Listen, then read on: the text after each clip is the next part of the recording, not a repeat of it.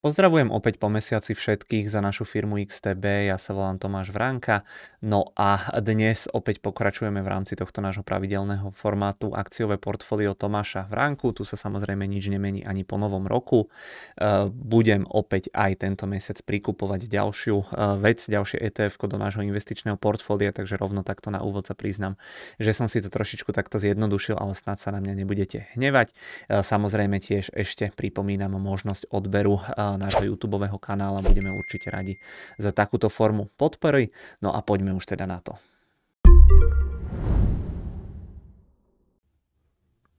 No a začnem teda aj tento mesiac tak ako eh, vždy už tradične aj takýmto eh, memečkom, aj keď toto neviem úplne, či je memečko, ale dobre to vystihuje tú aktuálnu situáciu na YouTube, pretože vidíte, že YouTube eh, podľa tohto obrázku v roku 2012 začal pridávať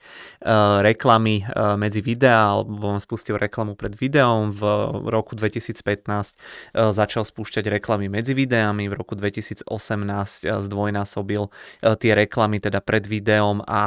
po videu a niektoré reklamy aj teda medzi tými eh, videami alebo v rámci videí. No a v roku 2023, že to vyzeralo, že už skôr eh, sa nachádzajú iba videá medzi tými reklamami. Eh, každý, kto používa teda ten YouTube a nemá premium, to znamená, že má tú klasickú reklamnú verziu, tak si asi teda všimol, že tých reklam pribúda, takže tento mesiac začínam takýmto obrázkom, no a samozrejme máme tu ešte aj tento disclaimer alebo upozornenie na to, že investovanie ako také rizikové, samozrejme teraz máme za sebou dobrý rok, ale keď si človek spomenie na ten rok 2022, tak ten bol trošku horší a sme tam boli asi nie úplne v strate, ale teda dočasne v nejakom takom poklese, ten dočasný pokles na tých akciách môže teda určite takto nastať. Ďalšia vec, ktorú mám pre vás nachystanú takto do úvodu je teda jedna novinka.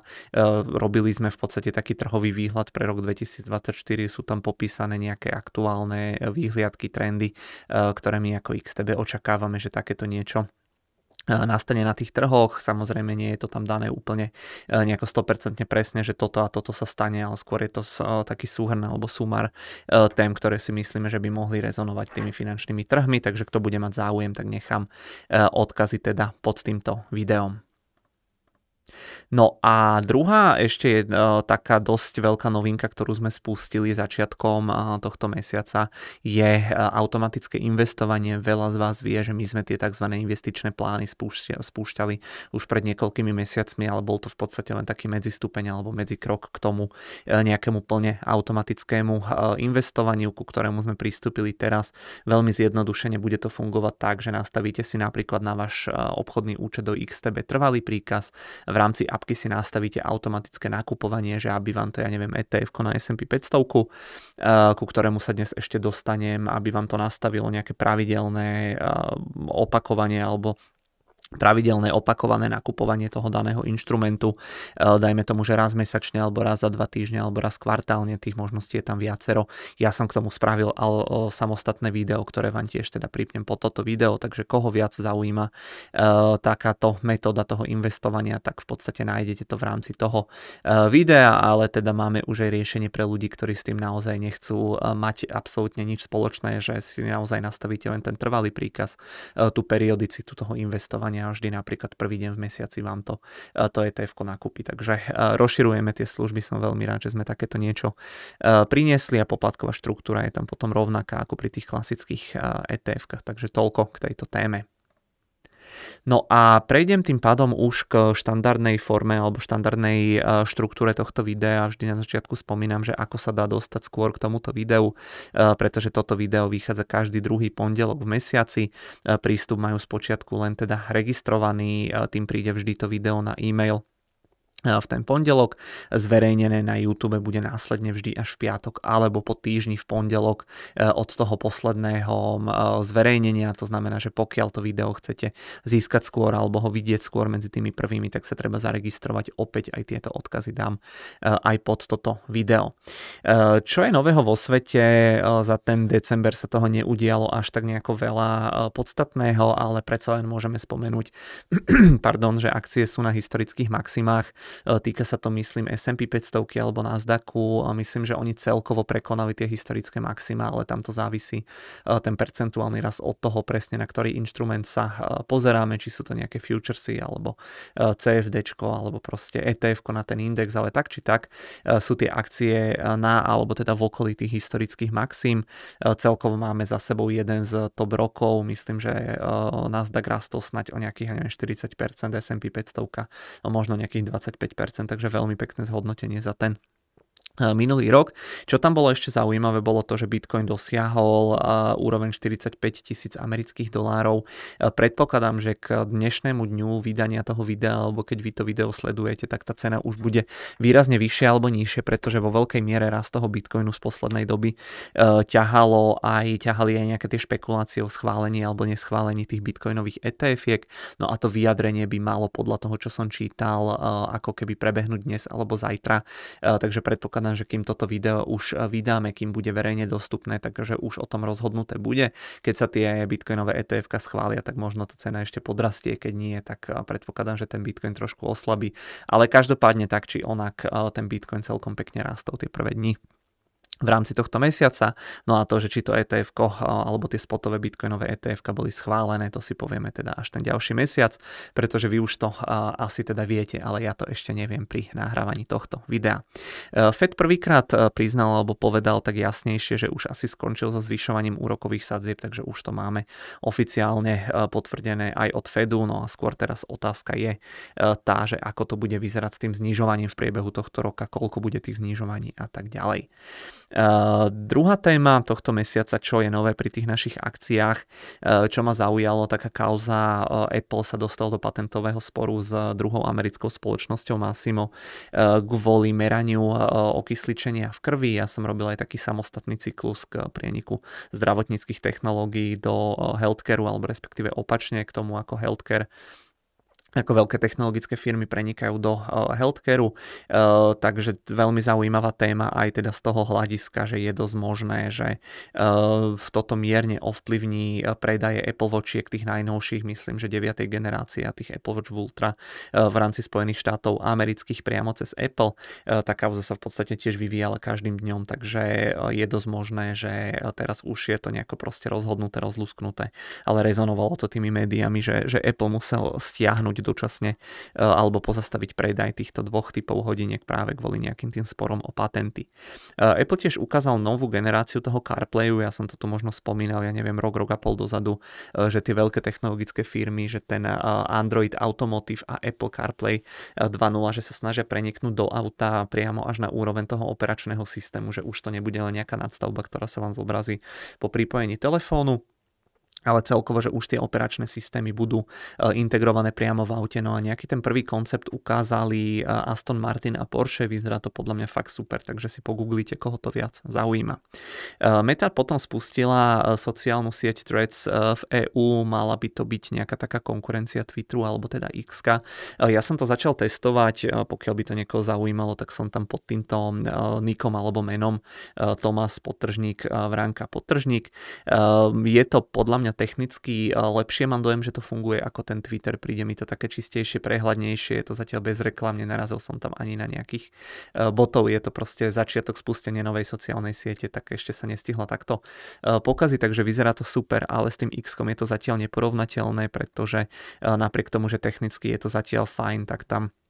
ale chýbajú tam ľudia, ktorí tvoria obsah hlavne na tom eh, x v oblasti toho finančného sveta, v oblasti toho investovania, takže to je to, čo mi tam chýba. Eh, ja som sa rozhodol, že eh, tam budem ako keby duplikovať tie príspevky, čo dávam na to x lebo chcem to mať nejakú takú zálohu toho x pretože Elon Musk je vo veľa veciach nevyspytateľný, uvidíme, že či to ten Twitter alebo to x prežije nejako dlhodobo, keď nie, tak chcel by som mať nejakú zálahu, pretože naozaj tie finančné veci na tom x sú výborné, naozaj tam trávim veľa času, myslím si, že má to pre každého investora veľkú pridanú hodnotu, takže uh, keď to niekoho zaujíma a chcete mať uh, aspoň nejakú takú zálohu si pomaličky budovať ako ja, tak poďte aj na ten uh, threads, príde mi to ako technicky dosť dobrá alternatíva alebo konkurencia, ale teda hovorím, zatiaľ tam chýba ten obsah alebo tí ľudia. Ďalšia zaujímavá vec, čo sa udiala v rámci nášho portfólia minulý mesiac, bola tá, že teda Google prehral spor s Epicom. Je to zaujímavé, pretože Epic, keď toto riešil pred pár rokmi alebo keď niečo podobné riešil riešil s Appleom, tak tam dal súd za pravdu skôr teda Apple. Intel okrem toho ukázal, ukázal nový AI čip, pomocou ktorého chce konkurovať primárne Eh, Nvidia, ale teda po novom aj AMD, pretože AMD v priebehu tohto roka chce už začať ponúkať alebo vyrábať nejaké tie svoje vlastné špecializované AI čipy. No a posledná zaujímavá informácia, na ktorú som narazil, je, že Voltovi Disneymu po zhruba 100 rokoch eh, končí patent na postavičku Mickey Mouse a ešte na nejaké iné, eh, iné postavičky. Ono na, na webe The Verge bol taký podrobnejší článok, kde to bolo viac rozpísané. Nedá sa to povedať úplne takto jednoznačne, pretože tam tých patentov alebo tých možností možnosti využitia tej postavičky alebo tej značky eh, toho copyrightu ako takého je viacero na niečo, ako keby to obdobie už skončilo, na niečo nie, takže opäť koho to viac zaujíma, eh, tak eh, prečítajte článok z The Verge, ale celkovo je to taký zaujímavý milník v histórii toho Volta Disneyho pretože ten Mickey Mouse to je snad najznámejšia alebo najikonickejšia značka tejto spoločnosti. Takže toľko k nejakému tomu úvodu, asi nič extra zaujímavé sa tam nestalo, ale teda nejaké také krátke zhrnutie si myslím, že asi nezaškodí nikdy. E, zároveň teda plynule prechádzam k ďalšej časti tohto videa. Opäť som si pre vás nachystal tri témy. E, jedna bude zameraná na Indiu a na to, že prečo to tam tie zahraničné spoločnosti majú ťažké. Druhá téma bude zameraná na Nemecko a v rámci tretej témy sa povieme na to, e, pozrieme na to, ako technologický priemysel ovplyvňuje aj takú vec, ako je napríklad tvorba hudby. Takže pokračujeme ďalej. Ako vždy, tak v podstate aj tento mesiac som primárne vychádzal z zdrojov, ktoré môžete vidieť pred sebou. E, najčastejšie vychádzam z Economistu, Wall Street Journal, Financial Times, Financial Times prípadne z Bloombergu, e, The Verge, veľakrát je to kombinácia týchto zdrojov, veľakrát tam pridávam aj iné zdroje, ale znova opakujem, hovorím to myslím každý mesiac alebo skoro každý mesiac, pokiaľ teda e, vás zaujíma to dianie na tých finančných trhoch, nejaké tie biznisové veci, tak toto sú naozaj všetko veci, ktoré môžem z kľudným alebo čistým svedomím odporučiť e, v podstate všetkým. Všetky tie weby e, ponúkajú aj nejaké testovacie e, verzie, takže určite pokiaľ má niekto záujem sa ako keby vzdelávať alebo čítať, dozvedieť sa nejaké nové veci z tejto oblasti, pretože to, čo ja vám tu reprodukujem, tak to je naozaj iba nejaký výcud z tých vecí, ale naozaj v rámci týchto všetkých zdrojov je tam kopec dobrých informácií, takže určite dávam toto do pozornosti. No a prvou témou, o ktorej chcem teda hovoriť, alebo o ktorej som si niečo pre vás nachystal, nachystal, je eh, teda o tom, že ako biznisovo eh, preraziť v Indii, pretože narazil som na veľmi zaujímavý článok, myslím, že bol z The Economistu, ktorý v podstate eh, popisoval, že akým spôsobom sa zahraničné spoločnosti snažia preraziť v tejto veľmi zaujímavej a perspektívnej krajine s veľmi veľkým potenciálom. Takže poďme na to. Častokrát sa v podstate bavíme primárne o tej Číne, pokiaľ sa bavíme o nejakých rozvíjajúcich sa trhoch. Tá India veľakrát ako keby nie je proste úplne taká fra Volba. Keď sa baví proste, alebo keď sa bavíme o nejakých progresívnych firmách a podobne, že naozaj veľakrát je to teda primárne o tej e, Číne. Asi to nie je úplne veľké prekvapenie, pretože v tej Číne je naozaj veľmi veľké množstvo zaujímavých firiem, či už je to Alibaba, Tencent alebo podobne. No a tieto spoločnosti dominujú v mnohých oblastiach, v mnohých oblastiach ako takých dominuje už aj tá samotná Čína. Ono kedysi to bolo brané, že je to len taká e, kopírka alebo lacná kopírka západných spoločností alebo západných produktov, či už sa to týkalo elektroniky, oblečenia, automobilov a podobne, ale naozaj tie posledné roky e, platí, že Čína už nie je len kopírka a je to v podstate high-tech hub, ale v zásade práve z toho e, dôvodu e, náraža tá Čína aj už na nejaké svoje prirodzené limity, že ten raz sa spomaluje a veľakrát sa ako možno nejaká náhrada alebo do budúcna ako druhý taký potenciálny zaujímavý trh spomína tá India. No a okrem teda tohto všetkého, čo som spomínal, tak zároveň je to pre tie západné spoločnosti Okrem toho, že je to veľmi dôležité z hľadiska nejakej tej logistiky a produkcie, tak je to aj veľmi veľký e, cieľový trh pre nejaké služby alebo výrobky. A e, teda veľký potenciál má ale aj India, o nej sa hovorí, že je to v podstate taká druhá Čína, alebo že tá India je momentálne ako Čína, keď bola, ja neviem, 20, 30, 40 rokov e, dozadu. To znamená, že spomína sa tá India de facto čoraz častejšie, často sa na na ňu pýtate, mal som tu aj nejaké otázky na indické ETF na veci v tomto zmysle. Um, ja som tam vtedy hovoril a to stále platí, že tie indické, indické firmy nepoznám, ale mal som tiež taký názor, že to, že rastie nejaká ekonomika nutne neznamená, že tam musia vzniknúť nejaké obrovské firmy, ktoré ovládnu ten domáci trh, že pokojne to môže dopadnúť aj tak, že ten domáci trh ovládnu práve zahraničné firmy, ktoré s tou expanziou už majú veľké skúsenosti, ale teda narazil som na jeden zaujímavý článok, ktorý popisoval, že prečo to tak môže byť, ale prečo to tak E, nemusí byť. A o tom sa teda v tých najbližších nejakých možno 15 minútach budeme baviť. A si ja vám tu skúsim um, trošku približiť podnikanie tých zahraničných spoločností v rámci teda Indie. Uh, čo sa teda týka tej uh, Indie, tak tak ako som spomínal, tak mala by to byť nejaká tá náhrada Číny z hľadiska tej výroby, ale teda mohla by to byť potom do budúcna aj náhrada Číny, uh, aj teda z hľadiska toho nejakého cieľového trhu. Uh, je to však v praxi potom o niečo zložitejšie, o niečo komplikovanejšie, pretože na jednu stranu ono sa s tým ráta e, ako s nejakou krajinou, ktorá môže nahradiť tú Čínu, ale je tam kopec e, nejakých komplikácií alebo kopec teda e, problémov, aj teda napriek tomu, že mnoho známych spoločností, aj, aj dajme tomu Apple sa snaží do tej Indie presunúť časť tej výroby alebo časť toho podnikania. Celkovo je to taký ten vonkajší obraz tej Indie, ktorá sa veľakrát tvári, že chce prilákať tie zahraničné podniky. Veľakrát v poslednej dobe ako využíva to, že sa tvári, že je proste viac demokratická, že tam majú e, akú takú nejakú parlamentnú alebo parlamentný možno štýl toho vládnutia, alebo že tam nemajú, alebo presnejšia definícia bude, že tam asi nemajú, že jednu nejakú vládnúcu totalitnú stranu, ako teda pri tej Číne. No a veľakrát oni v poslednej dobe využívajú aj to rastúce geopolitické napätie medzi tým západom a medzi tou Čínou, na ktoré sa odvolávajú, chcú prilákavať tie západné e, spoločnosti. Ale keď sa potom pozrieme na tú prax, alebo teda na to, že ako to reálne vyzerá, tak e, prídeme k záveru, že veľakrát veľakrát, alebo veľa z tých firiem, ktoré začalo v tej Indii, takto po pár rokoch alebo po pár mesiacoch e, vzdalo a odišli teda z tej Indie naspäť. E, v poslednej dobe môžeme spomenúť napríklad Abu Dhabi, Abu Dhabi Commercial Bank alebo aj americký Ford, prípadne výrobcu cementu Holcim alebo aj nemecké metro, ktoré to vzdalo teda s tou Indiou. No a taktiež, neviem či ste zachytili, ale aj spoločnosť Walt Disney, ktorú tu tiež máme v portfóliu, tak rokuje o možnosti predaja tej svojej streamovacej divízie v rámci, v rámci rámci tej Indie. No a uh, aby toho nebolo málo, tak uh, ešte teda som sa dopatral k tomu, že aj napríklad Berkshire Hathaway, ktorá mala 2,5 percentný podiel v spoločnosti Paytm v Indii, tak tento podiel teda predala. Bol to akýsi indický spracovateľ alebo procesovateľ internetových platieb. No a podobných príkladov je naozaj veľmi veľa. Kopec tých spoločností veľkých zahraničných odišlo tie posledné roky. Ja tu mám potom nachystané aj presnejšie čísla, ale naozaj si tam môžete predstaviť, že každoročne eh, odchádzajú z tej Indie desiatky zahraničných eh, firiem. No a potom, keď sa pozrieme na nejaký ten eh, globálny pohľad alebo to globálne hľadisko, tak napríklad priame zahraničné investície v Indii stagnujú od roku 2018, takže v podstate dovtedy rástli a tých posledných zhruba 5 rokov stagnujú alebo respektíve nerastú. Keď sa pozrieme na nejaké predchádzajúce dáta, tak od roku 2014 do roku 2021 vstúpilo do Indie 11 eh, tisíc zahraničných firiem, čo je naozaj obrovské množstvo, ale 2783 podľa ekonomistu eh, z týchto spoločností z tej Indie odišlo. Takže naozaj je to obrovské, obrovské číslo a dá sa teda povedať, že každá štvrtá spoločnosť, ktorá do Indie takto prišla eh, v rámci tých posledných rokov, tak z tej Indie aj odišla. Takže naozaj je to až, až by som povedal alarmujúco e,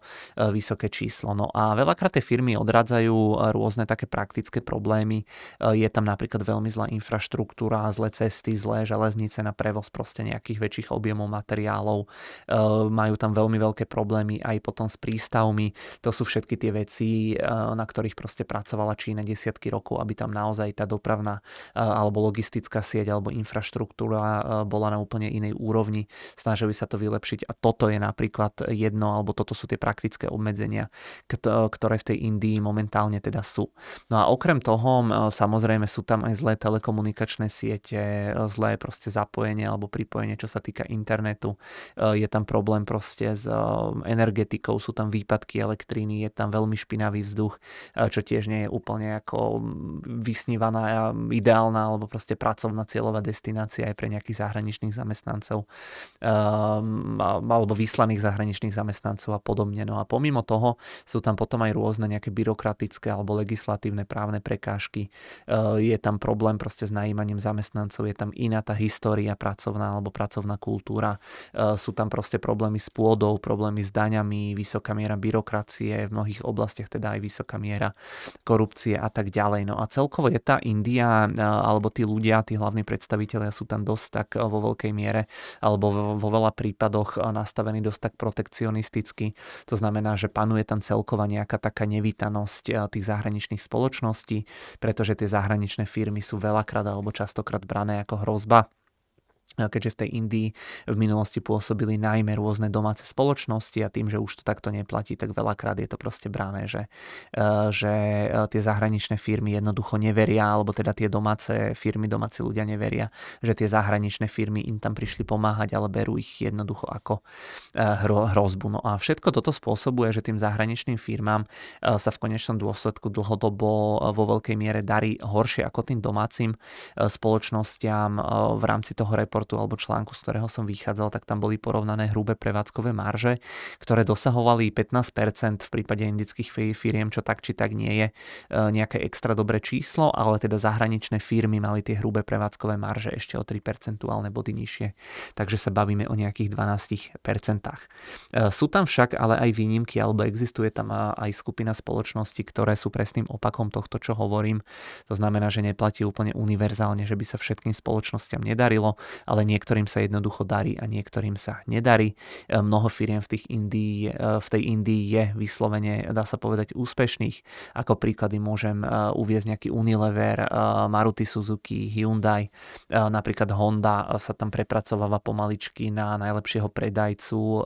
motoriek, to znamená, že nebavíme sa o Honde ako takej automobilke, ale celkovo, že tá je tam napríklad veľmi úspešná pri predaji motoriek, rovnako je tam veľmi úspešný Samsung pri predaji smartfónov, rastie tam každoročne veľmi pekne aj market share Apple teda iPhoneov v tejto oblasti a tak ďalej. No a rovnako sa môžeme potom pozrieť aj na poskytovanie nejakých tých elektronických služieb. Veľmi pekne sa tam darí napríklad WhatsAppu, ktorý je tam rozvinutý alebo ktorý sa tam rozvíja súkromne na to súkromné využitie, tak ako to my používame, ale veľakrát ten WhatsApp e, sa využíva aj na nejaké biznisové, e, biznisové účely, takže aj ako keby na tej korporátnej úrovni je ten WhatsApp proste v tej Indii veľmi výrazne e,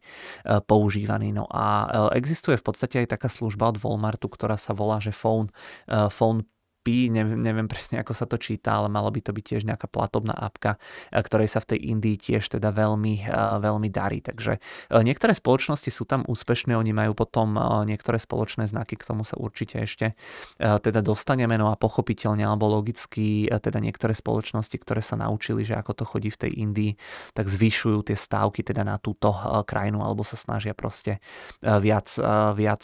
investovať do tej Indie. No a ako som spomínal, tak tie úspešné firmy majú potom mnoho e, spoločných črtov oni musia byť v súlade s prioritami tej Indie alebo indickej vlády. Tá indická vláda sa snaží veľakrát ako keby zameriavať alebo podporovať spoločnosti, ktoré sa orientujú na ten export. No a to pochopil napríklad aj ten Apple, ktorý teda presúva alebo chce presúvať veľkú časť tej svojej výroby, či už iPhoneov alebo nejakých AirPodov, ktoré už teraz sa v relatívne veľkej miere vyrábajú v tej Indii. Pochopili to potom aj rôzne také zahraničné spoločnosti, ktoré možno nie sú až tak známe. Ja som sa dopracoval k príkladom firiem ako eh, Vestas alebo eh, Senvion, mali by to byť obaja výrobcovia nejakých eh, komponentov do veterných turbín. No a napríklad Tesla podľa všetkého roku je s indickou vládou alebo sa dohodla alebo dohaduje na takom nejakom režime, že jednoducho si vyjednávajú nejaké nižšie dovozné clá, že jednoducho, aby tie auta tam boli lacnejšie pre ten domáci trh alebo aby neboli nejakým spôsobom znevýhodňované, ale na strane druhej tá, je tá Tesla rokuje aj s Indiou o tom, že by sa časť tej výroby presunula do tej Indie. Takže sú firmy, ktoré pochopili, že ako to tam chodí a kedy im tá miestna domáca vláda teda pomôže. No a e, samozrejme mimo takýchto nejakých priamých dielov, čo si vyjednávajú tie spoločnosti, tak určite by pomohla aj nejaká tá nepriama podpora, že pokiaľ by e, tá domáca vláda budovala aj nejakú exportnú infraštruktúru, pokiaľ by vylepšovali aj tú, ja neviem, dopravnú infraštruktúru, energetickú infraštruktúru a tak ďalej, e, to by logicky pochopiteľne mohlo pritiahnuť viacero firiem, ktoré vo veľkej miere mimo tých vecí, čo som spomínal, odrádzajú aj práve nejaké tie praktické problémy. No a veľa z tých spoločností spoločnosti, čo takto prišlo do tej Indie, tak toto má inak India spoločné s Čínou, pretože aj do Číny, keď prichádzali tie prvé zahraničné spoločnosti, tak veľakrát museli podnikať alebo nemohli podnikať v Číne samostatne, ale museli mať nejaké partnerstva s domácimi spoločnosťami. No a toto v podstate platí aj v prípade tej Indie, keď veľakrát tie zahraničné firmy musia takto chtiac či nechcieť zapájať aj tie domáce spoločnosti. No a prejavuje sa to napríklad tak, že existujú rôzne spoločnosti, ktoré vytvárajú ako keby, alebo vytvárajú svoje indické cerské spoločnosti, či už v oblasti strojárstva alebo aj v oblasti iných sektorov. No a napríklad táto spoločnosť ABB, ku ktorej som našiel ten príklad, tak tam bolo v zásade spomínané, že ono dosiahla tá domáca cerská spoločnosť v rámci tej Indie výnos 21% ročne za tých posledných 10 rokov, čo je v podstate 2,5 krát viac ako tá švédska materská e, spoločnosť. A napríklad, napríklad americký Honeywell je na tom podobne. V Indii má v podstate, alebo mal 28% ročný rast, zatiaľ čo za rovnaké obdobie bol ten svetový priemer niekde okolo úrovne len nejakých 11%. Takže naozaj veľakrát tie spoločnosti, čo pochopia, e, že ako do toho, alebo ako majú v tej Indii podnikať, tak tam dosahujú potom krajšie alebo lepšie e, výsledky ako, e, ako tie materské spoločnosti v zahraničí. No a podobný štýl potom volia aj rôzne technologické firmy, napríklad Google alebo Meta uzatvorila partnerstvo s Reliance Industries. Tuto sú potom porovnania vždy tých ako keby cerských spoločností a tých materských spoločností eh, v jednotlivých eh, tých oblastiach. Tu je napríklad ten Honeywell, čo som spomínal, tak vidíte, že v rámci celého sveta tak eh, tá, ten total shareholder return, tá navratnosť tých akcií alebo výkonnosť akcií ročná, vidíte, že celkovo tá firma mala možno nejakých 11-12% a v Indii to bolo 30%. 3M, hej, celosvetovo vidíte, že okolo nuly v Indii mali 25%. 3M India, tam mali výkonnosť tých akcií 25% medzi tými rokmi 2000 2013 až 2023 a naozaj sa to týka alebo platí to pre e, veľmi veľa spoločností a vidíte, že veľa z tých firiem v rámci tej Indie, že malo e, lepšiu výkonnosť ako, e, ako vo zvýšku sveta. Ak sa ešte teda vrátim Eh, k tomu Google a k tej mete, tak oni oznamujú to partnerstvo alebo uzatvorili partnerstvo eh, s tými Reliance eh, Industries. Je to v podstate indický konglomerát. Oni priniesli internet 440 miliónom ľudí. Do Indie sa potom vrátila takýmto spôsobom aj spoločnosť BlackRock, ktorá myslím odišla v nejakom roku 2017. Oni sa tiež spojili s tou Reliance Industries. Takže naozaj tie spoločnosti, tie, čo sú tam úspešné, tak proste pochopili, hej, že, že nemá tam asi zmysel bojovať reagovať pomocou vlastných síl, ale že treba trochu e, poslúchať aj tú domácu e, vládu. No a veľakrát majú tie spoločnosti e, spoločné aj teda to, že tá štruktúra riadenia je často vyslovene indická, že tie domáce, tie indické cerské spoločnosti sa neriadia štandardne z toho zahraničia, ako možno v prípade iných spoločností, ale že sa vytvorí nejaká pridružená domáca firma, do ktorej sa dosadí indické predstavenstvo a jednoducho takto tie spoločnosti fungujú. Napríklad Walmart takto kúpil podiel aj vo firme eh, Flipkart, to znamená, že je to ďalšia z tých spoločností, ktorá pochopila, hej, že to takto musí robiť. Eh, išlo o nejakú platformu elektronického eh, obchodu. No a veľakrát to teda dokazujú aj tie čísla, že to veľa firiem pochopilo, ktoré som ukazoval, pretože naozaj samozrejme nebude to platiť univerzálne a v tom rebríčku boli na schvál vyzdvihnuté spoločnosti. Tie veľké, najmä európske alebo americké, ktoré mali lepšiu výkonnosť v rámci tej, toho indického podnikania, ale naozaj to proste platí, že mnoho tých firiem má takto lepšiu e, výkonnosť, keď majú, alebo keď porovnávame tú zahraničnú e, materskú firmu a indickú cersku spoločnosť. No a veľakrát e, tým firmám pomáha aj to, že jednoducho sa tam e, ustalia takýmto spôsobom na tom trhu a že existujú tam dlhé dekády a ono veľakrát tí obyvateľia tie firmy začnú e, alebo prestanú brať ako nejakého nepriateľa a začnú brať ako nejakého partnera alebo firmu, ktorú poznajú dlhodobo a tí Indovia ich veľakrát začnú považovať za kvázi akési nejaké domáce firmy. No potom v praxi to ale vyzerá tak, že tie prvé, prvé roky sú často náročné, kým si tie spoločnosti naozaj vybudujú nejaké to svoje meno, nejakú reputáciu, kým ich teda tí miestni začnú brať ako nejaké domáce spoločnosti alebo firmy, ktoré im tam proste prišli pomôcť alebo jednoducho bojovať v rámci tej domácej konkurencie. Presvedčil sa o tom napríklad aj Amazon, ktorý čelil po vstupe mnohým komplikáciám alebo obmedzeniam. V prípade Amazonu dokonca prišiel nejaký zákaz predaja vlastných značiek, aby tam neničili takýmto spôsobom konkurenciu. Taktiež tam mali rôzne nejaké nariadenia alebo regulácie, ktoré obmedzovali vôbec to, že, že aké veľké oni zásoby tam môžu mať. Podľa teda tej vlády to, že Amazon ako keby, alebo keby ich tam nechali úplne voľne podnikať, tak by podľa tej miestnej vlády ohrozovali tie ich Kirana Shops, to sú také tie malé miestne obchodíky, ktorých je v Indii naozaj kopec. Ale teda Amazon sa nevzdal, hej, pochopil, že čo sa od neho čaká, alebo čo sa od neho nečaká. Nainvestovali ten desiatky miliard amerických dolárov tie prvé roky do roku 2000. Ja pozerám, že tu mám 20 230, to malo byť samozrejme 20, do roku 2030 plánujú investovať ďalších 6,5 miliardy amerických dolárov a plánujú to investovať primárne do rozšírenia obchodnej siete a taktiež aj do rozšírenia tých dátových centier, ktoré tam teda prevádzkujú. No a okrem toho Amazon spustil aj Fancode, je to v podstate taký kanál na Amazon Prime Video alebo taká sekcia, ktorá je venovaná športu a primárne alebo v veľkej miere aj kriketu a kriket je v Indii celosvetovo alebo teda celoindicky jednoznačne najobľúbenejší šport v rámci tejto krajiny. Takže e, tiež sa tam snažia tie spoločnosti tú miestnú e, ponuku alebo tú svoju ponuku prispôsobiť tým miestnym požiadavkám. A záver teda toho celého je taký, že tie firmy to v tej Indii majú teda veľmi ťažké veľakrát.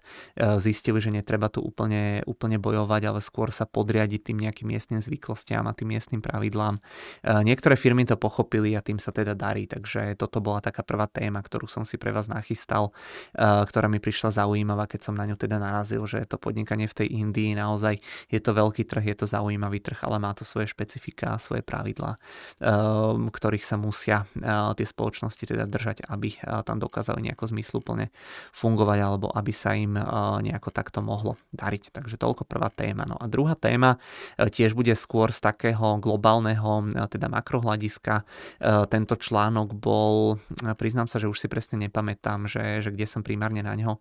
teda narazil, ale v podstate bola v ňom rozobratá taká myšlienka, e, že čo by sa stalo, pokiaľ by Nemecko prestalo vyrábať auta. Ono na prvý pohľad to asi úplne nie je pravdepodobný scenár, hej, akože zo dňa na deň alebo z roka na rok asi Nemecko s tou výrobou tých aut neprestane. Asi si veľa z nás, najmä v Európe, nevie predstaviť, že by sa prestali vyrábať nejaké, neviem, Volkswageny alebo nejaké tie luxusnejšie nemecké auta, ja neviem, Mercedesy, hej, Audiny, eh, BMWčka a tak ďalej. Eh, teoreticky sa to ale môže stať, pretože ono tie obavy o tie nemecké automobilky sú tu tie posledné roky a sú dosť výrazné. Eh, ono tomu veľký, veľmi veľkej miere napoveda aj ocenenie tých spoločností keď sa pozrieme na tie, na tie nemecké firmy, tak naozaj to ocenenie je na úrovni veľmi nízkych jednotiek ročných ziskov. Tie price earningy pri tých nemeckých automobilkách sa pokojne pohybujú okolo úrovne, ja neviem, 4, 5, 6, 7, 8 násobku ročných ziskov, čo sú naozaj ako veľmi nízke hodnoty. No a teda primárna obava je to, že tie nemecké automobilky, pokiaľ by teda tá budúcnosť bola tie elektromobily, takže jednoducho nezvládajú ten prechod na tú elektromobilitu. No a tie problémy uh, už teda potom priznávajú aj tí manažéri, ktorí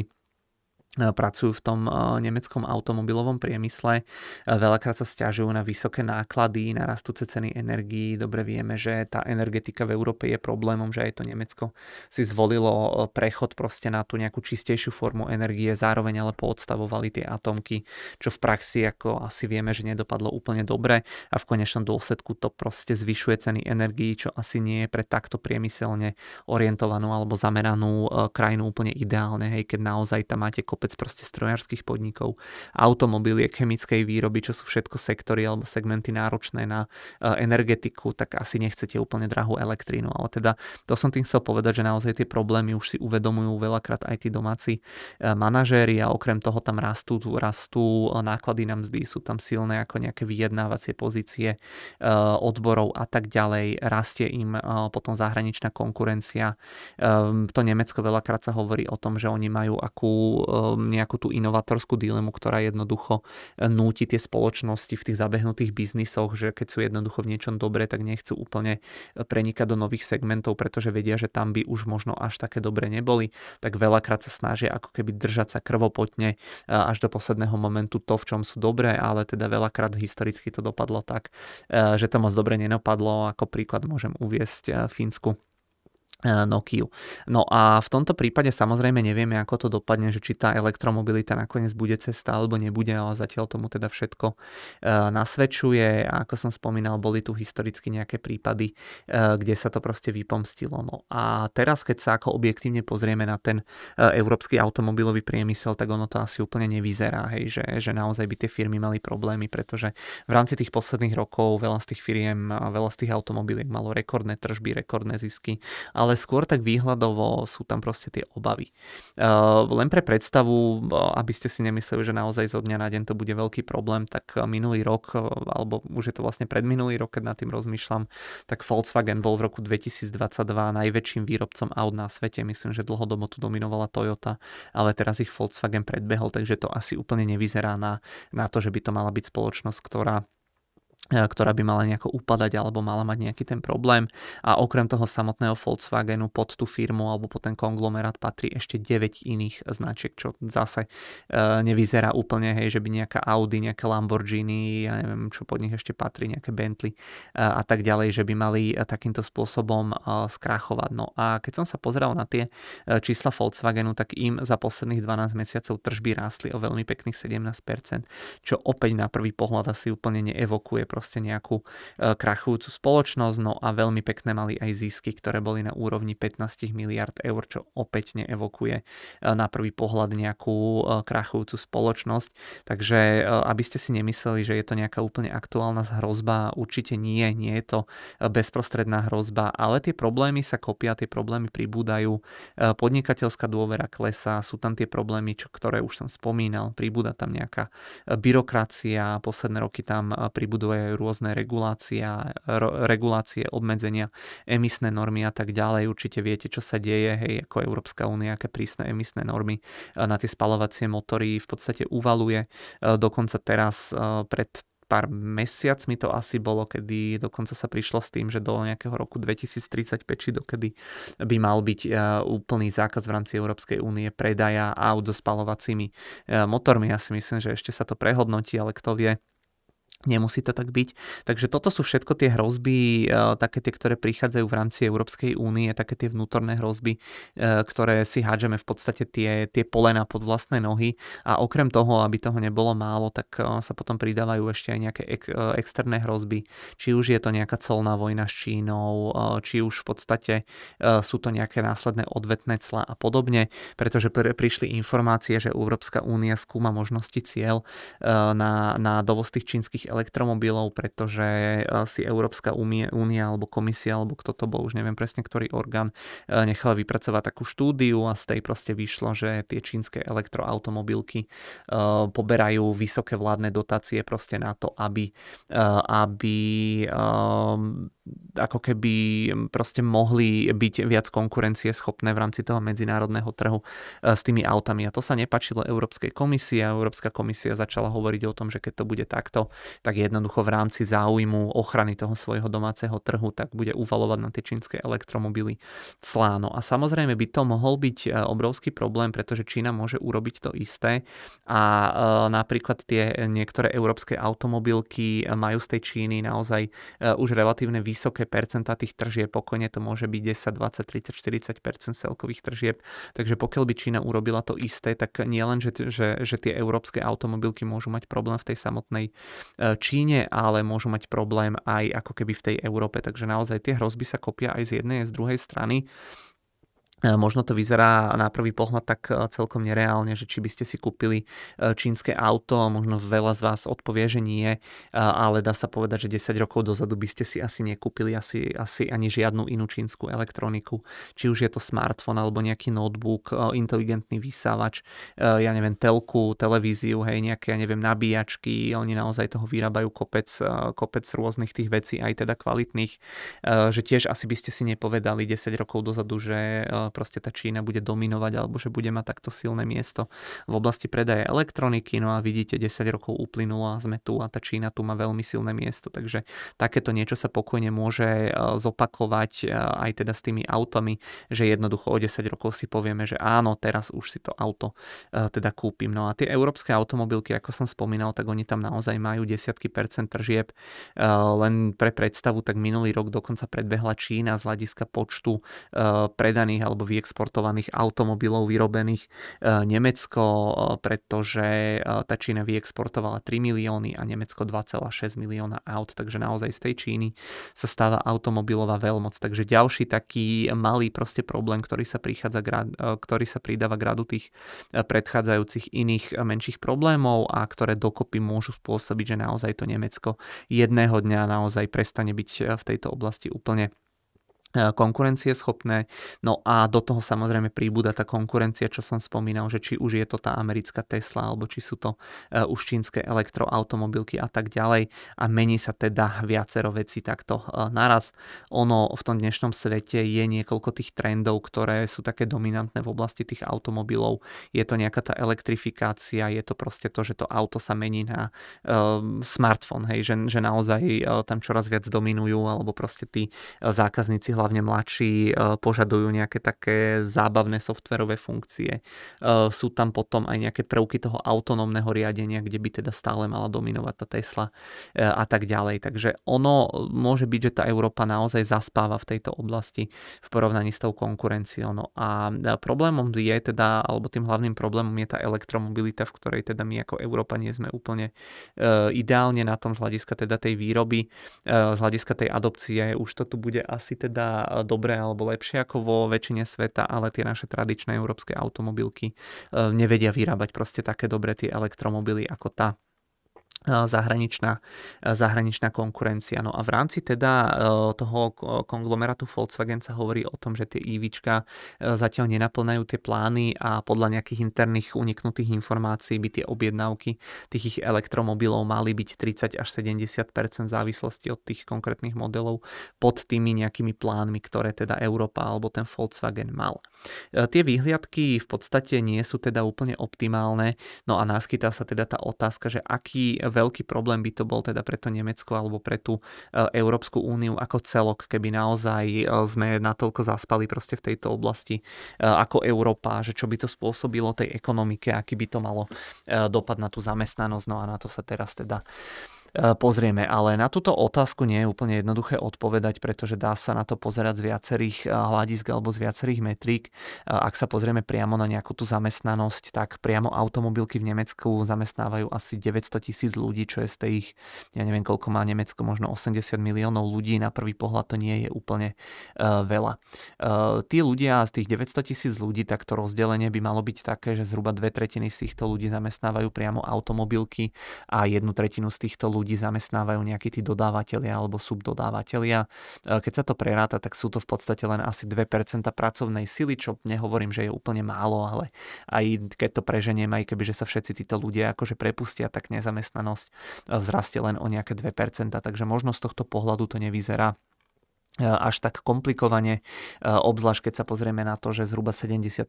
nemeckých aut sa vyrába v zahraničí, takže teoreticky z tohto pohľadu naozaj preto Nemecko by to nemusel byť až taký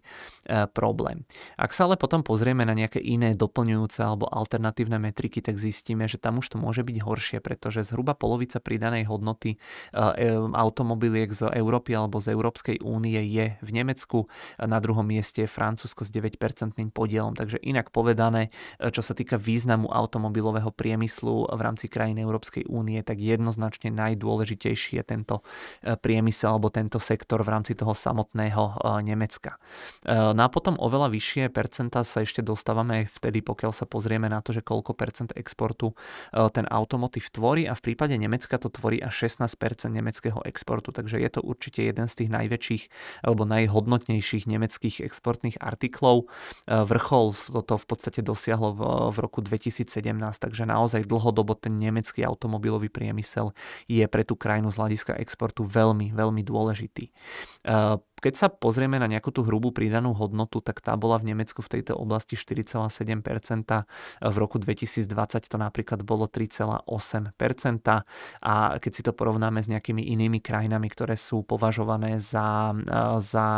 iné automobilové veľmoci, ako napríklad Japonsko alebo Južná Kórea, tak to Nemecko má stále tú hrubú pridanú hodnotu o zhruba 1 percentuálny bod vyššiu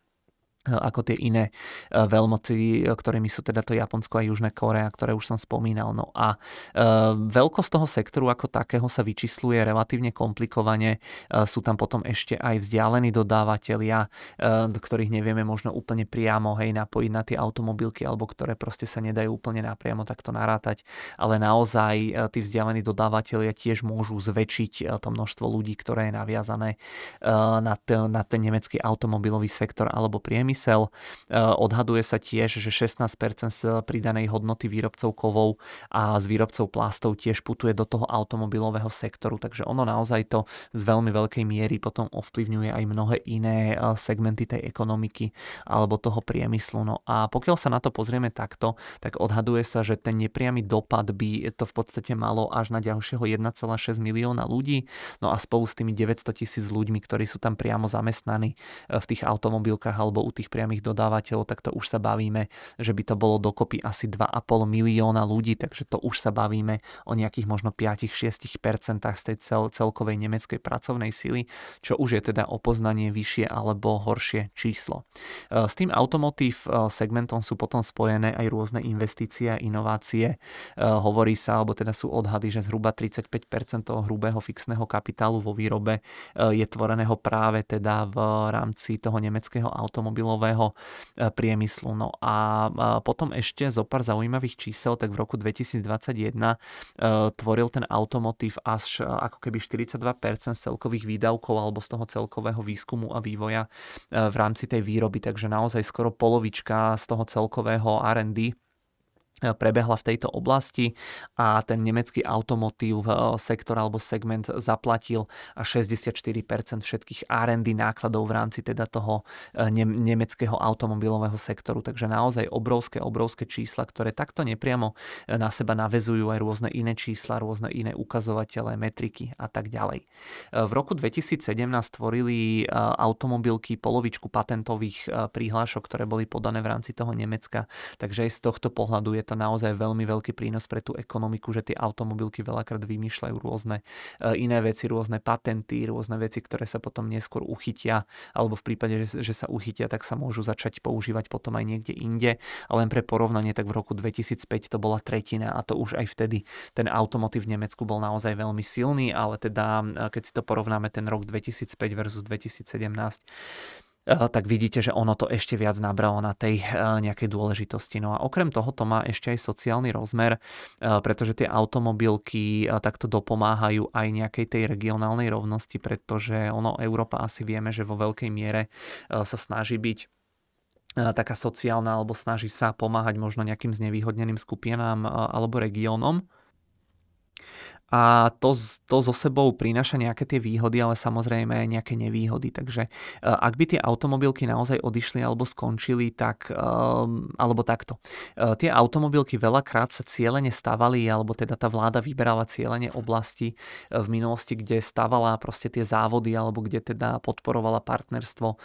tých firiem s tými, s tými miestnymi vládami a dialo sa to veľakrát v tých oblastiach, ktoré boli ekonomicky proste zaostalejšie a krásnym príkladom príkladom tohto, tohto celého alebo takéhoto príkladu je napríklad ten Wolfsburg, kde je teda sídlo toho Volkswagenu. No a v tom Wolfsburgu alebo celkovo sa odhaduje, že zhruba nejakých, ja neviem, 10 až 12 e, tých nemeckých oblastí alebo miest je veľmi silno závislých od toho automobilového sektoru alebo segmentu z tých 400 nemeckých nejakých e, menších samozprávnych e,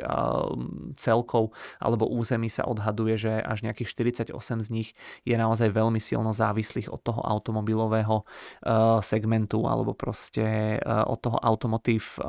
industry. No a napríklad priamo v tom Wolfsburgu, ktorý som spomínal, kde bol alebo ktorý bol vybraný vyslovene ako cieľová destinácia toho Volkswagenu, tak pracuje priamo alebo nepriamo v tom automotive industry až 45 až 47% ľudí, čo je naozaj obrovské číslo. No a tie problémy, pokiaľ by naozaj to Nemecko začalo pociťovať, že jednoducho klesa význam toho,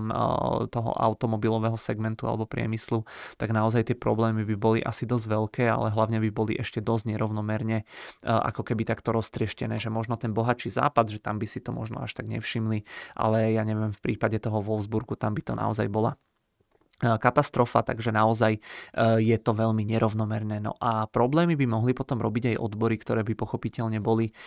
nespokojné, pokiaľ by tie automobilky začali prichádzať o tie peniaze, o tie tržby, o tie zisky. Hej. To by mohol byť taký začarovaný kruh, že tí ľudia, ktorí sa združujú v tých odboroch, tak by mohli začať akože stávkovať, hej, požadovať nejaké lepšie podmienky, ale tie automobilky by na to nemuseli mať peniaze a tak ďalej a tak ďalej. Veľakrát je zaujímavý ten nemecký automobilový segment aj z toho pohľadu, že zamestnanci e, častokrát spolu rozhodujú o tom budúcom smerovaní tých spoločností, pretože oni majú vo veľkej miere aj zastúpenie v správnych radách. E, napríklad e, zástupcovia zamestnancov tvoria zhruba polovičku tej správnej rady Volkswagenu, takže naozaj dá sa povedať, že tí zamestnanci prostredníctvom tých svojich vybratých nejakých zástupcov spolu rozhodujú a spolu zasahujú do rozhodnutí tej spoločnosti aj do nejakých dlhodobých, čo samozrejme môže byť pozitívne pre tých zamestnancov, ale veľakrát oni môžu na úkor nejakých svojich krátkodobých proste cieľov presadzovať e, nejaké krátkodobo výhodné opatrenia bez nejakého dlhodobejšieho proste horizontu. Takže nie je to taký e, čistý kapitalizmus ako v prípade, ja neviem, niektorých tých amerických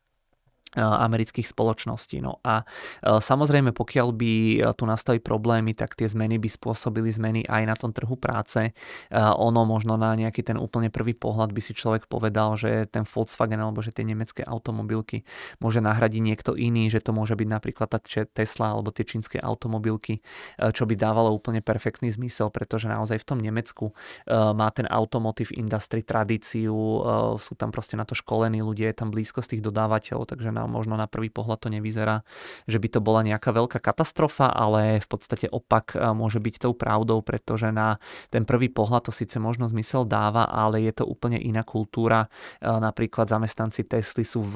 odboroch alebo nie sú v tých odboroch ani zďaleka tak e, vo veľkom zastúpení. Myslím, že Tesla vôbec nemá odbory na rozdiel od tých nemeckých,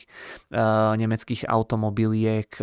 Taktiež tá Tesla má oveľa horšie mzdy. Ono tie strojárske pozície v rámci tých európskych európskych automobiliek sú veľmi dobré alebo sú nadpriemerne platené v rámci tej nemeckej ekonomiky. E, takže naozaj je to proste taký stret tých kultúr, že aj keby tie európske automobilky nahradili, ja neviem, tie, tie čínske firmy alebo e, tá Tesla, tak naozaj tie podmienky pre tých ľudí by ani zďaleka nemuseli byť rovnaké. E, tá Tesla alebo proste tie čínske firmy, to je proste väčší kapitalizmus a menej sa tam dbá na ten sociálny aspekt. A tie miesta teda, alebo tí ľudia, čo pracujú v tých automobilkách, by už teda nemuseli byť tak dobre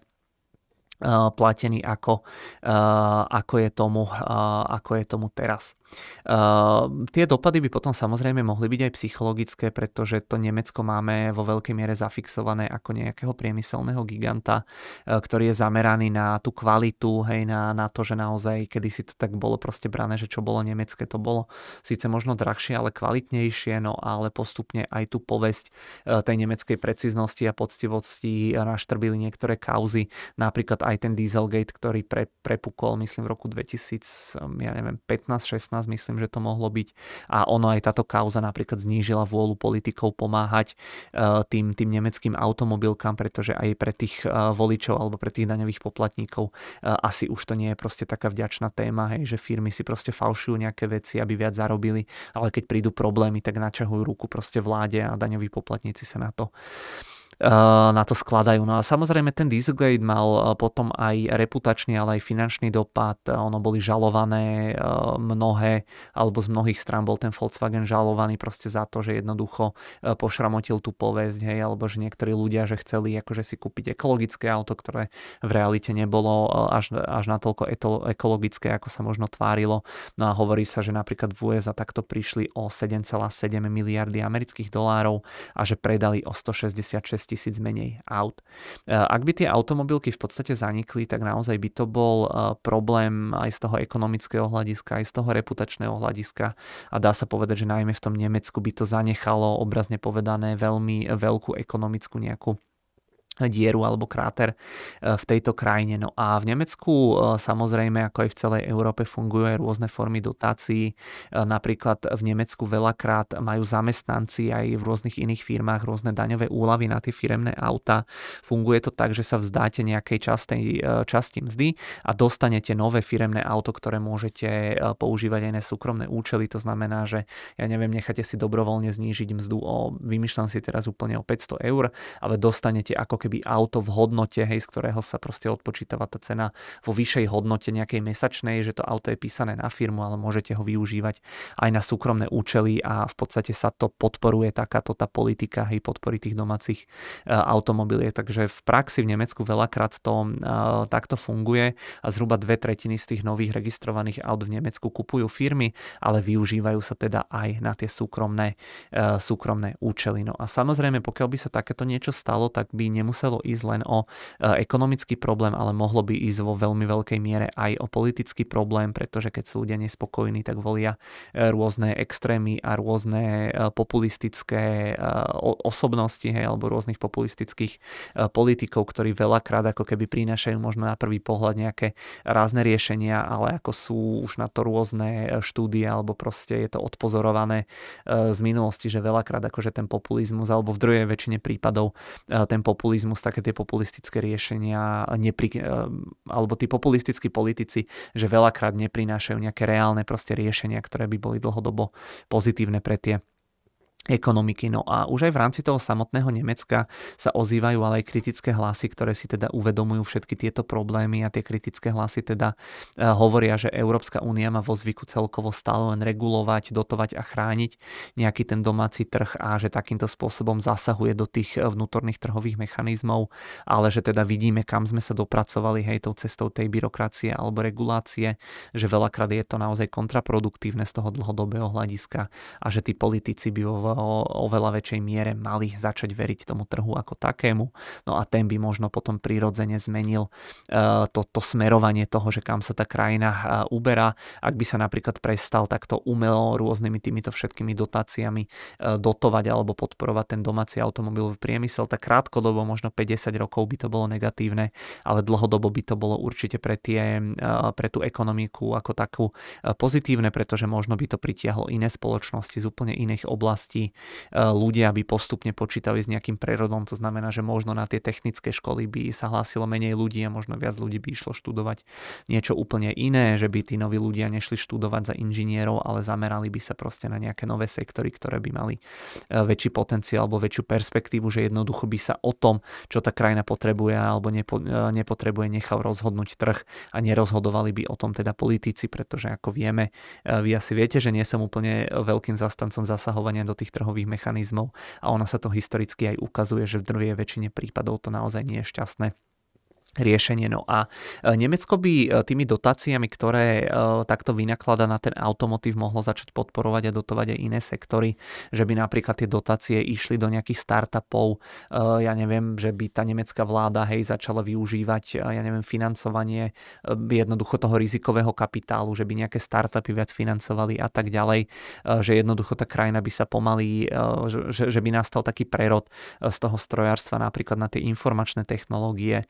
ono zo sebou by to potom prinášalo aj to, že ten výskum a vývoj by sa sústredil inde, mohli by tu vzniknúť nejaké nové technologické spoločnosti, tak ako napríklad v tej Číne alebo v tých Spojených štátoch amerických. No a ako taký príklad európsky, kde sa to podarilo, sa uvádza Eindhoven, ktorý, si bol, ktorý bol kedysi priemyselný hub a v tom Eindhovene sídlila napríklad spoločnosť Philips, teraz tam sídli ASML, čo asi teda väčšina z vás vie, čo je to za firmu, je to asi moja, alebo nie že asi, ale určite najobľúbenejšia európska spoločnosť. No a ten Eindhoven v podstate v ňom sídli alebo hosti tisícky menších e, spoločností, ktoré sa sústredia na tú high-tech výrobu a nejakým, spolu, nejakým spôsobom spolupracujú e, s tou holandskou ASML. E, rovnako tiež je v rámci teda Fínska taká oblasť alebo mesto, že Espo, to je tiež zase taký startupový hub, je to z hodou okolností aj domov Nokia, ktorá sa používa ako taký odstrašujúci príklad tohto celého.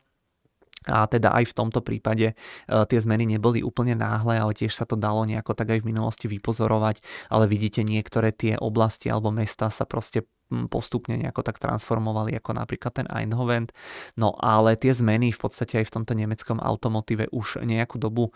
prebiehajú. E, myslím si, že určite by teda pomohla tá deregulácia, e, menej zásahov toho štátu. Krátkodobo tie zásahy štátu síce možno pomáhajú, ale dlhodobo určite viac škodia a možno by to teda prospelo všetkým. Možno by sa to prirodzene proste podelilo, hej, že naozaj nejaké tie menšie, lacnejšie elektromobily na to bežnejšie použitie by vyrábali vyrábali, ja neviem, tie čínske firmy alebo proste tá, tá Tesla, ale potom napríklad tie luxusnejšie auta, nejaké drahšie auta, tie limuzíny, to by sa možno stále hej, vyrábalo v tom Nemecku a možno v konečnom dôsledku by to rozdelenie tej ekonomiky tak, že Nemecko by vyrábalo, ja neviem, že o polku menej aut, ale boli by to proste luxusnejšie, drahšie auta a plus do toho by sa pridal nejaký nový sektor, ktorý by vznikol tým, že akoby veľa ľudí odišlo z toho tradičného alebo klasického automotív sektoru, že ono sa to nezdá, ale ono to nie je hra s nulovým súčtom, ale naozaj tam môže byť e, situácia akože win-win-win naozaj, že pre všetkých. E, takže ako som hovoril, Nemecko by sa zameralo proste na tie luxusnejšie, drahšie auta a tie lacnejšie auta by napríklad vyrábala tá konkurencia, tí zamestnanci by sa proste takto podelili, že čas by ostala v tom automotíve, čas by išla robiť teda e, niečo iné, no a v konečnom dôsledku by to mohlo byť e, pozitívne aj pre tých daňových poplatníkov, pretože tie peniaze, ktorými sa dotujú tieto veci, tak to tie štáty proste nemajú, že by si to úplne same nejaké vytvárali, ale väčšinou sa to vyberá vo forme daní, takže to sú opäť veci, na ktoré sa proste skladajú aj tí daňoví poplatníci, takže naozaj ono by sa to mohlo celé premiešať tak, že v konečnom dôsledku by by to Nemecko vyrábalo dokopy, hej, keď tam spravíme ten sumár, proste lepšie produkty. E, pokojne by to mohlo byť aj tak, že ten Volkswagen by bol už iba nejakým takým externým dodávateľom alebo monterom možno aj pre iné automobilky, že naozaj by sa otvoril ako, e, ako ja neviem, nejaké iné zahraničné spoločnosti, ktoré vyrábajú aj pre iné e, firmy. Napríklad Intel chce teraz takto fungovať, že bude vyrábať aj svoje veci, ale tie svoje výrobné kapacity poskytne aj niekomu inému. Takže ten prerod tohto celého je každopádne e, postupný, ne, nejde úplne nejakú hot tému, ale výhľadovo by som povedal, že je veľmi e, dôležité na toto všetko myslieť a si to nejako takto uvedomovať. To bolo teda Nemecko a automobilky, no a e, prejdeme teda pomaličky k tej tretej téme, e, k tej poslednej téme, ktorú som si pre vás tento mesiac nachystal. E, bude sa teda týkať hudobného priemyslu, alebo teda celkovo toho, že ako streamovanie zmenilo ten samotný hudobný priemysel. Opäť je to taká téma, že na jednu stranu viete investovať do toho streamovania, neviem, prostredníctvom napríklad akcií Spotify, alebo teda samozrejme tie svoje hudobné platformy má aj teda YouTube, Apple alebo Amazon, ale teda asi sa to úplne netýka e, bezprostredne toho investovania, ale opäť mi to prišlo e, zaujímavé proste z nejakého možno širšieho pohľadu alebo širšieho kontextu a toho, e, alebo popísania toho, že ako tie technológie menia svet alebo ako tie technológie menia ten v podstate každodenný život. Takže poďme sa pozrieť na to, že ako teda to streamovanie mení hudbu alebo hudobný priemysel. Pre no, mnohých z vás asi teda nebude veľkým prekvapením, že to streamovanie rastie na oblúbe najznamejšie služby Spotify, Apple Apple Music, YouTube Music, Amazon Music, myslím si, že väčšina ľudí v rámci toho nejakého produktívneho veku, tak ako ja, dajme tomu od tých, ja neviem, 15 do 50, 60, 70 rokov, takže väčšina ľudí už v dnešnej dobe, možno takých trošku väčšina technologicky zdatnejších ľudí, tak predpokladám, že využíva nejaké tie streamovacie platformy. Ja osobne používam napríklad Spotify, ale poznám tiež kopec ľudí, čo využíva teda YouTube Music. V roku 2022 v rámci toho streamovania bolo v Amerike prehratých až 1 bilión, 1 bilión piesní, alebo teda pesničiek. Nechce sa mi to teraz narýchlo rátať, že koľko to vychádza na každého jedného Američania, Američana, ale bude to naozaj dosť. Možno taká otázka doplena, že kto z vás ešte dnes kupuje hudbu fyzicky pod tými fyzickými nejakými nosičmi, mám na mysli hlavne teda CDčka, kazety, DVDčka, Blu-ray, disky alebo teda platne, možno tie platne to bude jediná taká výnimka, ktorá možno časom začne zase naberať na oblúbe, ale myslím si, že tá doba tých klasických CD-čiek asi už je teda za nami, za nami a pritom to nie je asi až tak ďaleko, kedy to naozaj dosiahlo vrchol. No a to nám v podstate ukazuje aj tento obrázok, ktorý e, nejakým spôsobom porovnáva alebo zobrazuje e, tržby toho hudobného priemyslu v rámci jednotlivých rokov, v rámci jednotlivých tých ako keby spôsobov toho pre, prehrávania hudby. Vidíte, že možno 50 rokov dozadu, že všelijaké tie plátne, tie vínily fungovali, potom prišli kazety, potom obrovský boom, ktorý trval, ja neviem, možno 20-30 rokov, tie kompaktné disky, tie CDčka, kedy naozaj vidíte, že tie tržby z tohto boli naozaj relatívne veľké, no ale potom vidíte, že okolo toho roku, že úplný prapočiatok toho streamovania bol možno okolo roku 2005, ale tak vo väčšom to nabehlo možno okolo roku 2015 alebo nejakých 10 rokov dozadu. A teraz v podstate vidíte, že nejaké to streamovanie podporované reklamou, to je tá tmavomodrá časť, plus to platené streamovanie, to je tá bledomodrá časť, tvorí drvivú väčšinu tržieb alebo príjmov eh, z toho eh, hudobného segmentu alebo eh, priemyslu, no a vidíte, že potom nejaké, nejaké tie digitálne eh,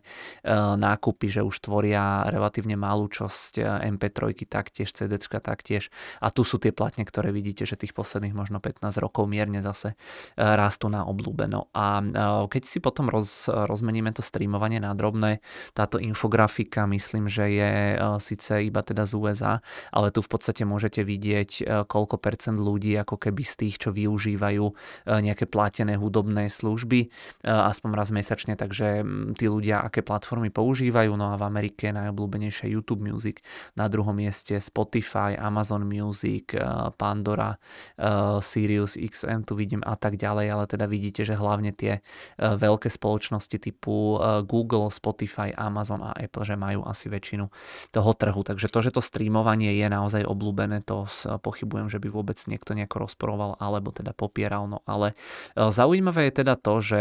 tie fyzické nosiče alebo plátne CD a tak ďalej už využíva e, naozaj len minimum ľudí a pozornosť sa teda každým rokom čoraz viac alebo čoraz intenzívnejšie e, presúva teda priamo alebo práve na to streamovanie, ktoré som uh, už teda načal. No a tie dôvody, asi to nie je úplne prekvapujúce, lebo to streamovanie je naozaj lacné, rýchle a dostupné. Uh, tento spôsob toho doručovania, doručovania hudby však naozaj zmenil veľmi veľa. Uh, ono, neviem, že či presne viete, aké sú tam nastavené tie finančné podmienky, ale naozaj ono je to extrémne lacné. Pri tých nejakých rodinných zdieľaniach, tak na jednu osobu to vychádza mesačne možno 2-3 eur alebo 2-3 doláre, čo je naozaj úplne minimálna suma. No a okrem teda spôsobu doručovania doručovania toho hudby, to, e, tej hudby, to samozrejme zmena e, v tejto oblasti, to streamovanie mení aj e, to, akým spôsobom tí interpreti prístupujú k vytváraniu tej hudby. A to je to, čo mi tam prišlo najzaujímavejšie v rámci celej tejto témy, pretože ono, keď si spomenieme na tú minulosť, tak veľa pesničiek, najmä nejakých, ja neviem, rokových, alebo také tie rôzne legendárne kapely, typu, ja neviem, nejaká Metallica a podobne, tak oni naozaj veľakrát mali pesničky, ktoré mali, ja neviem, 4, 5, 6, 7 minút, že naozaj boli celkom e, dlhé. No a dnes, keď si to porovnáte, tak tie pesničky, hlavne tie najobľúbenejšie alebo také tie najprehrávanejšie sú oveľa, oveľa kratšie. No a hlavným dôvodom toho celého je to, že tie platformy vyplácajú peniaze e, za prehratia, nie, nie proste za ten strávený čas pri tej pesničke, ale za tie e, prehratia. No a práve z toho dôvodu tí umelci veľakrát v rámci tých nových albumov vytvárajú radšej viacero kratších pesničiek ako menší objem alebo menšie množstvo tých dlhších pesničiek.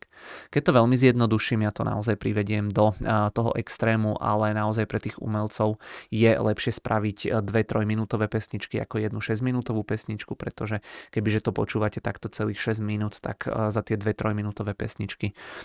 tí, tí umelci majú raz toľko peňazí a majú teda tým pádom dvojnásobnú tržbu. Ono, tá tržba pre tých umelcov naozaj nie je nič moc, ono sa to líši v závislosti od tých jednotlivých služieb, ale najčastejšie sa uvádza, e, že oni dostávajú buď stotiny e, dolára, alebo teda dokonca až tisíciny dolára za jedno prehratie, takže to sú naozaj úplne e, zanedbateľné sumy. No a práve to, že jednoducho takto je nastavený ten spôsob toho odmeňovania tých umelcov sa mení, alebo toto je aj dôvodom toho celého, že sa mení aj štruktúra tej hudby. Kedysi, keď sa pozrieme na tú minulosť, tak dominovali dlhé intra, dlhé nejaké úvody tých pesničiek, ale dnes teda na to, aby ste e, toho poslucháča chytili alebo aby ste boli úspešní v rámci toho e, streamovania, tak e, musíte toho poslucháča chytiť v podstate čím skôr, pretože pokiaľ by ste dali nejaké nudné intro a ten posluchač by vám tú pesničku prepol, tak ten autor nedostane žiadne peniaze. To znamená, že tá pesnička sa musí prehrávať aspoň 30 sekúnd na to, aby ten interpret vôbec dostal nejaké peniaze. Práve preto sa teda menia mierne aj tie pesničky, že napríklad ten refrén alebo nejakú tú najchytlavejšiu časť tí interpreti veľakrát dávajú naozaj do tých prvých 30 sekúnd, aby ste mali predstavu proste o tom, že ako bude tá pesnička vyzerať, pretože v minulosti, keď tam bolo dlhé intro a ten refrén až bol po, ja neviem, dvoch minútach, tak veľakrát to spôsobovalo, že tí ľudia tú pesničku prepínali a jednoducho tí umelci mali problém, lebo nedostali peniaze za to prehratie a ten algoritmus v podstate ich neodporúčal. A vy, keď ste teda umelec a nedostanete zaplatené, tak asi nie ste úplne, e, úplne radi a hľadáte tie možnosti, e, alebo teda snažíte sa tú hudbu robiť tak, aby to jednoducho tí ľudia neprepínali, e, aby ste dostali proste spravodlivo zaplatené za, tú, za, tú, za ten objem práce, ktorý ste takto spravili. No a veľkým problémom tohto celého je aj to, že tí umelci sa naučili alebo odsledovali si, že tie streamovacie platformy, že pokiaľ teda veľa ľudí preskakuje nejakú tú danú pesničku, tak aj ten algoritmus tie pesničky pesničky potom neskôr ďalej e, menej odporúča. E, všeobecne tiež platí, že čím dlhšie vydržíte, tým viac e, služba tú pesničku odporúči. Pokiaľ ju zvládnete si vypočuť celú a spraví tak väčšina ľudí, tak ten algoritmus tú pesničku v rámci tých rebríčkov posúva niekde teda vyššie. No a čím teda dlhšie vydržíte, tak tým väčšia pravdepodobnosť je, že tá pesnička teda bude komerčne úspešná. To podporuje aj, alebo toto tvrdenie podporuje alebo vyslovil aj producent Mark Ronson, ktorý by mal byť v tej tejto branži celkom e, úspešný. On dokonca tvrdí, že pesničky na to, aby v dnešnom, strí, v dnešnom svete streamovania prerazili, tak musia mať pod 3 e, minúty aj 15 sekúnd, pretože tie dlhšie pesničky ľudia počúvajú potom menej alebo menej často dokonca. Algoritmus ich tým pádom posúva ako keby nižšie a ten interpret znižuje pravdepodobnosť toho, že na tej svojej tvorbe zarobí toľko peňazí, koľko by chcel alebo koľko by si teda predstavoval. A zase naopak, pokiaľ ľudia počúvajú tú pesničku celú, tak je to presne naopak a algoritmus tú pesničku posúva vyššie. No a keď algoritmus tú pesničku posúva vyššie, tak je vyššia pravdepodobnosť, že sa dostane do nejakých zoznamov najprehrávanejších pesničiek E, niektoré tie e, platformy, alebo ono asi viac menej všetky tie platformy e, majú také rebríčky najlepších alebo najprehrávanejších hitov. No a samozrejme, keď sa dostane do tých top hitov, tak keď si niekto iný vyhľada ten rebríček a pustí si tie pesničky, tak to prináša nové prehratia a to samozrejme prináša tým umelcom aj peniaze. Takže je to taký začarovaný kruh, že naozaj tí umelci chcú, aby tie ich pesničky boli v tých top hitoch. Sú na to robené už aj rôzne výskumy alebo štúdie, ktoré v podstate hovoria alebo alebo potvrdzujú, eh, že to naozaj platí, pretože pokiaľ eh, sa dostanete do tých rebríčkov Top Hits, eh, myslím, že ten článok pojednával alebo hovoril o Spotify, tak je pravdepodobné alebo nejaký ten priemerný počet prehratí je zhruba 20 miliónov, za čo ten umelec dostane v priemere 163 tisíc amerických dolárov, takže naozaj tá finančná motivácia je tam teda veľmi, veľmi veľká. Dá sa to potom pozrieť alebo teda aj nejako kvantifikovať priamo cez tie čísla. Ono tie dáta ukazujú, že priemerná dĺžka pesniček výrazne klesá. V roku 2004 to boli, v roku 2000 to boli v priemere 4 minúty a dnes je to o viac ako 30 sekúnd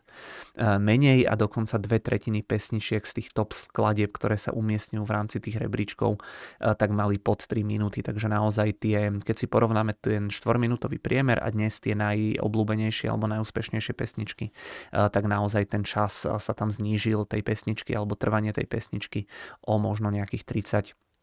percent. No a e, tým, že klesa dĺžka tých pesničiek, tak zase na druhej strane veľakrát pri mnohých interpretoch rastie e, počet tých pesničiek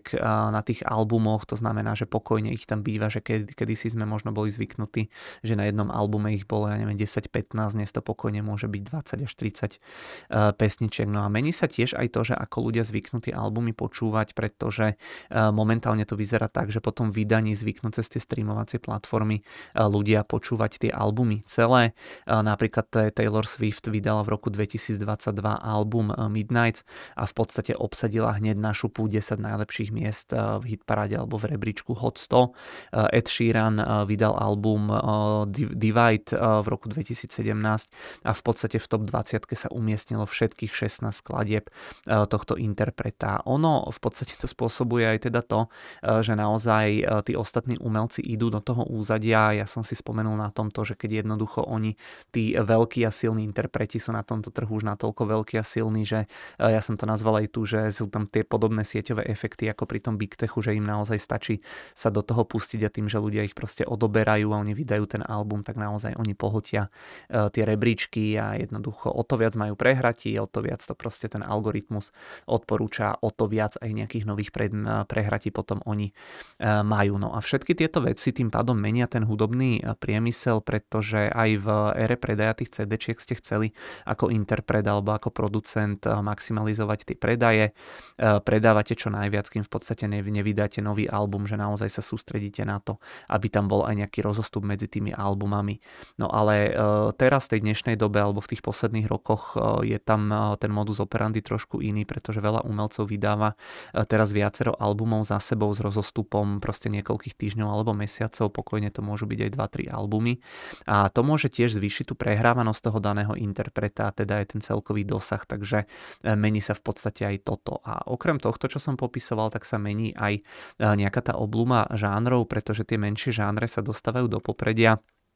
spomenuté v rámci tých článkov, na ktoré som narazil, bolo napríklad latino alebo nejaký žáner K-pop, to sa ani priznám, že neviem úplne presne, čo je. A mal by existovať na Spotify aj taký eh, playlist, eh, že Viva Latino eh, s takýmito nejakými výkričníkmi, ten by mal sledovať 10 miliónov ľudí alebo 10 miliónov odberateľov a malo by ísť dokonca o tretí najsledovanejší zoznam na Spotify. A práve aj to, že sa menia tieto žánre, tak vznikajú v rámci tej hudobnej branže aj rôzne také nové kombinácie žánrov môžu tam vznikať napríklad popové pesničky s nejakými španielskými remixami, e, lebo tým pádom tá pesnička potom môže byť zaradená aj do nejakého popového playlistu alebo žánru, alebo aj potom do nejakého latino žánru, čo samozrejme opäť vytvára možnosť alebo pravdepodobnosť toho, že na ňu e, narazí viacero ľudí, takže tí interpreti sa aj žánrovo ako keby prispôsobujú alebo skúšajú aj nové žánre, aby tie pesničky mohli byť zaraďované aj do viacerých nejakých segmentov. A o to pravdepodobnejšie sa vám tá pesnička potom potom zobrazí v rámci nejakého vyhľadávania. E, v roku 2015 vyšla pesnička Sorry od Justina Biebera. Ona sa držala 3 týždne na prvom mieste v rebríčku Hot 100, ktorý už som spomínal, ale potom o mesiac neskôr vyšiel nejaký latino remix, ktorý bol údajne ešte úspešnejší alebo mal ešte väčší e, dosah a oslovil ešte o niečo širšie e,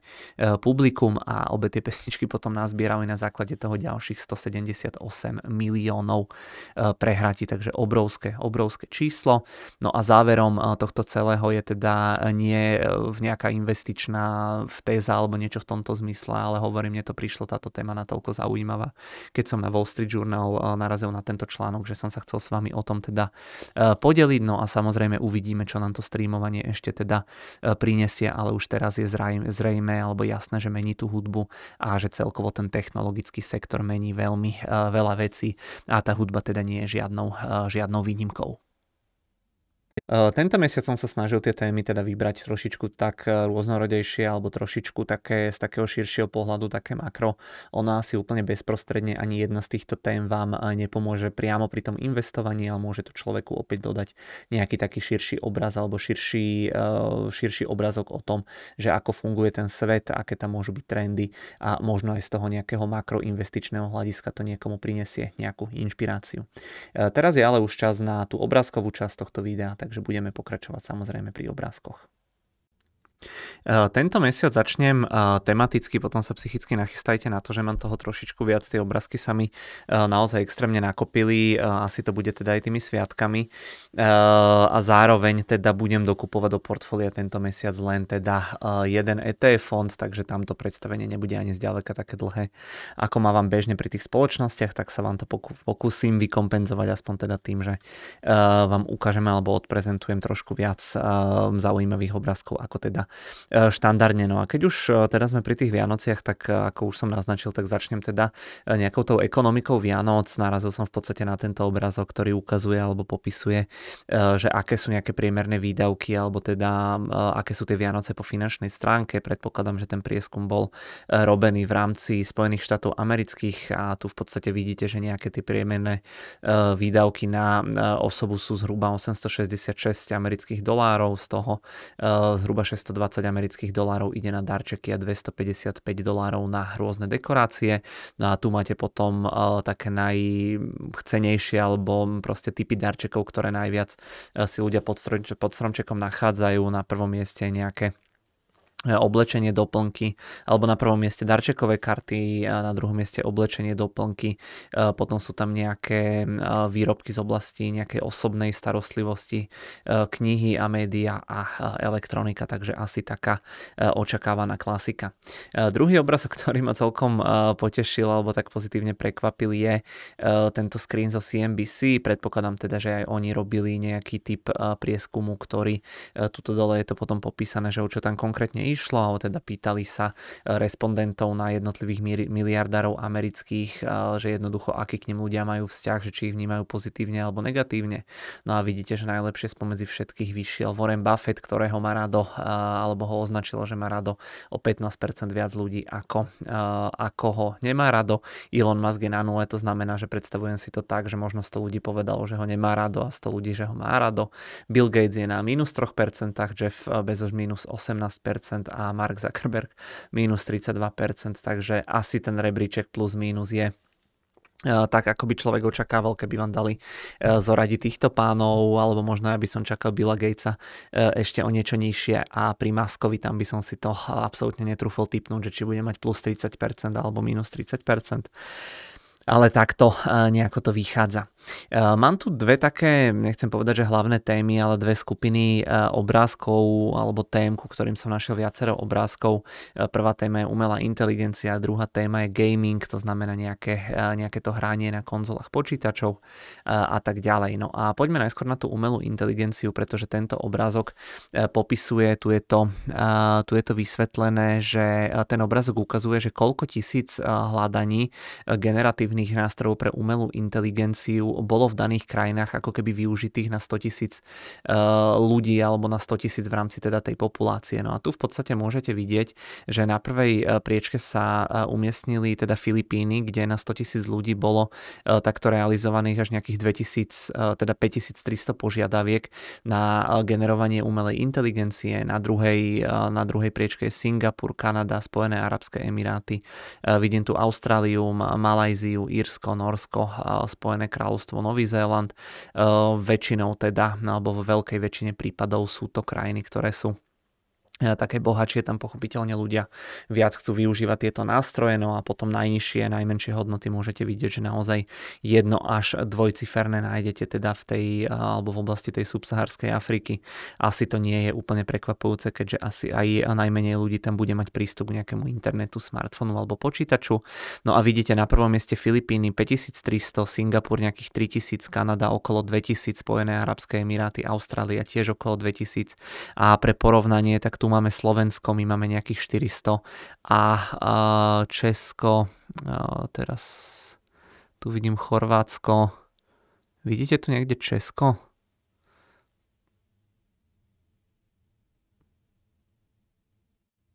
Aha, tu sme. 548 a Slovensko 400, takže e, bratia Česi nás opäť predbehli teda aj v tejto metrike. E, k umelej inteligencii ešte som našiel takúto peknú pyramídu. Vyzerá to ako tá pyramída maslových potrieb, alebo táto pyramída ukazuje e, jednotlivé spoločnosti, ktoré nejakým spôsobom prenikajú alebo podnikajú v oblasti tej umelej inteligencie je to rozdelené podľa toho, čo robia. Vidíte, že napríklad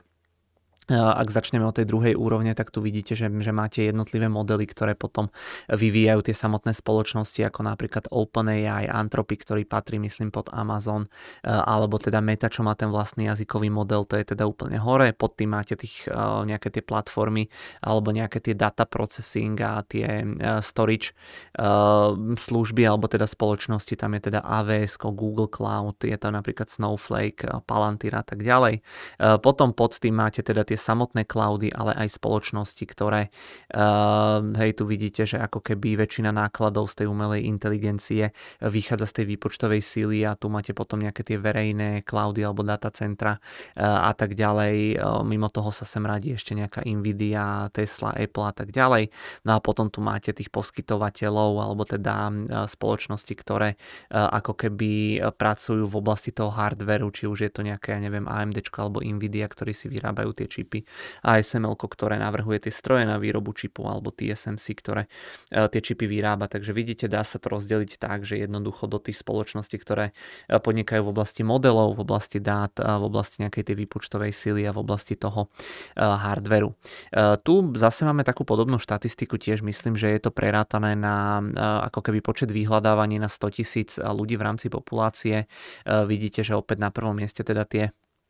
Filipíny, na druhom mieste Singapur, Kanada, Spojené arabské emiráty, Malajzia, Austrália, Írsko, Bahrajn. E, toto sú teda krajiny, kde sa najviac využíva e, to generovanie teda toho textu. E, tento obrazok zase ukazuje rovnakú tú metodológiu, ale ukazuje, že kde alebo v, rámci ktorých krajín sa najviac generujú takto obrázky. Tu na prvom mieste s číslom 311 je Izrael, na druhom Singapur, na treťom Fínsko, potom Francúzsko, Norsko, Nový Zéland, Kanada, Írsko, opäť zaujímavé zaujímavé, že aj tu sa um, umiestnil ten Singapur na druhom mieste, keď to vrátim. Áno, tak aj pri tom texte bol Singapur na druhom mieste, ale tie krajiny sa väčšinou teda opakujú, Kanada, Spojené Arabské Emiráty a tak ďalej. No a tu máme potom ešte tretí obrázok k tomu, ten zase ukazuje, kde sa najviac generuje ako keby hudba alebo nejaké tie zvukové proste záznamy pomocou AI, no a tu z nejakého bizarného dôvodu jednoznačne dominuje Uruguay, to by som asi netypol. Tam je teda 230 takých požiadaviek požiadaviek, no a na druhom mieste s veľmi veľkým odstupom Chile 76, Argentína 66, Peru 59 a tak ďalej. Takže tu dominuje tá stredná alebo tá južná Amerika.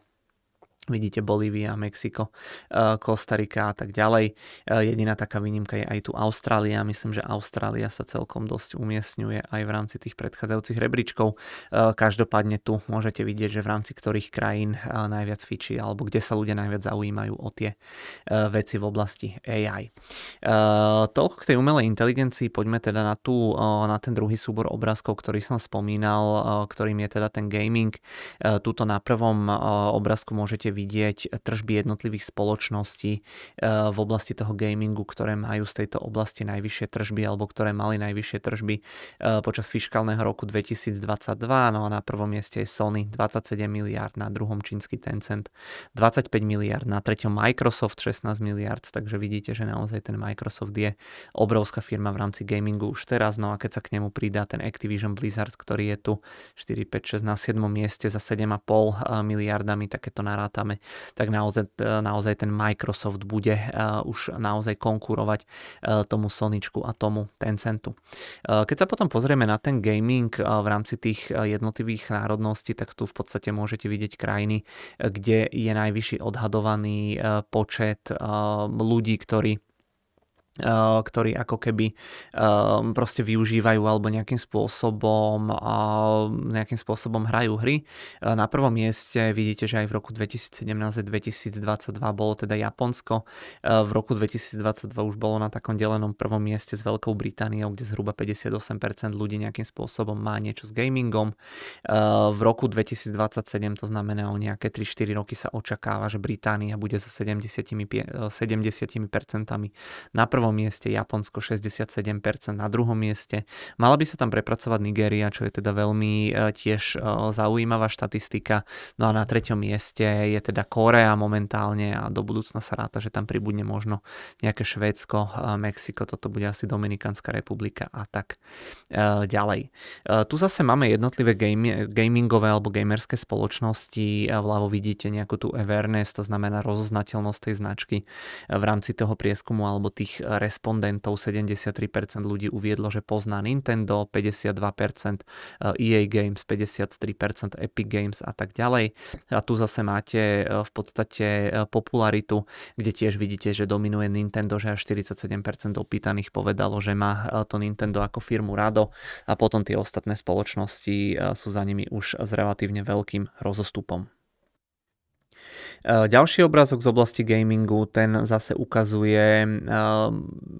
podiel amerických respondentov, ktorí odpovedali v tomto e, dotazníku alebo v rámci toho prieskumu, ktorí povedali, že pravidelne hrajú videohry na nasledujúcich zariadeniach. 57% e, ľudí povedalo, že pravidelne hrá hry na smartfónoch, e, na hernej konzole 35% ľudí, počítače 29, tablet 26, smart TV 21, to ma úplne rozsekalo, že každý piatý človek pravidelne hráva nejaké hry na smart TV, to sa priznam, že som ani nevedel, že niečo také existuje. No a celkom zaujímavé sú aj tie mobilné prenosné gamingové konzoly, e, nejaké streaming 12% a 17% ľudí povedalo, že nehrá, e,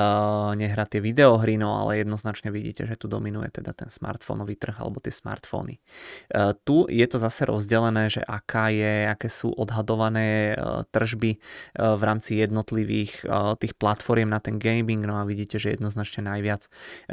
tržieb generujú tie mobilné hry. V roku 2023 by to malo byť zhruba 93 miliard miliard, konzolové hry na druhom mieste 56 miliard a nejaké tie stiahované e, počítačové hry 37 miliard amerických dolárov. E, vidíte, že medziročne e, na tom mobile ten gaming rastie o 0,8%, konzoly plus 7%, počítače plus 1,6% a že veľmi výrazne klesajú, ale to je aj tak malý segment, nejaké tie hry cez prehliadače tie klesli medziročne o 17%. Potom, ak sa pozrieme na ten gaming ešte aj z toho hľadiska, že ktoré hry vygenerovali na tých mobiloch najväčšie tržby v roku 2022, tak vidíte, že na prvých troch miestach dominujú čínske hry. Honor of Kings 1,8 miliardy, PUBG Mobile 1,52 miliardy a nejaký Genshin Impact, to počujem prvýkrát, 1,4 miliardy. No a na štvrtom mieste je tam potom Candy Crush švedská, americký Roblox, nejaký Coinmaster, americký Pokémon Go a tak ďalej. Uh, potom uh, ďalšia vec, čo sa rieši, prednedávnom vyšiel, myslím, prvý trailer na GTA 5. Uh, 5, 6, dúfam, že teraz nejaká 6, myslím, že to je, alebo 5, no, nie som si teraz istý. Mám tu k tomu ešte jeden obrázok potom, tak uh, tam 6, myslím, že to je, uvidíme, že či mám pravdu. Ale uh, tu môžete vidieť uh, tržby uh, spoločnosti Take-Two a teda podiel GTAčka na uh, tržbách tej firmy. Vidíte, že napríklad v roku 2014 uh, GTA 5 bola uh, alebo vy, vy,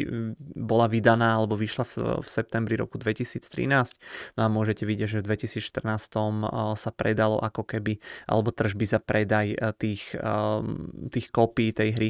boli zhruba, ja neviem, 2,5 miliardy amerických dolárov, no a vidíte, že fyzické kopie z toho tvorili e,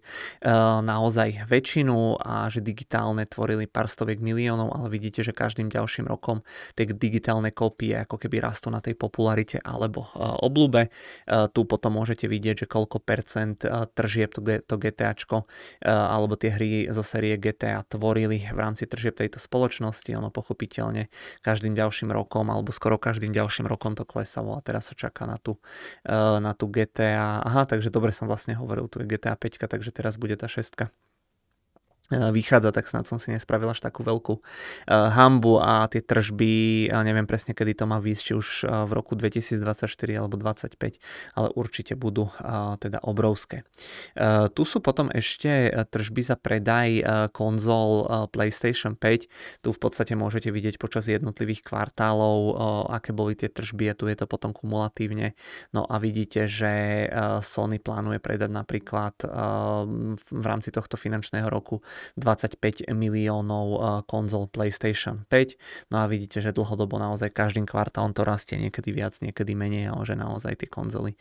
predáva sa ich obrovské množstvo. No a toto je, myslím, posledný obrázok ku gamingu, ktorý mám nachystaný. Tento zase ukazuje, že aké boli teda tie produkčné náklady a koľko sa predalo vydaní jednotlivých častí GTA. Vidíte, že GTA 4 vyšlo v roku 2008, predalo sa 25 miliónov kópií, náklady na tvorbu tej hry boli 100 miliónov amerických dolárov a tržby boli 2 miliardy, takže krásne. Zhruba 20 násobné zhodnotenie tej investície, potom po 5 rokoch prišla GTA 5, tej sa predalo 185 miliónov kópií, takže naozaj obrovské, obrovské číslo náklady na vývoj 265 miliónov amerických dolárov, tržby 7,7 miliardy, takže obrovské, eh, obrovské tržby eh, v kontexte toho, že ide v podstate o hru. Keď si zoberiete, že nejaké najziskovejšie firm, eh, filmy historicky, ja neviem, tie Marvelovky, koľko vygenerovali 2,5 miliardy amerických dolárov a vidíte, že GTAčko koľko vygenerovalo. No a GTA 6, ktoré má teda v istom roku 2025, tak nejaké tie odhady hovoria, že náklady na ten ten vývoj boli prosím pekne až 2 miliardy eh, amerických dolárov, takže naozaj obrovské, eh, obrovské, obrovská výška finančných prostriedkov. A to samozrejme, koľko to zarobí, nikto nevie, ale s veľmi vysokou pravdepodobnosťou asi pôjde o eh, veľký predajný hit. Takže toľko k tým takým úvodným dvom témam sa mi nakopili obrázky na tieto dve témy, tak som to dal takto k sebe, aby som od toho e, neodskakoval. No a poďme teraz na veľké technologické spoločnosti. E, táto infografika od Visual Capitalist e, zase veľmi pekne ukazuje, že za tých posledných 5 rokov, aká bola návratnosť tých jednotlivých akcií. Vidíte, že Tesla 829%, Nvidia 783%, zvyšok techov od, dajme tomu, od tých 63%, čo teda dosiahol Amazon za tých posledných 5 rokov, to je asi najhoršia výkonnosť pomedzi tých veľkých firiem. Apple 250 90% a všetky ostatné tie spoločnosti niekde e, medzi tým. No a ešte veľkosť teda potom toho kruhu nám ukazuje aj celkovú trhovú kapitalizáciu tých jednotlivých e, firiem, ale vidíte, že jednoznačne dominuje aj Tesla, aj Nvidia. Ono je to spôsobené asi tým, že tie firmy 5 e, rokov dozadu boli značne menšie ako tieto ostatné spoločnosti. Tuto máme potom porovnanie tej Magnificent 7 s celkovou kapitalizáciou jednotlivých akciových trhov. Keď si zoberieme Apple, Microsoft, Alphabet, Amazon, Nvidia, Tesla a Metu, tak majú e, vyššiu váhu alebo vyšší podiel v tom svetovom akciovom indexe ako Japonsko, Veľká Británia, Čína, Francúzsko a Kanada dohromady. Hej, takže naozaj obrovské spoločnosti. E, zoberte si, že už len teda Apple, keď si zoberieme, tak naozaj má v tom svetovom indexe skoro taký podiel ako celé e, Japonsko, takže naozaj gigantické sú momentálne tie americké spoločnosti. No a e, tu som narazil na takéto pekné infografiky, jediná z tých veľkých e, siedmých technologických spoločností, ktorá tam takto nebola spracovaná, e, bola teda Tesla, takže mám, mám tu v podstate všetko okrem Tesly a vždy tá infografika v podstate ukazuje, ja to nebudem úplne podrobne komentovať, koho to zaujíma, môže si to v takejto graficky veľmi peknej forme pauznúť a popozerať, no ale môžete vidieť, že vždy je tu, ako keby vždy sú tu celkové celkové, tržby tej spoločnosti, vidíte tu nejaký ten medziročný rast alebo pokles a vidíte tu rozdelenie tržieb. Tu máte napríklad Amazon 514 miliard e, dolárov trhová, e, teda tržby e, za, za to dané obdobie, net income 2,7 miliardy, medziročný rast tržieb plus 9%, 43% tržieb z online obchodov, služby tretím stranám 23%, AVS 15% a tak ďalej. A tu máte potom vpravo ešte na tomto bare alebo alebo v rámci proste tejto škály alebo stupnici rozdelenie tržie podľa geografie, vidíte Amazon 70%, USA, Nemecko 6,5% a tak ďalej. E, ako druhý tu mám abecedne Apple, tam vidíte, že najdôležitejší stále iPhone, e, na druhom mieste teda služby, potom nositeľná elektronika, e, Macy a iPady, rozdelenie podľa regiónov, vidíte, že 42% Amerika, 24% Európa, Greater China 20%, Japonsko 8%. Tretia spoločnosť Alphabet, vidíte tržby 283 miliard amerických dolárov, 60 miliard net income, samozrejme zrejme ten Google, no tu je to rozmenené na drobné, ale dá sa povedať, že naozaj to celé stojí a padá hlavne teda na tom reklamnom, reklamnom segmente alebo reklamnom biznise. Ono je tu síce nazvané, že ten Google Search nejakých 57% tvorí tých tržieb, ale tiež v podstate Google Network, YouTube reklamy alebo nejaké other services, tak primárne na všetkých tých platformách alebo tých podsegmentoch Google alebo Alphabet zarába na tej reklame, no a tiež samozrejme najdôležitejší trh Spojené štáty americké. Microsoft, serverové produkty plus cloud 38% tržieb, celkové tržby 212 miliard amerických dolárov net income 72 miliard, Office tvorí 23% tržieb, Windows 10% tržieb, gaming 7% tržieb, rovnako ako LinkedIn alebo podobne ako LinkedIn. Tiež najdôležitejší, najdôležitejší trh Spojené štáty americké na druhom mieste zvyšok sveta ako celok. No a predposledný obrázok z tejto série, ktorý tu mám, je teda meta. E, celkové tržby 117 miliard amerických dolárov, 23 miliard je teda net e, income. E, teraz ja vlastne pozerám, že ono to asi budú dáta za asi za 2022 ešte predpokladám alebo k tretiemu kvartálu. Každopádne e, tento, e, ten ukazovateľ proste rastu alebo poklesu e, tých tržieb asi to až tak by som do úvahy úplne nebral, ale podľa mňa je to najdôležitejšie to, že keď sa človek takto komplexne pozerá na rozdelenie podľa tých segmentov, no a vidíte, že v prípade Mety je to zhruba 98% tržieb teda pochádza z, z tej reklamy alebo z reklamného biznisu, no a Reality Labs to je tá divízia, tá metaverzová 1,9% tržieb, Severná Amerika 43% tržieb, Azijsko-Pacifický región 24%, Európa 23%, no a Nvidia, uh, Fiskalír, uh, nejako mi to úplne nesedí, pretože oni sa uh, Áno, tak to bude za rok 2022, lebo tá Nvidia by určite mala ako brutálny medziročný rast tých tržieb, ale tu v podstate môžete vidieť, že asi teda za ten rok 2022 mali na tržbách 27 miliard amerických dolárov. A e, v rozdelenie tých tržieb Nvidia proste navrhuje e, a predáva potom čipy. E, naozaj veľmi výrazne ide do popredia alebo idú do, do popredia tie ich špecializované čipy na AI, na tú umelú inteligenciu, takže to je jednoznačne aktuálne to najdôležitejšie, že čo čo je eh, v rámci teda tej Nvidie. No a vidíte, že geograficky eh, Severná Amerika na prvom mieste, Tajvan na druhom, Čína na treťom eh, mieste a zvyšok sveta až potom na tom štvrtom mieste. Keď sa potom pozrieme na technologické spoločnosti tiež podľa nejakých regiónov, tak tento obrazok zase ukazuje, že kde sú nejaké tie huby alebo nejaké tie miesta, kde sa združujú nejakí tí najlepší technologickí pracovníci, no a nie asi úplne prekvapením, že najviac alebo najväčšia bodka vidíte, že je eh, San Francisco Bay Area, to znamená oblasť toho tzv. Silicon Valley, tam by malo byť až nejakých 400, 408 tisíc tých zamestnancov v oblasti technológií. Na druhom mieste tu máme tú New Yorkskú metropolitnú oblasť, potom z takých veľkých regiónov ešte možno LA, Seattle, tam myslím sídli Microsoft a myslím, že aj Amazon, potom tam máme Toronto, Washington DC a tak ďalej. No a tu potom vidíte, že ako sa to percentuálne zmenilo od roku 2017 do roku 2022 a vidíte, že napríklad veľmi výrazne rastie Vancouver alebo Calgary eh, a že potom také tie eh, tradičné huby, že vidíte, že oni skôr teda stagnujú, takže eh, aj ten IT svet sa v podstate roz, rozprestiera alebo, alebo ako keby rozširuje do, do viacerých častí Ameriky.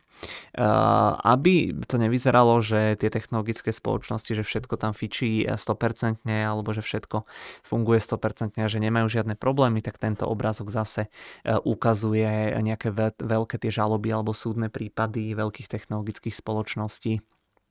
v roku 2023. Vidíte, že Google mal problémy, s, alebo ešte stále má problémy s Department of Justice, s americkou FTC, s tou obchodnou komisiou, ktorá proste rieši nejaké tie monopolné alebo protimonopolné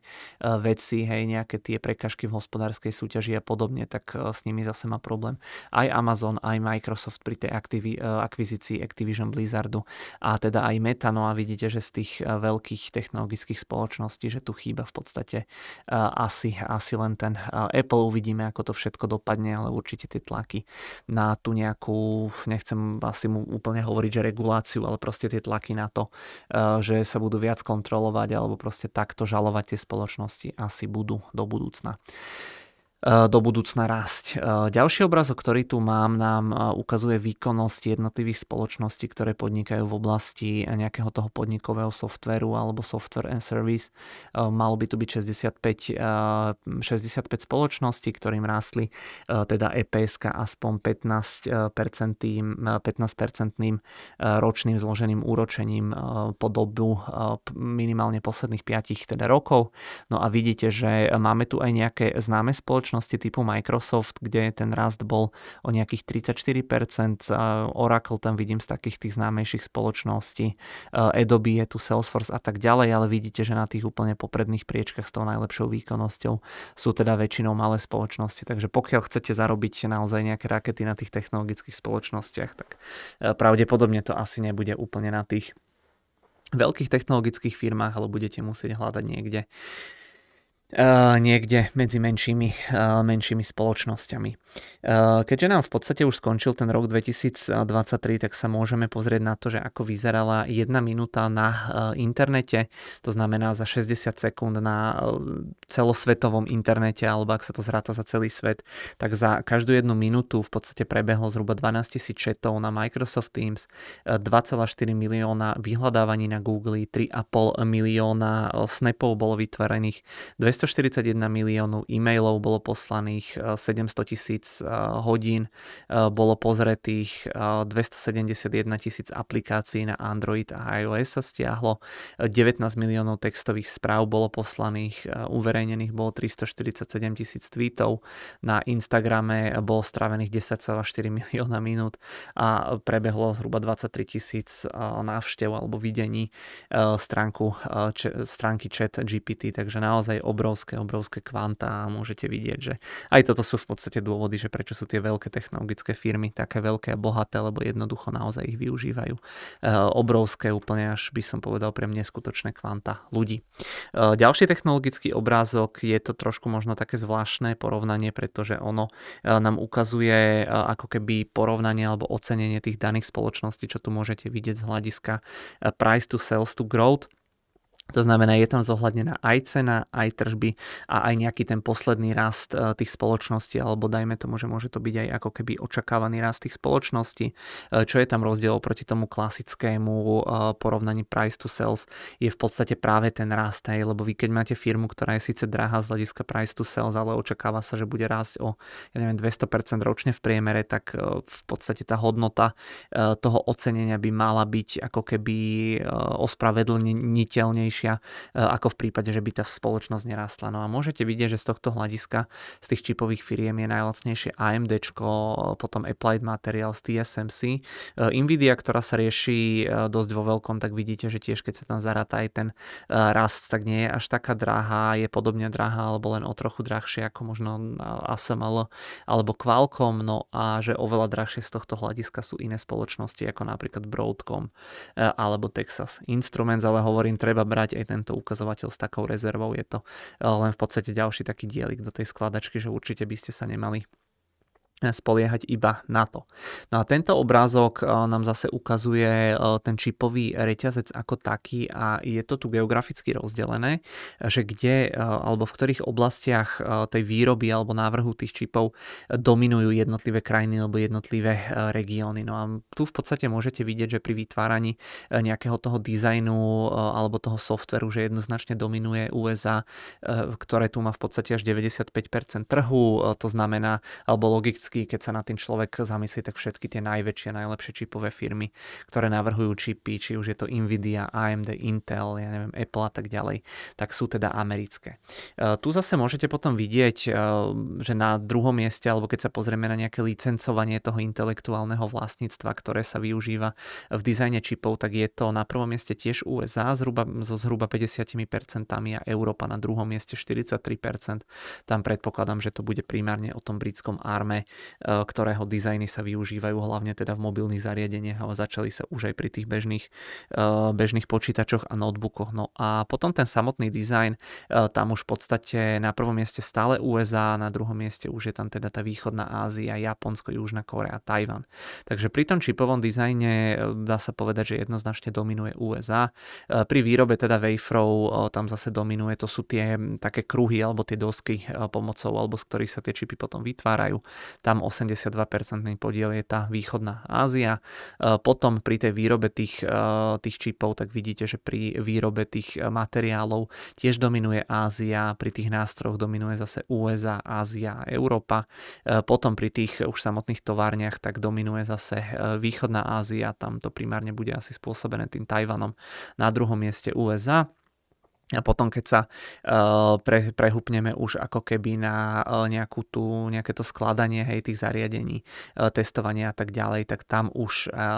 rastie, dominuje tam stále teda tá východná Ázia, ten Tajvan a tak ďalej, ale už sa tam presadzuje mimo teda nich a Ameriky aj napríklad Čína, takže tiež, tiež celkom zaujímavé porovnanie, že ako je rozdelený celý ten čipový reťazec, takže trošku zložitejší obrázok, ale vidíte, že teda ten západ stále dominuje v takých tých najdôležitejších eh, oblastiach eh, návrhu, eh, návrhu tých čipov. Poďme od čipov trošku ďalej, poďme sa pozrieť na porovnanie najobľúbenejších amerických pick-upov. Ono myslím, že vo väčšine krajín dominuje alebo je najobľúbenejší je najobľúbenejší Ford F-150 eh, alebo teda na druhom mieste myslím, že je Chevrolet Silverado. No a tu v tejto eh, tabulke to máte porovnané tieto jednotlivé krajiny alebo jednotlivé verzie, elektrické verzie týchto pick-upov s Teslou Cybertruck. No a vidíte, že plus minus je to porovnateľné aj teda cenovo, aj dojazdom, aj s rýchlením. Jediné, kde Tesla jednoznačne, no alebo ani teraz pozerám, že asi nie až tak jednoznačne, že by dominovala Eh, tak v podstate uh, ani tu aj tie konské sily, že plus minus tá Tesla sa trafila teda tam, kde je uh, podobne zameraná konkurencia.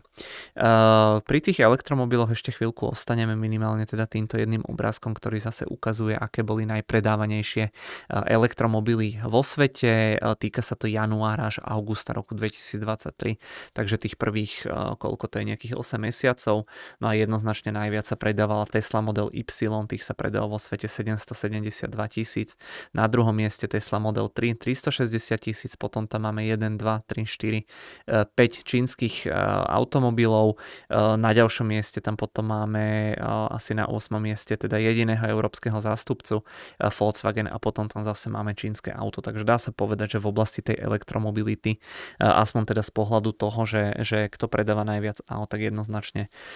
zatiaľ dominuje Tesla a Čína. Eh, pri tých eh, autách ešte chvíľku ostanem, aj keď už teraz nepôjde len o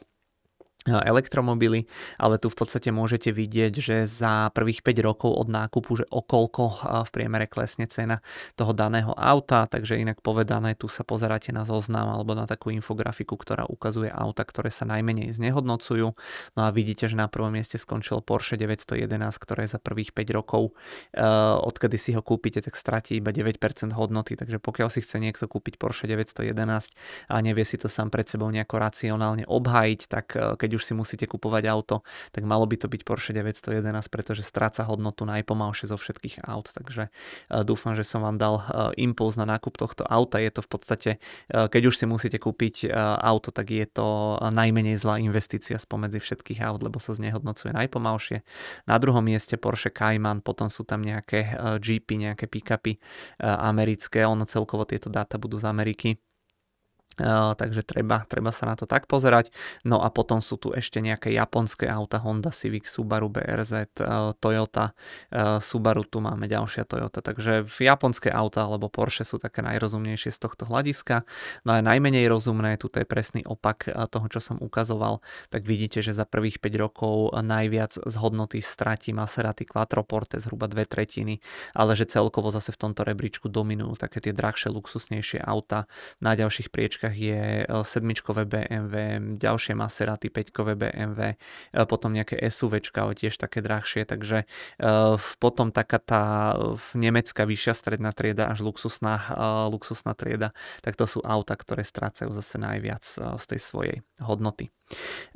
Ešte jeden obrázok Tesla, toto je z Twitterového alebo X-kového účtu Charlie Bilelo. Odporúčam sledovať veľmi dobrý účet. No a on, tento pán, mapuje mimo iného aj ceny jazdených Tesiel. Môžete vidieť, že ono tá cena klesala, keď prišiel COVID. Potom, ako bol nedostatok aut, tak z tých 47 tisíc vyletela až na nejakých 68 tisíc amerických dolárov a že momentálne je cena jazdenej Tesly zhruba 39 tisíc amerických dolárov, takže tiež nám to niečo môže ukazovať o tom, že ako na tom je aktuálne ten trh.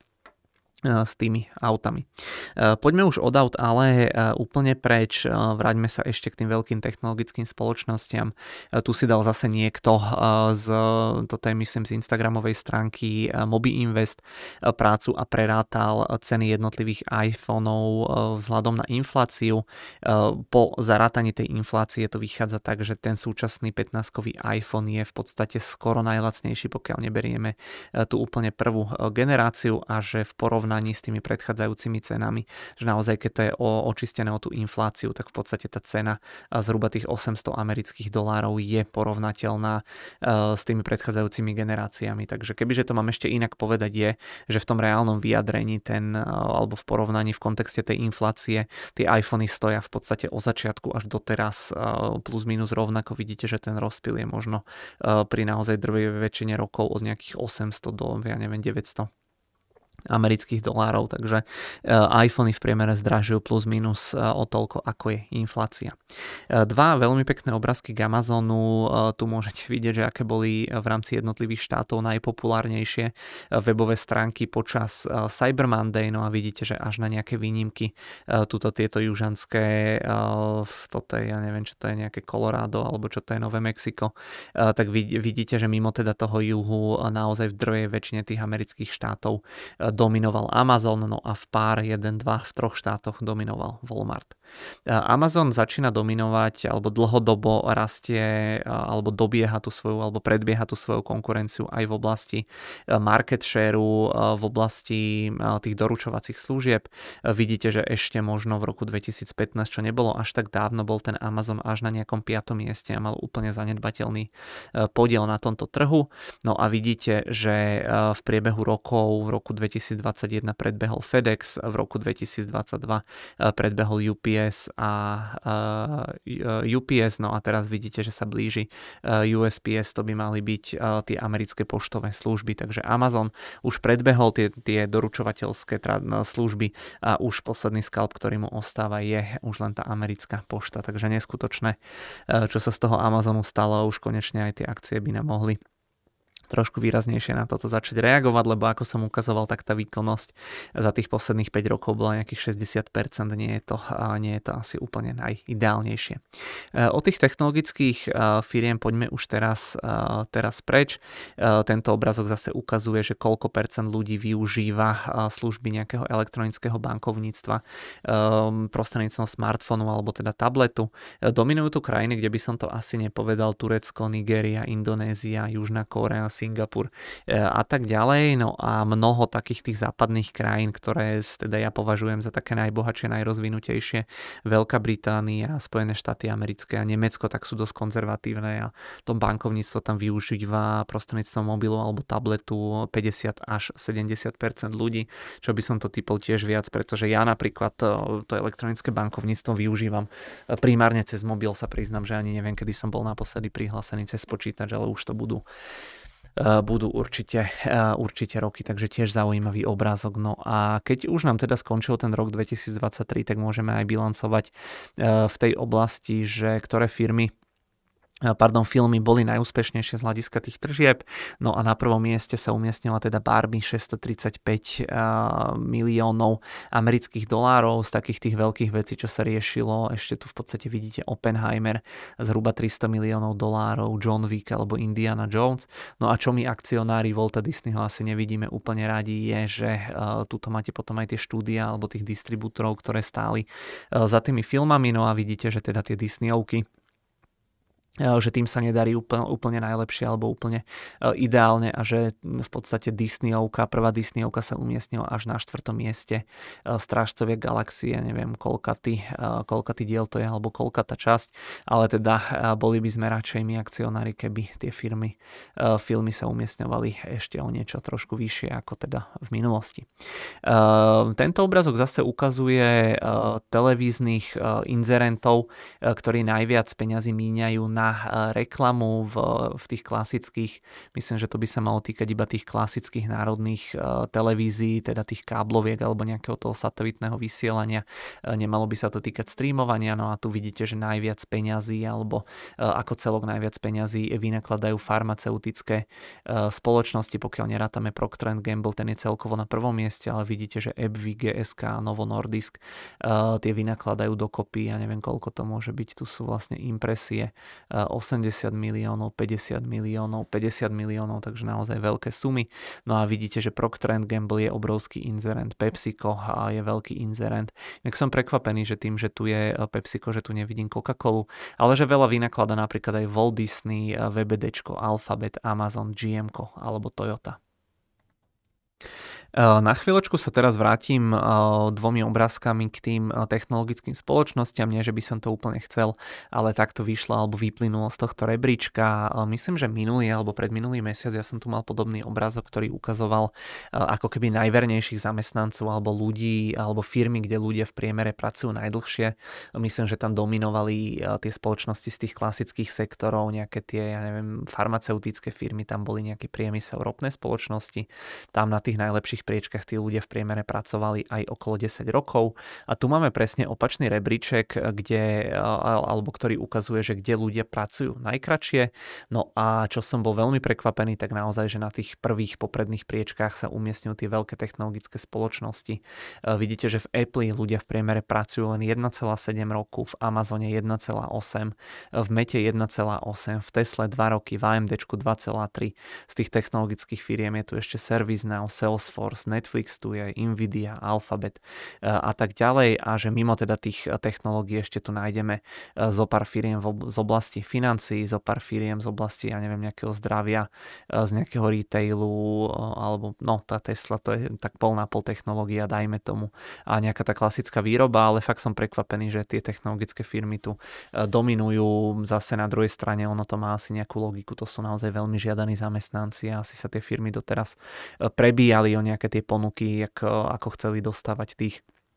zamestnancov k sebe. E, fakt som zvedavý, že keď e, tí, tí zamestnanci už teraz, e, tí zamestnanci tých technologických firiem už nemajú až takú istotu v tých zamestnaniach, že či aj toto spraví niečo s tými číslami, tak možno o rok, o dva niekto dá, niekto dá podobný rebríček a uvidíme, že či sa to nejako zmení. Môžeme si to porovnať, ak si na to spomeniem. No a keď som teda pri tom, že ako sa prepušťajú tí zamestnanci, tak tento zase obrázok ukazuje, alebo teda tento prieskum robila 365 Data Science, respektíve CNBC to zverejnilo a vidíte, že to je analýza nejakých viac ako 1100 LinkedInových profilov e, technologických zamestnancov, ktorí boli prepustení e, medzi novembrom 22 a januárom 23 a ten obrazok ukazuje, že kde tí ľudia skončili, že v akej oblasti. A vidíte, že 19% z nich e, skončilo alebo tiež pracovalo alebo ostalo pracovať v oblasti nejakého vývoja softveru, 13% internet, informačné technológie 4%, ale veľa z tých ľudí zhruba 10%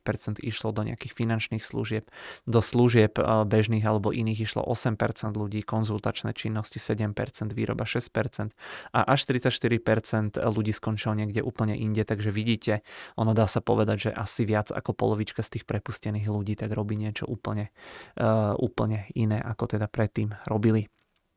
Ako už som naznačil, alebo ako už som prezradil v úvode tejto časti, tak budem tento mesiac dokupovať, dokupovať ETF, pokiaľ sa teda nič, nič nezmení, kým sa k tomu ešte prepracujem. A tie ETF, alebo taký najznamejší emitent ETF na svete je zrejme teda BlackRock, oni majú aj najviac peňazí v správe alebo pod správou. Oni majú tie ETF pod tým názvom alebo menom iShares, určite poznáte, ale vidíte, že dlhodobo ten podiel BlackRocku na tom trhu s tými ETF-kami klesá. Okolo roku 2008 mali až 50% alebo takmer 50%. A teraz sa dostávajú niekde k 30%. No a ten,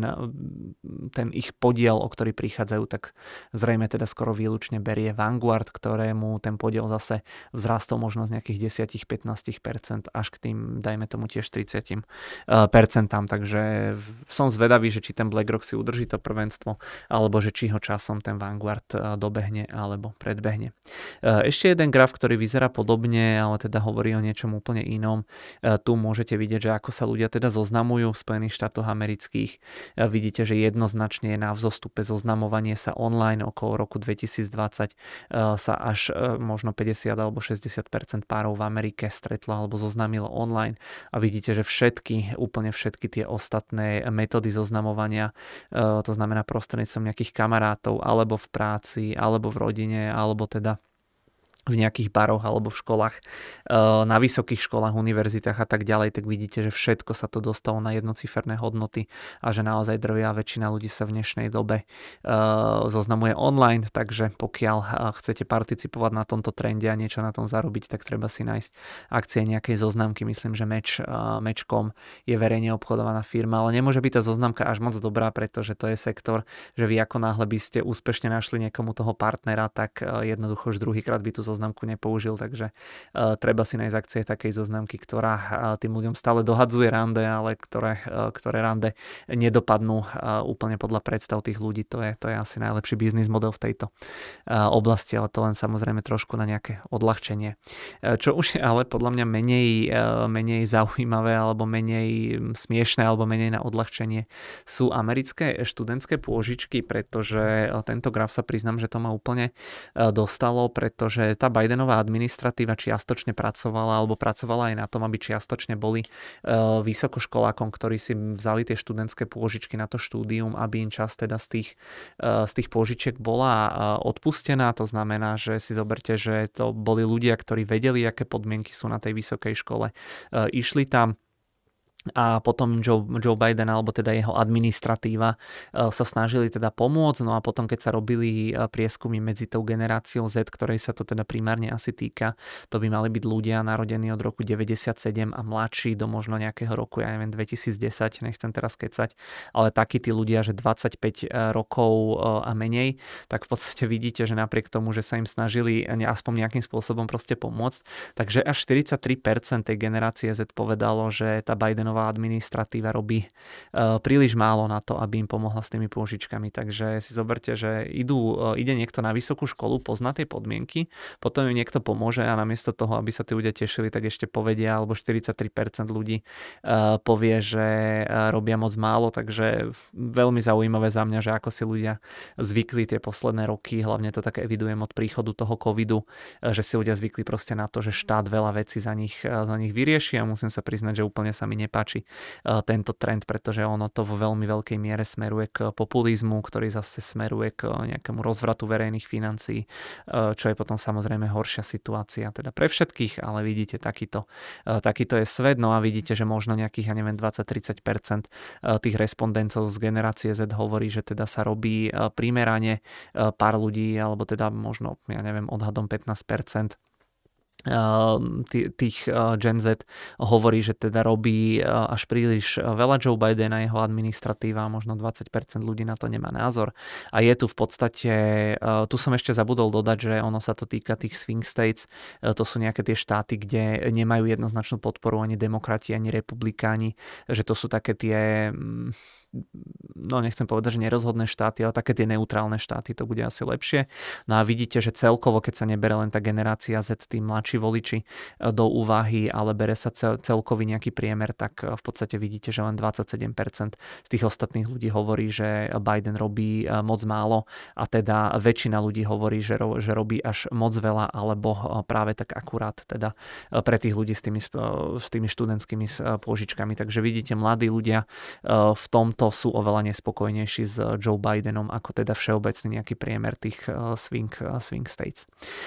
Keď sme ešte pri tej generácii Z, tak ja som tu pred pár mesiacmi mal taký prieskum, že aké sú nejaké najväčšie trendy alebo najobľúbenejšie trendy a značky tých mladších ľudí. Tu je to dané do infografiky, no a vidíte, že najobľúbenejšia alebo top fashion brands v oblasti obuvy tých mladších ľudí je Nike, na druhom mieste Converse Adidas. V oblečení tiež dominuje Nike, aj keď už nie až tak jednoznačne, potom je tam nejaký ten Lululemon a tak ďalej. No a v oblasti teda tých kabeliek je Coach, Louis Vuitton a potom nejaké značky, ja neviem, Michael Kors, potom je tu nejaká Kate, eh, Kate neviem čo, to som tiež v živote nevidel. A potom eh, Chanel, ale tiež zaujímavé, že ako si ten Nike dokáže držať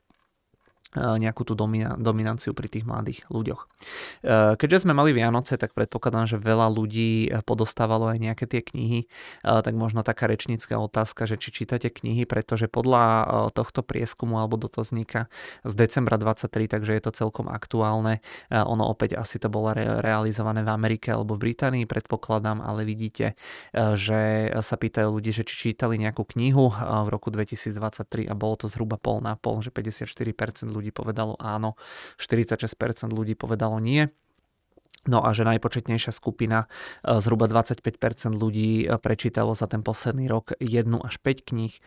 možno 10% ľudí 6 až 10, ja neviem, 7% ľudí 11 až 15 kníh a tak ďalej. A že viac ako 50 kníh prečítali možno 4% ľudí. To mi príde ako fakt obrovské číslo, to si zoberte, že to by bola jedna kniha týždenne, ale zase s tými dotazníkmi je to tak, že teda vždy sa tam dá niečo vymyslieť, že pokiaľ naozaj si to niekto nemerá, tak tak môže si to trošku prikrášliť, ale teda vidíte, e, podľa tohto je to tak, že, že polovička ľudí plus minus e, číta alebo prečítala aspoň jednu knihu a že väčšina teda z tej polovičky tak e, číta, alebo najväčšia časť alebo najpočetnejšia skupina tých ľudí je teda tá, že prečítali jednu až 5 kníh za ten predchádzajúci rok. Máme tu luxusné značky alebo infografiku, ktorá ukazuje veľkosť spoločnosti v oblasti luxusu. Na prvom mieste LVMH, ktorého akcie my sme si kupovali 410 miliard amerických dolárov. Eh, Hermes Paris, eh, neviem presne ako sa to číta, na druhom mieste 232 miliard eh, z takých tých známych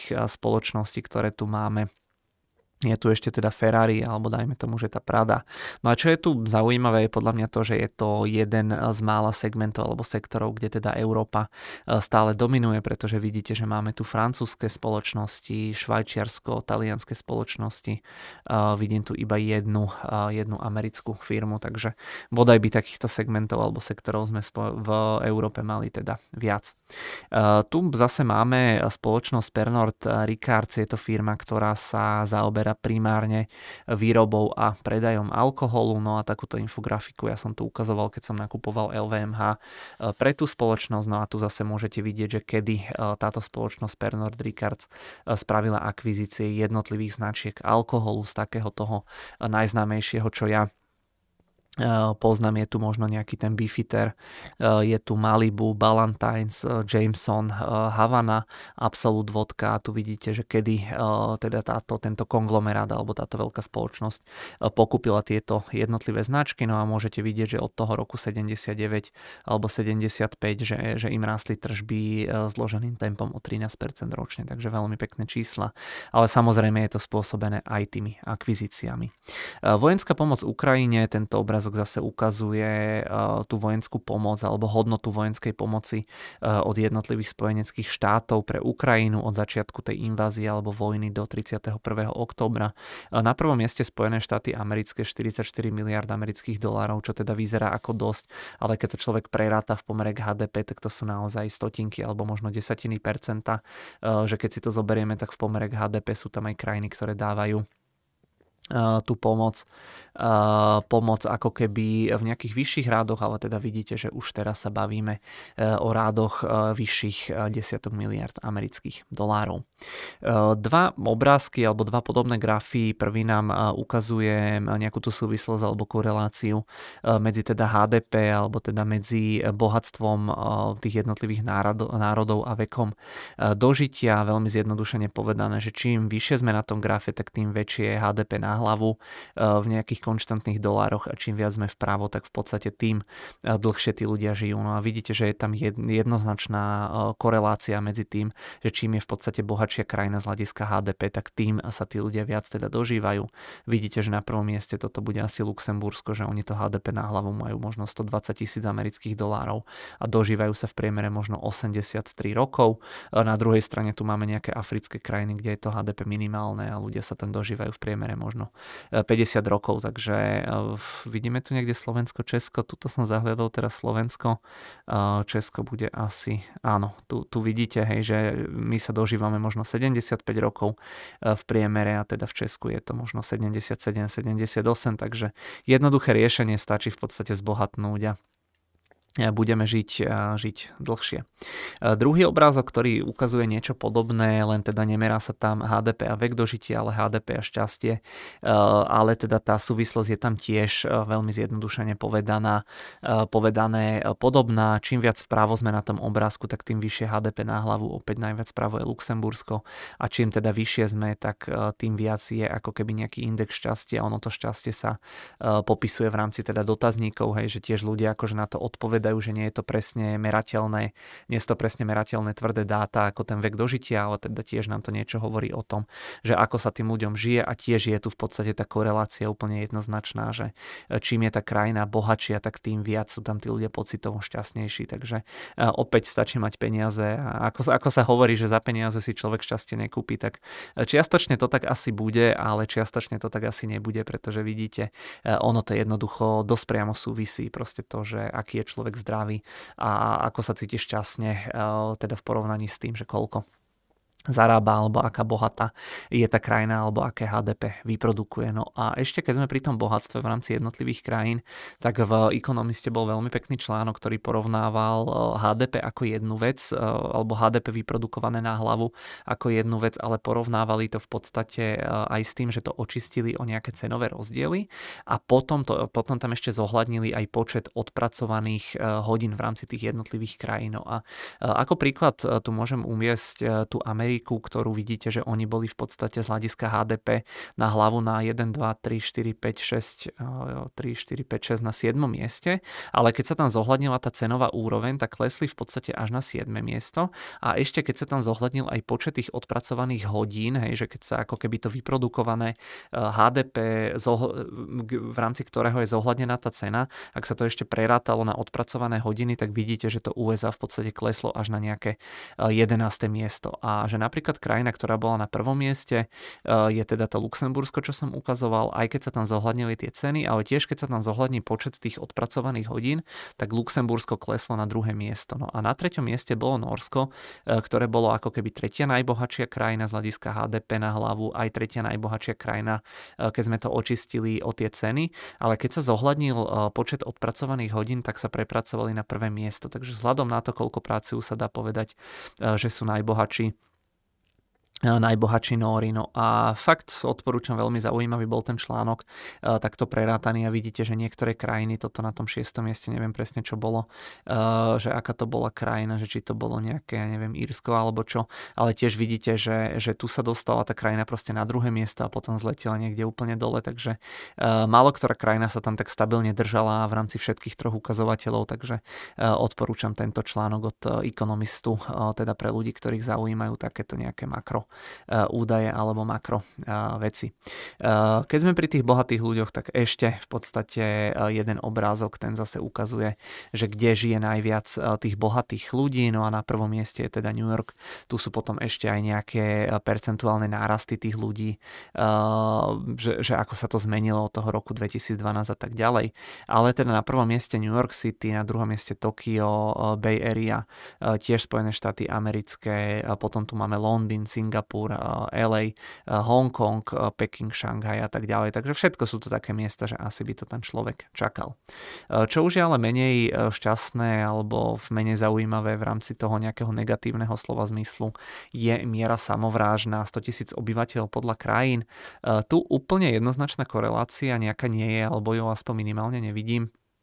Vidíte, že najviac samovrážd, až zhruba nejakých 35 a viac na 100 tisíc obyvateľov je teda v Rusku, v nejakých tých, toto ja neviem, či je Litva alebo Lotyšsko, neviem presne, aká to je krajina, alebo to bude asi teda tiež e, časť toho Ruska. No ale vidíte, že teda Rusko na prvom mieste, hej, potom je toto asi teda Venezuela a vidíte, že napríklad e, ten juh tej Afriky je na tom tiež teda veľmi zle, veľmi zle sú na tom aj nejaké tie bývalé posovieské e, štáty typu, ja neviem, Ukrajina, Bielorusko a tak ďalej a že veľmi dobre sú na tom niektoré štáty, čo by človek nepovedal, hej, nejaké, ja neviem, Turecko, túto ten Blízky východ, ja neviem, Egyptu je a tak ďalej a že aj mnoho potom bohatých rozvinutých krajín, že je na tom zle ako napríklad Spojené štáty americké alebo Kanada. Tu vidím nejaké Francúzsko, Česko, Slovensko, Polsko, tie severské krajiny, že na tom nie sú úplne dobre. Ale celkom dobre sú potom na tom zase krajiny ako napríklad, ja neviem, Čína, niektoré tie iné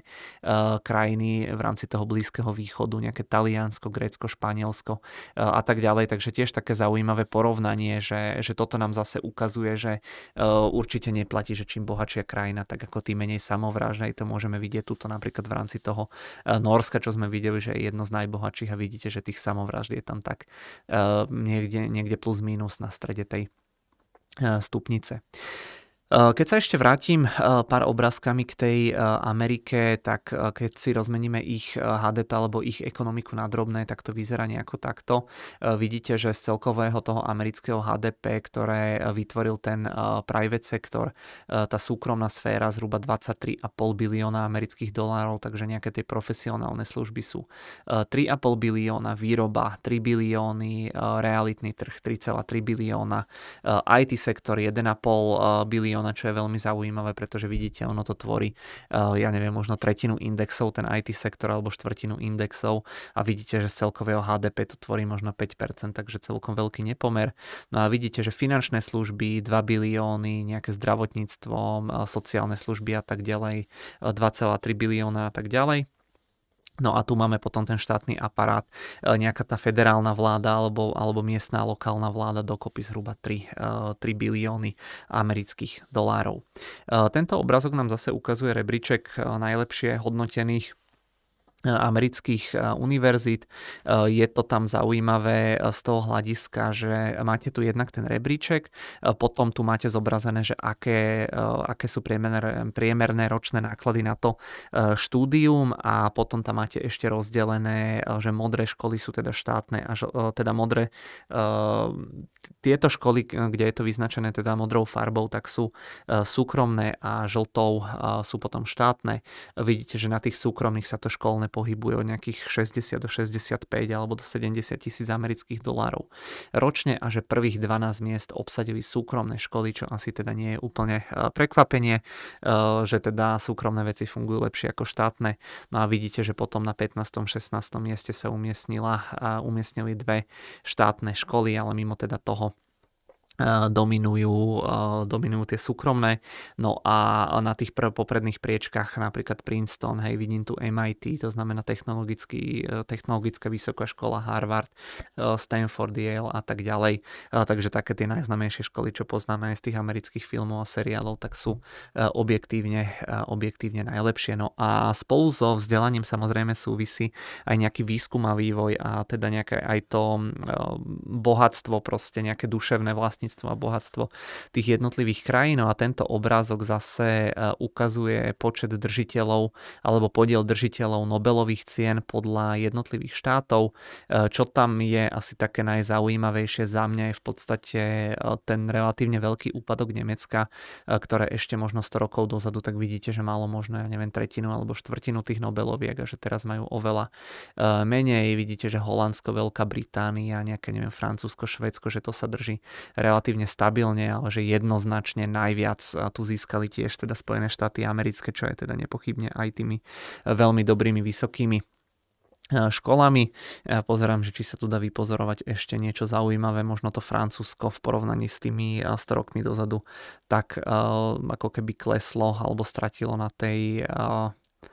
na tom počte, ale mimo toho asi žiadne nejaké veľké zmeny. Rusko, Taliansko plus minus stabilne, Švajčiarsko tiež, o, sranda, že je tu ešte aj samostatne Maďarsko zvýraznené, ale teda jednoznačne najväčší výherca tohto celého Spojené štáty americké a najväčší uh, loser asi teda Nemecko z tohto pohľadu. Uh, tento obrazok nám zase porovnáva produkciu ropy v priebehu rokov. E, vidíte, že veľakrát tí členovia toho kartelu OPEC alebo OPECu Plus sa naťahujú proste o tie kvóty, o to, že koľko budú alebo nebudú e, produkovať tej ropy. No a vidíte, že ako sa vraví, že kde sa dvaja bijú, tak e, veľakrát tretí výťazí a ono to platí teda podľa všetkého aj tu, pretože vidíte, že ten market share z tej celkovej svetovej produkcie ropy, tak Rusko a Saudská Arábia plus minus stagnujú dlhodobo alebo mierne klesajú, no a vyhráva to Amerika alebo Spojené štáty americké, ktoré sú už jednoznačne najväčším producentom ropy a z tých nejakých 100 miliónov barelov, ktoré sa vyťažia, tak majú asi 16-percentný podiel, začal čo Rusko a Saudská Arábia sa pohybujú niekde okolo 12%.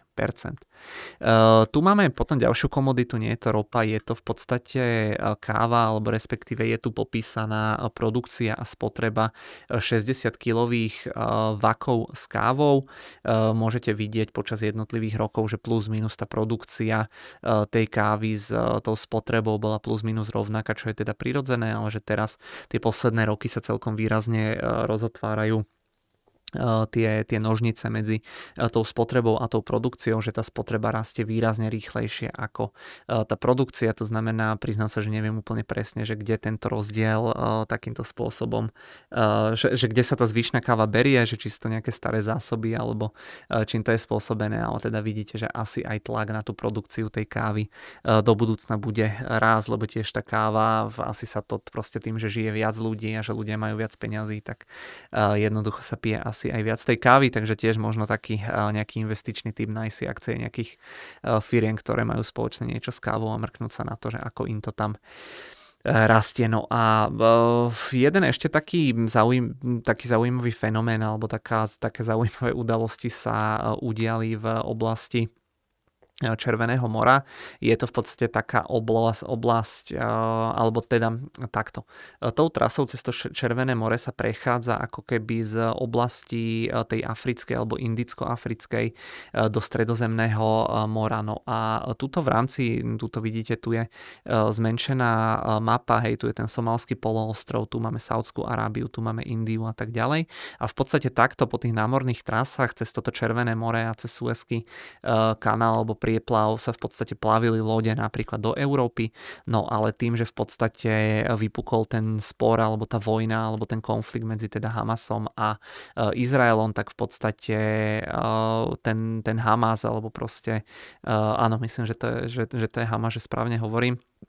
tak jednoducho to, že sa ten Izrael zapojil takýmto spôsobom do tej vojny alebo do toho e, konfliktu, alebo že takto reagoval, tak sa e, samozrejme nepáči úplne všetkým nejakým spojencom toho Hamasu. No a medzi nich patria aj tí uh, Houthi movement, neviem ako sa to preklada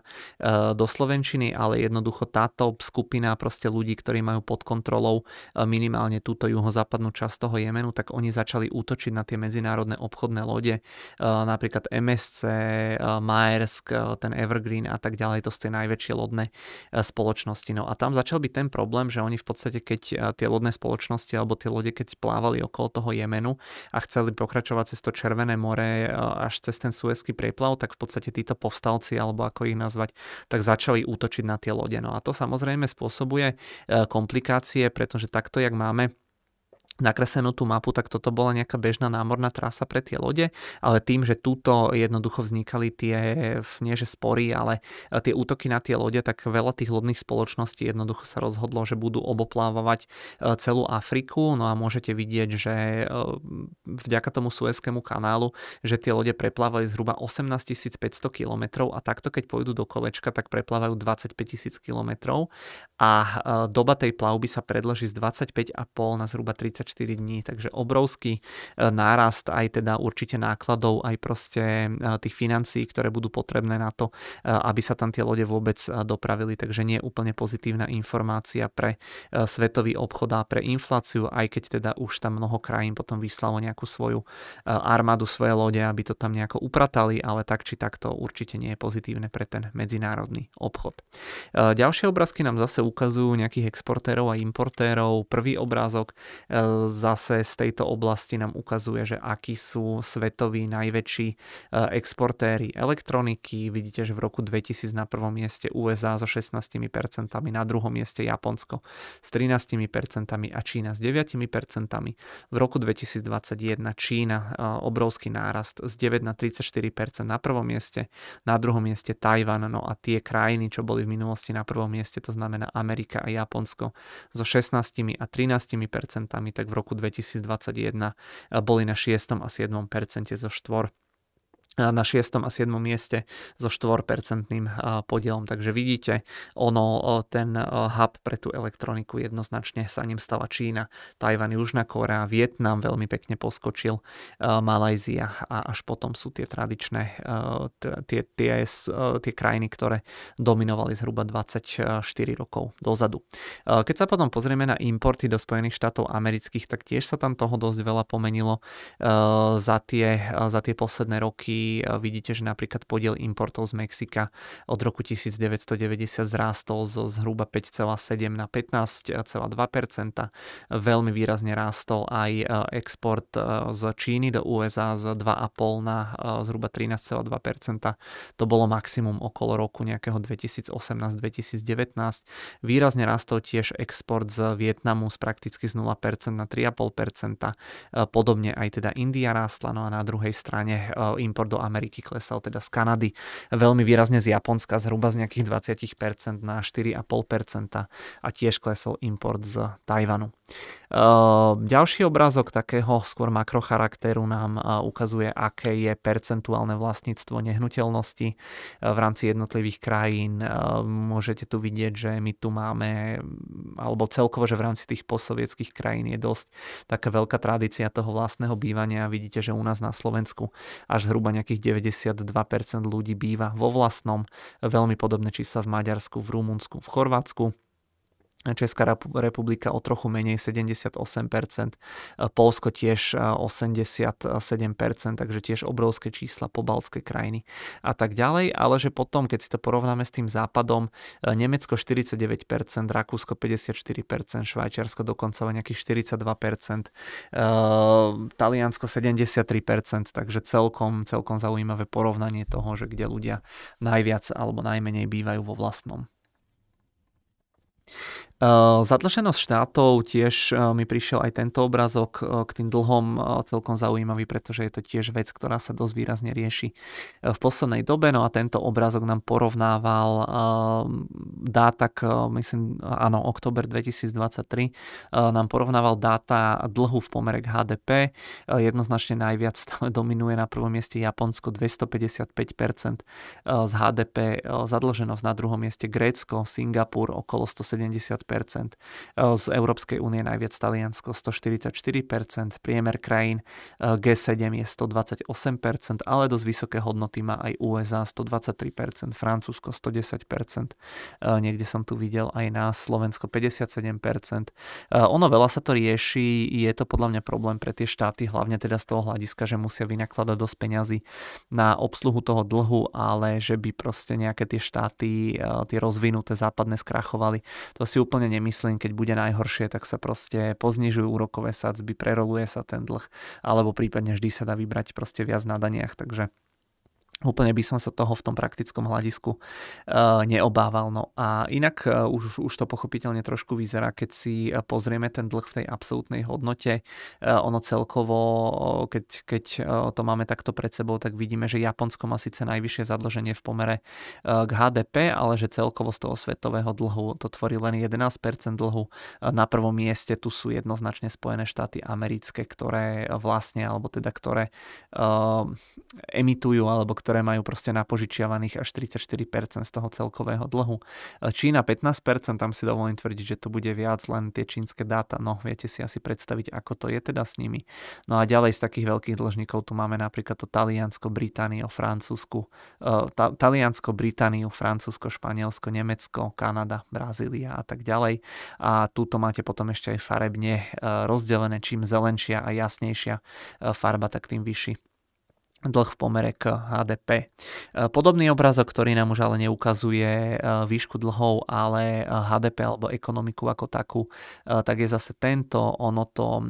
rozobralo alebo rozdeluje proste americké HDP po jednotlivých štátoch. Najväčšiu ekonomiku v rámci amerických štátov Kalifornia 2,9 bilióna, na druhom mieste Texas 1,9, na treťom New York 1,6 a na štvrtom mieste Florida 1,1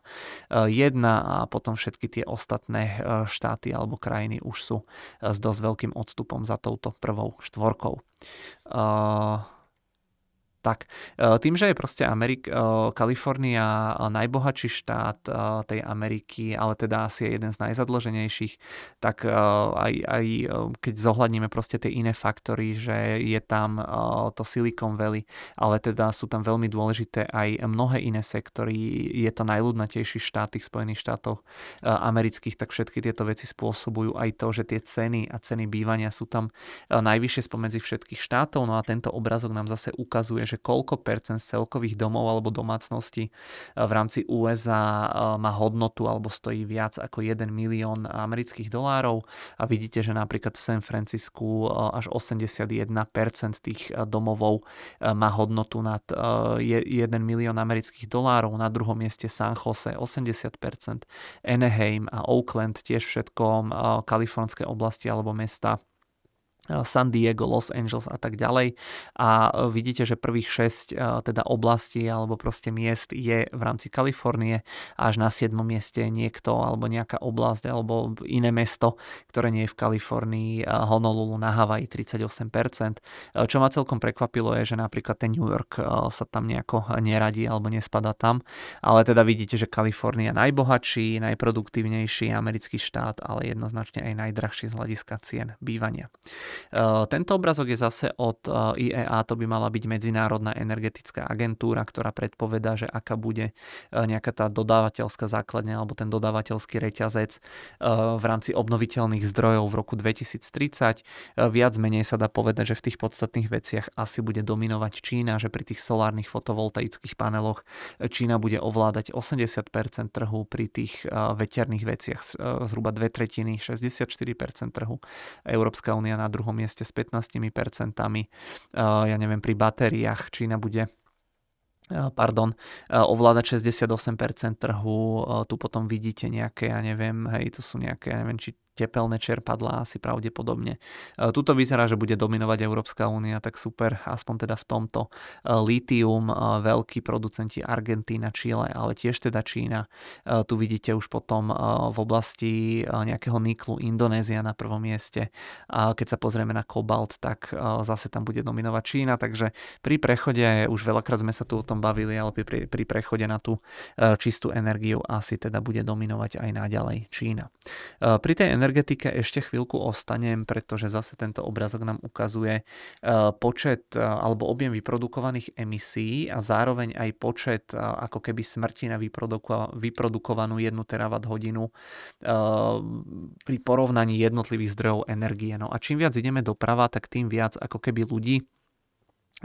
zabili eh, tieto jednotlivé druhy, druhy energie a čím ideme vyššie, tak tým aj vyššie je nejaká tá eh, stopa z hľadiska eh, tých, tých emisí CO2. No a jednoznačne na, najhoršie sú na tom teda uhlie a ropa, kde teda vidíte, že, alebo tu je to napísané, že uhlie má 1230 krát viac alebo spôsobuje 1230 krát viac emisí smrti a 273 krát viac emisí ako napríklad jadrová energia alebo energetika. Tak takže vidíte, že ono veľakrát proste to, čo sa používa vo svete najviac, pretože čím väčší tento krúžok, tak tým viac e, väčší podiel alebo väčšie zastúpenie v rámci toho svetového energetického mixu e, to má a vidíte, že najväčšie e, krúžky sú teda ropa a to uhlie a zároveň teda sú to zdroje energie, ktoré sú asi najdostupnejšie, najlacnejšie, ale zabíjajú najviac ľudí, keď tam narátame nejaké tie nehody a znečistenie vzduchu a zároveň sú, sú aj najmenej čisté alebo najšpinavšie. Vidíte, že na treťom mieste je teda ten plyn a potom porovnateľne je na tom solár, e, vietor alebo nuk- nukleárna energia alebo energetika. Tam v podstate aj ten počet tých ľudí, ktorí zomreli aj pri nejakých nehodách, e, aj to zneč- znečistenie toho vzduchu v kontexte tých emisí je teda najnižšie. Čo tam je ešte celkom zaujímavé sú tie vodné elektrárne, ktoré v podstate oni vyzerajú, hej, že sú tiež teda čisté a že nezabíjajú žiadnych ľudí alebo že nemajú na svedomí žiadne teda úmrtia, ale ono aj pri výstavbe tých obrovských elektrární elektrárni vzniká kopec emisí, je tam strašne veľa betónu. E, samozrejme aj tá prevádzka nie je až taká jednoduchá, takže to je jeden faktor. A druhý faktor je, že na to, koľko relatívne málo elektriny to vyprodukuje, tak e, historicky sme mali veľmi veľa e, veľkých nešťastí, ktoré zabili obrovské množstvo ľudí. Takže najčistejšia energia, nukleár, wind a solár, to sa asi úplne meniť nebude. To, že ten posledný rok bol znamení inflácie, asi teda všetci vieme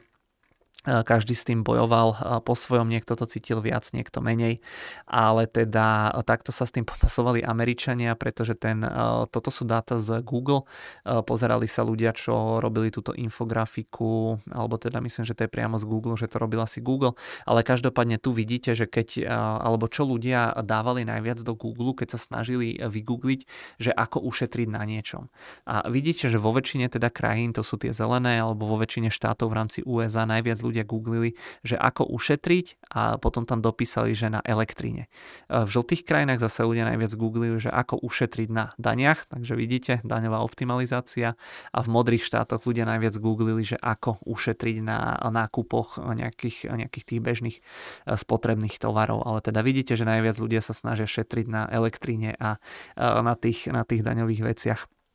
v rámci Spojených štátov amerických. E, pri tom makre a pri tých dlhoch ešte sa na chvíľočku k tomu vrátim, pretože tento graf ukazuje e,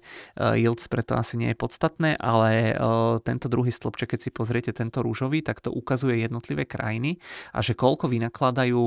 zo svojho ako keby HDP na platbu proste tých úrokov na tom svojom dlhu. No a čo ma tam zarazilo je, že jednoznačne najviac je to teda Egypt, ktorý má v podstate pomer dlhu k HDP až na 90%, čo určite nie je úplne málo. E, toľko nemajú ani mnohé tie západné krajiny. My teda Slovensko máme myslím nejakých, ja neviem, 60%. E, ono zase, keď nad tým rozmýšľam, tak e, napríklad tie Spojené štáty americké sú na tom ešte dlhšie v tomto.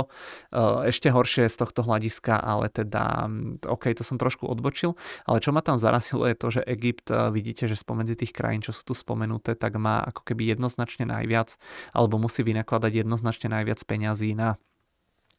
na obsluhu toho dlhu až 12,2%. No a podľa Bloombergu je to v podstate, oni to eh, vyratávali z dát Medzinárodného menového eh, fondu, no a tu v podstate môžete vidieť, že, že oni sú ako keby najrizikovejší z hľadiska nejakého potenciálneho defaultu alebo z nejakého potenciálneho krachu kvôli zadlženiu tej krajiny. Takže naozaj veľmi, veľmi zaujímavé porovnanie. A napríklad Ukrajina, ktorá pochopiteľne kvôli tej vojne, čo tam prebieha, tiež sa zadlžuje, tiež tiež e, na tom nie sú finančne najlepšie, tak vidíte, že oni na platby tých úrokov alebo na platby toho dlhu tak dávajú stále ani ne polovičku v porovnaní s tým, čo, e, čo dáva napríklad ten Egypt. E, prejdem už pomaličky teda k akciám alebo k nejakým dlhodobejším číslam, už naozaj sa blížime k záveru. Vidíte, že dnes to bolo extrémne dlhé, tak ako som slúbil, ale nemôžete, nemôžete povedať, že som vás nevaroval. Tento obrazok nám zase ukazuje, že aké sú najšortovanejšie americké akcie. Vidíte, že Tesla má ten short float alebo ten short interest v porovnaní s tým floatom na úrovni 3% a že shortované sú akcie za zhruba 17 miliard amerických dolárov. RTX shortuje sa 8% akcií za 9 miliard amerických dolárov. Všetky tie ostatné spoločnosti už sú také menej zaujímavé, ale najzaujímavejšia mi príde tá Tesla, kde sa teda shortuje relatívne dosť v tom dolárovom vyjadrení e, stále v porovnaní s tými najviac shorto, e, s tými najšortovanejšími akciami, ak si spomeniete na to dianie, eh, na to dianie okolo GameStopu a podobne, tak stále ten short interest, ja neviem, tu vidíte 3%, tu 8%. Stále to je strašne málo, lebo eh, pokojne môže byť shortovaných aj viac akcií, ako je ten free float, pokojne to môže byť na 100%. A podobne to bolo aj pri tom eh, GameStope, takže stále to nie je nič také hrozné, ale tiež vidíte, že stále relatívne dosť ľudí shortuje akcie Tesly. Ďalší obrazok nám ukazuje ako keby historicky, ako pre prebiehali alebo aká časť toho času e, boli recesie, to sú tie e, rúžové časti a e, aká časť toho ekonomického cyklu bola expanzia. No a vidíte, že ono do roku 1940 relatívne dosť času bol svet v nejakej recesii, potom prišli vo veľkom tie centrálne banky, začali proste viac zasahovať do tej ekonomiky a je to, nehovorím, že je to jediný faktor, ale je to jeden z tých faktorov, ktoré, ktoré pomohli vyrovnávať ako keby tie ekonomické cykly, to znamená, už tu nemáme také hlboké recesie ani také obrovské expanzie, ale vidíte, že od toho roku 1940, že, že objem tých recesí alebo čas, e, ten čas, počas ktorého bol svet v tých recesiách veľmi výrazne sa teda znížil, že tých rúžových období ubudlo.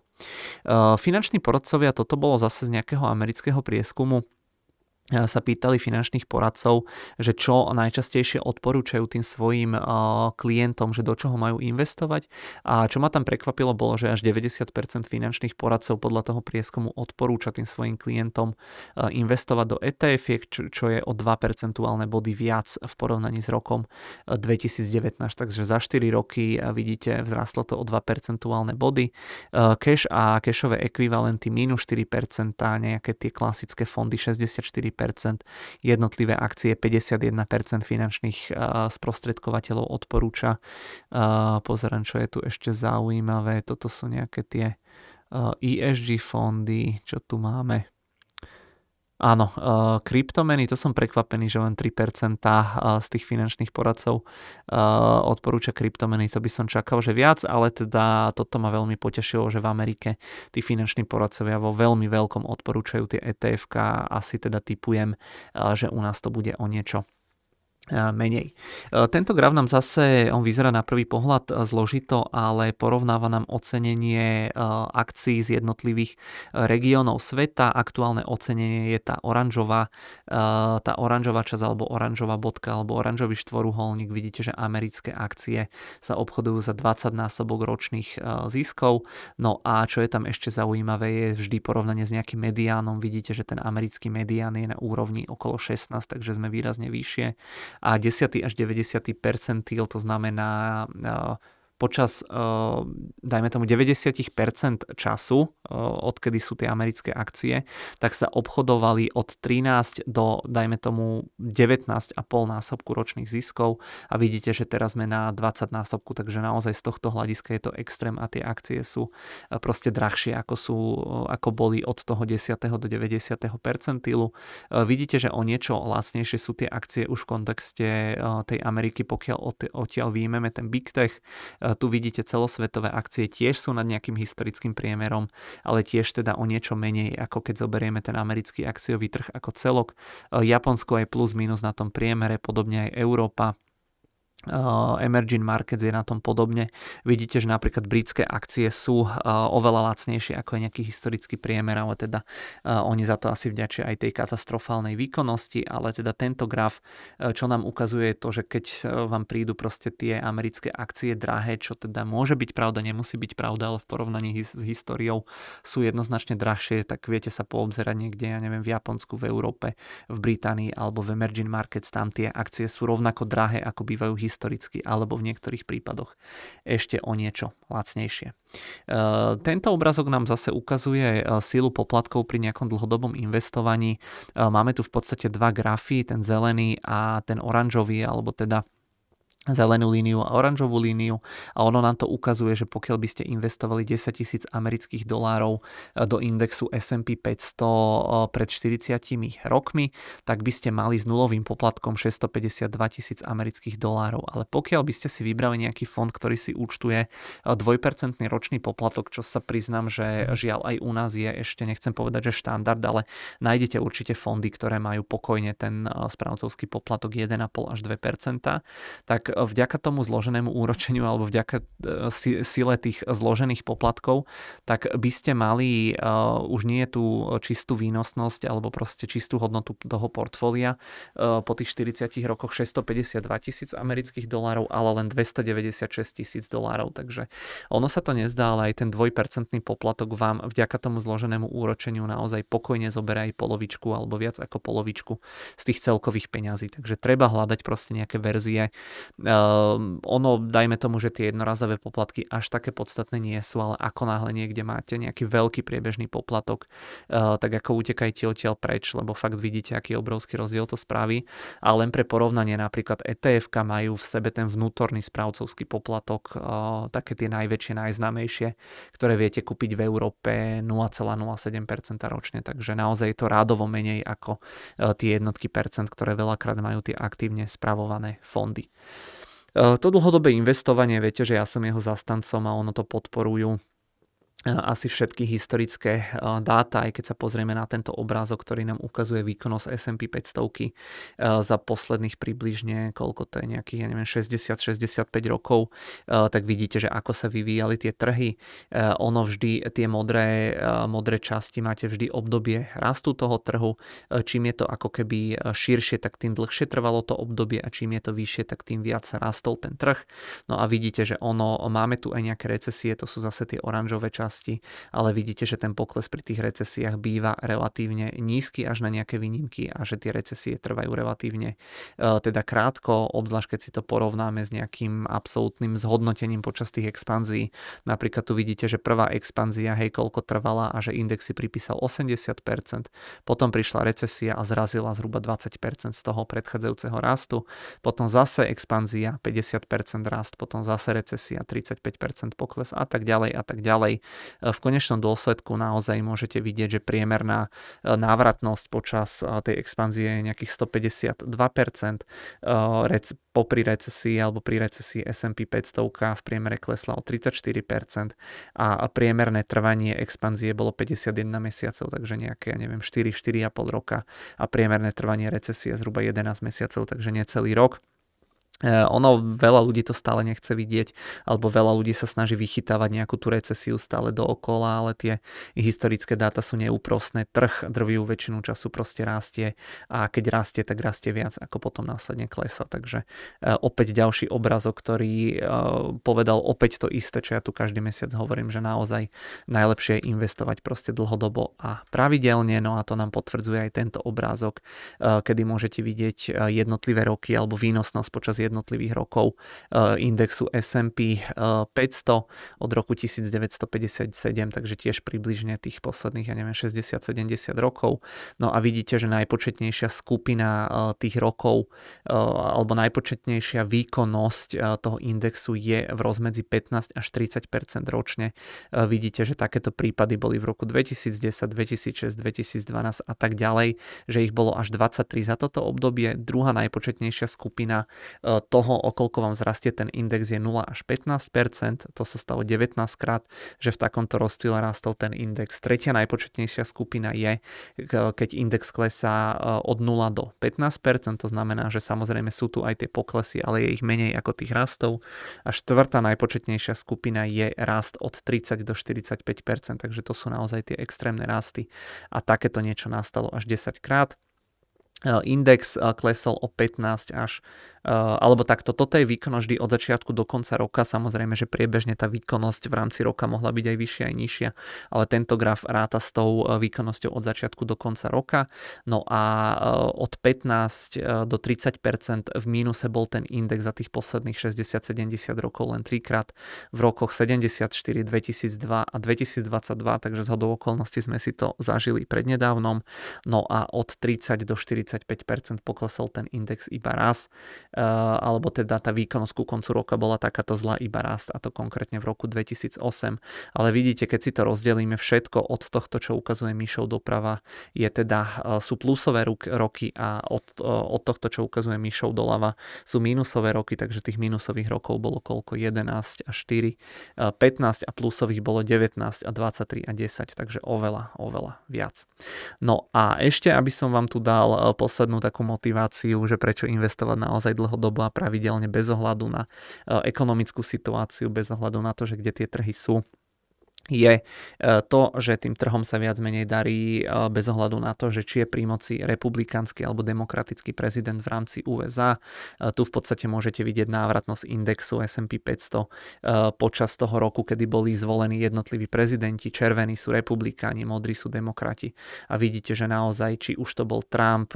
tak vidíte, že ten index rastol 12%, počas Obamu 16%, druhé volebné obdobie. Prvé obdobie minus 37%, ale vidíte, vidíte, že to je rok 2008, kedy ho zvolili, takže veľká finančná kríza. E, vidíte, že e, druhýkrát klesal index e, počas Busha druhého, počas jeho prvého volebného obdobia, vtedy index klesol o 9,1%, to boli zase pozostatky z tej dotkom bubliny. Ale mimo toho tiež vidíte, že aj počas toho volebného roku, že naozaj až na tieto dve výnimky od roku 1960 index vždy rástol. No a úplne posledný obrázok, ktorý už nie je graf, ale je to taká pekná motivácia. Taký jeden z mojich obľúbených citátov, že sa Jeff Bezos, keď sa bavil s Warrenom Buffettom, neviem, že nakoľko to je pravda alebo nakoľko to je vymyslené, ale častokrát na to náražam, tak som si povedal, že tento mesiac vám to sem dám. A že Jeff Bezos sa raz pýtal Warrena Buffetta, že keď je jeho investičná stratégia taká jednoduchá, že prečo ho každý nenasleduje alebo nekopíruje. Na čomu Buffett odpovedal, že pretože nikto nechce zospať zbohatnúť pomaly e, ako on. Takže touto myšlienkou by som e, takto zakončil túto časť e, týchto obrázkov, takže máme to hodinku a pol túto časť, takže ako som hovoril, je to, trvalo to dlhšie, ale tak snať vám tie obrázky opäť priniesli nejakú inšpiráciu alebo ich považujete za zaujímavé. No, asi ale menej zaujímavý bude nákup do portfólia, ako už som spomínal, tak tento e, mesiac som nevymýšľal nič nejaké extra, ja vám tie dôvody o chvíľočku trošku bližšie e, predstavím alebo vysvetlím, ale teda do toho portfólia som pridával ETF na americký akciový index S&P 500. Vy viete, že gro toho portfólia ja mám e, tvoreného z teda akcia, myslím si, že naozaj aj tie ETF určite majú význam najmä pre ľudí, ktorých to nebaví tak ako nás, alebo teda pre ľudí, ktorí chcú tomu venovať E, menej času. Takže pokračujeme ďalej. No a tento mesiac eh, v podstate nevymýšľam eh, nič extra, ako už som povedal alebo naznačil a do portfólia eh, budem pridávať ETF na americký akciový index S&P 500. Tých dôvodov, prečo som to spravil alebo čo ma k tomu viedlo, bolo viacero. Prvým z nich bolo to, že som nemal úplne čas si nejako prejsť alebo vyhodnotiť to portfólio, pozrieť sa na tie ostatné spoločnosti a veľakrát sa mi to teda samozrejme stáva aj súkromne, že tiež sa snažím dodržiavať nejaký pravidelný rytmus alebo režim nakupovania ale nie vždy akože mám čas sa dobre zamyslieť proste nad tým, čo kúpiť a keď to v podstate takto mám aj súkromne, tak tiež aj teda v tom prípade zvyknem kupovať ETF, takže tento mesiac budem ETF kupovať aj súkromne. V prvom rade sa vždy snažím ako keby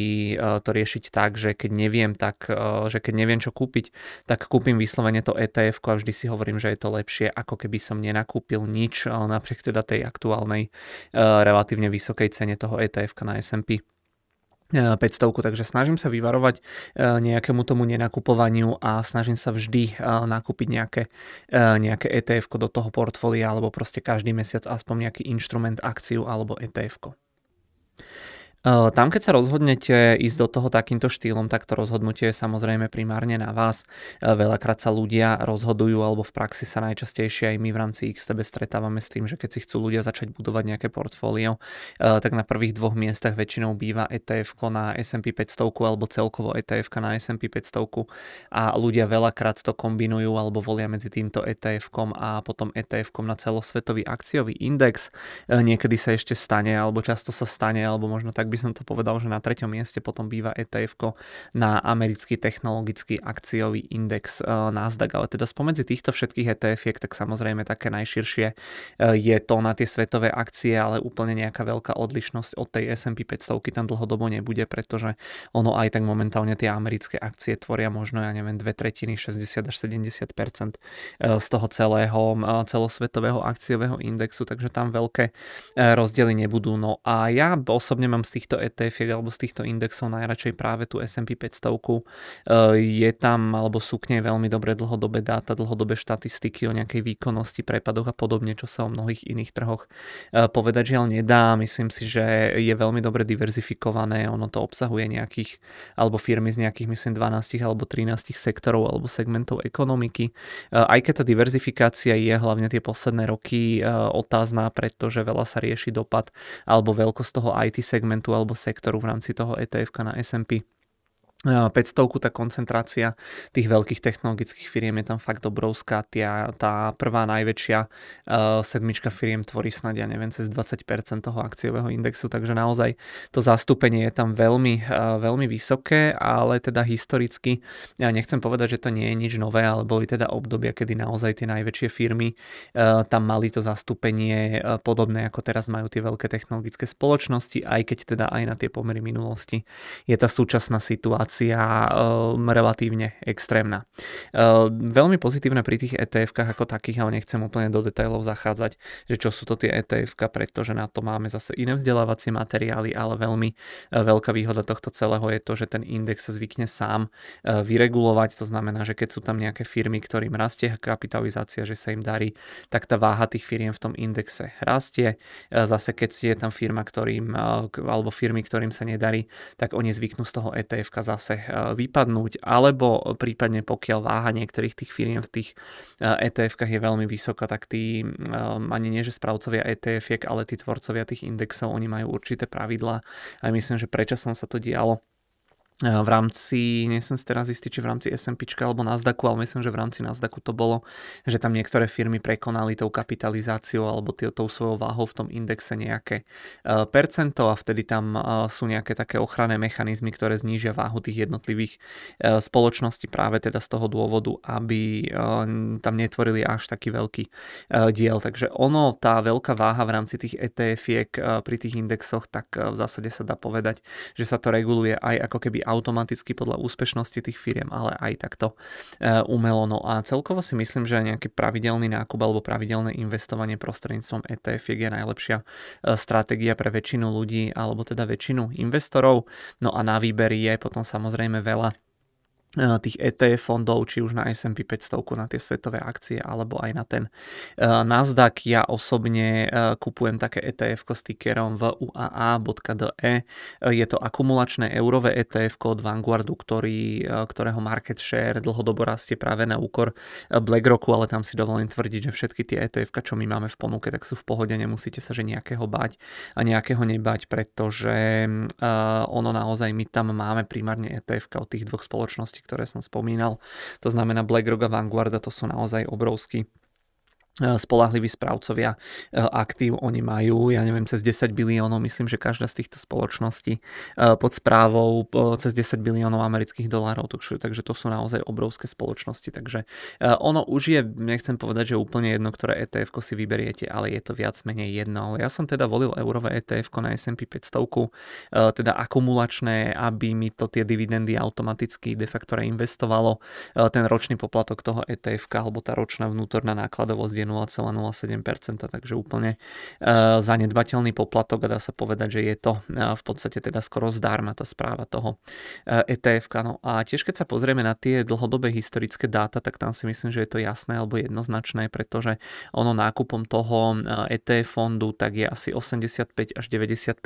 šanca. Ono sa to líši v závislosti od toho zdroja alebo v závislosti od toho, že na aké časové obdobie sa pozeráte, ale dlhodobo rátajte, že možno 80 80 až 90 eh, tých aktívne riadených fondov alebo teda investorov nedosahuje výkonnosť, eh, dlhodobú výkonnosť tej S&P 500. Eh, krátkodobo tam nejaké teda výkyvy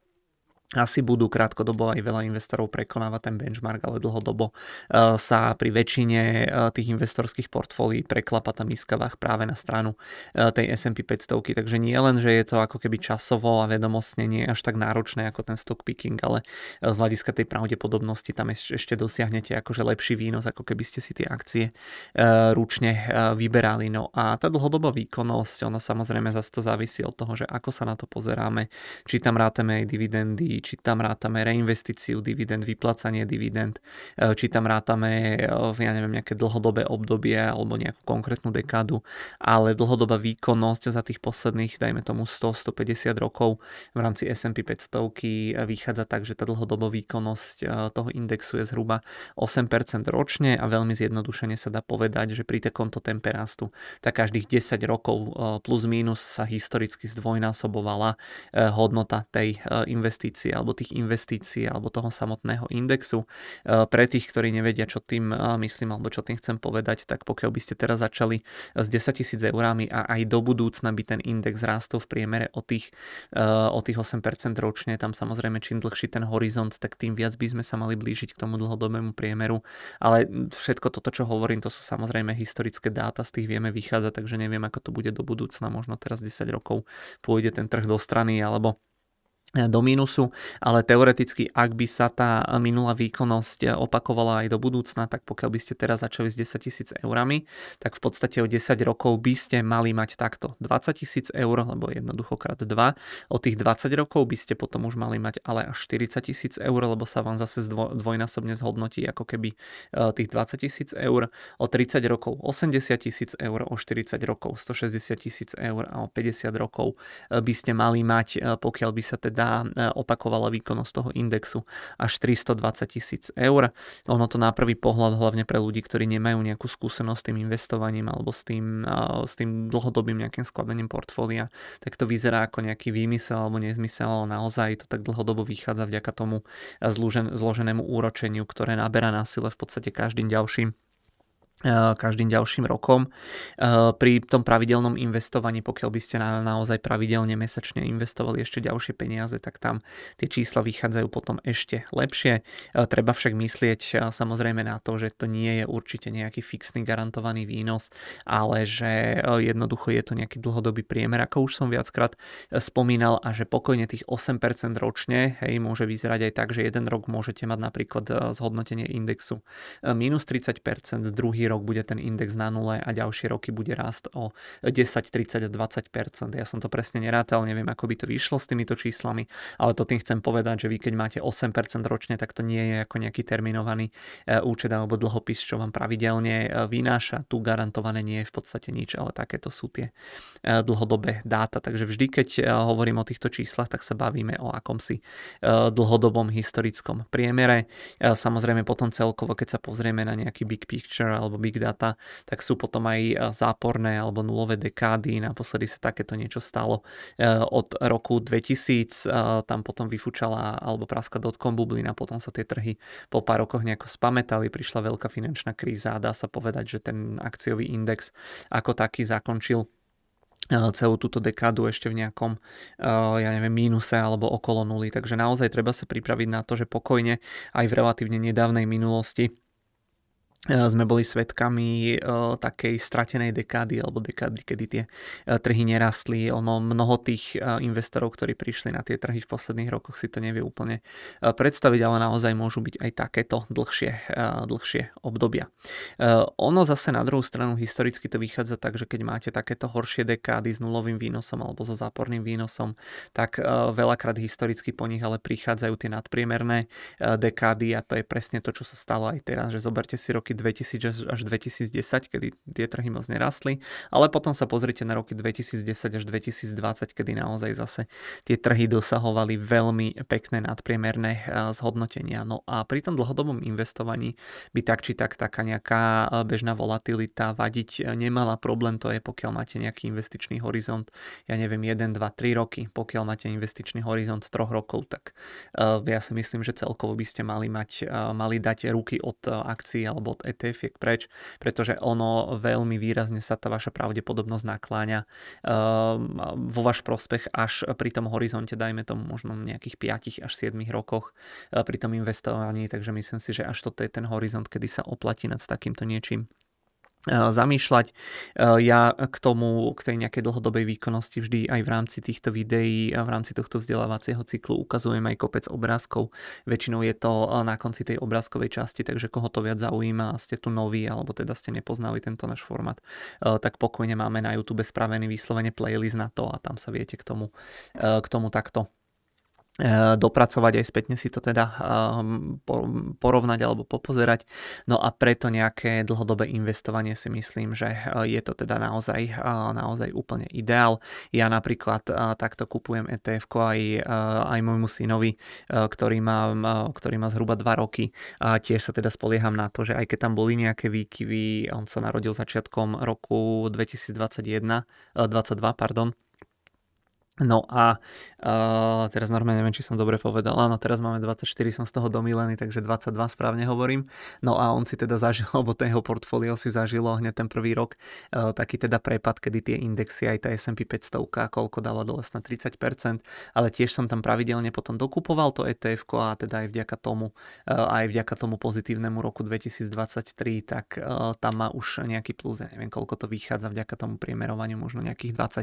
20%, takže naozaj naozaj pri tom nejakom eh, dlhodobejšom investovaní práve aj tie prepady, ktoré som spomínal, že tam prichádzajú, môžu byť eh, práve že príjemné aj na to, že človek viac zadotuje ten účet, viac eh, dokúpi. Takže treba sa na to pozerať naozaj takto dlhodobo. No a tie etf sú potom samozrejme vhodné aj pre ľudí, ktorým sa nechce úplne zaoberať proste nejakým stockpickingom, nechcú mať, nechcú na to vynakladať veľa času, ale jednoducho sa im e, chcú iba niekde investovať tie peniaze, lebo vedia, že proste do budúcna asi im nikto nepomôže. E, tá veková štruktúra obyvateľstva sa zhoršuje, alebo teda nie je už taká dobrá, ako e, bola pár dekád dozadu. Tie, tie dôchodkové systémy vieme, v akom sú stave, čo všetko sa tu deje aj u nás na Slovensku s tými dôchodkovými piliermi. Takže eh, ono aj na nejaké také zabezpečenie eh, do budúcna, myslím si, že aj pre bežných ľudí, bežnú populáciu je takéto ETF alebo investovanie cez ETF eh, vhodné hlavne teda pri tom dlhodobom horizonte, ale samozrejme človek musí brať do úvahy tie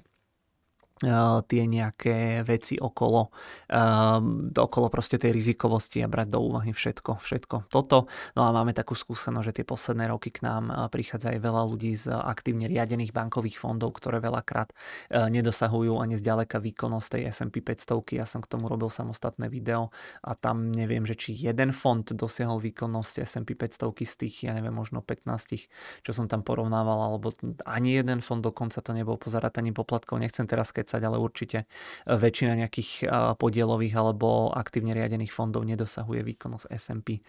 500. E, no a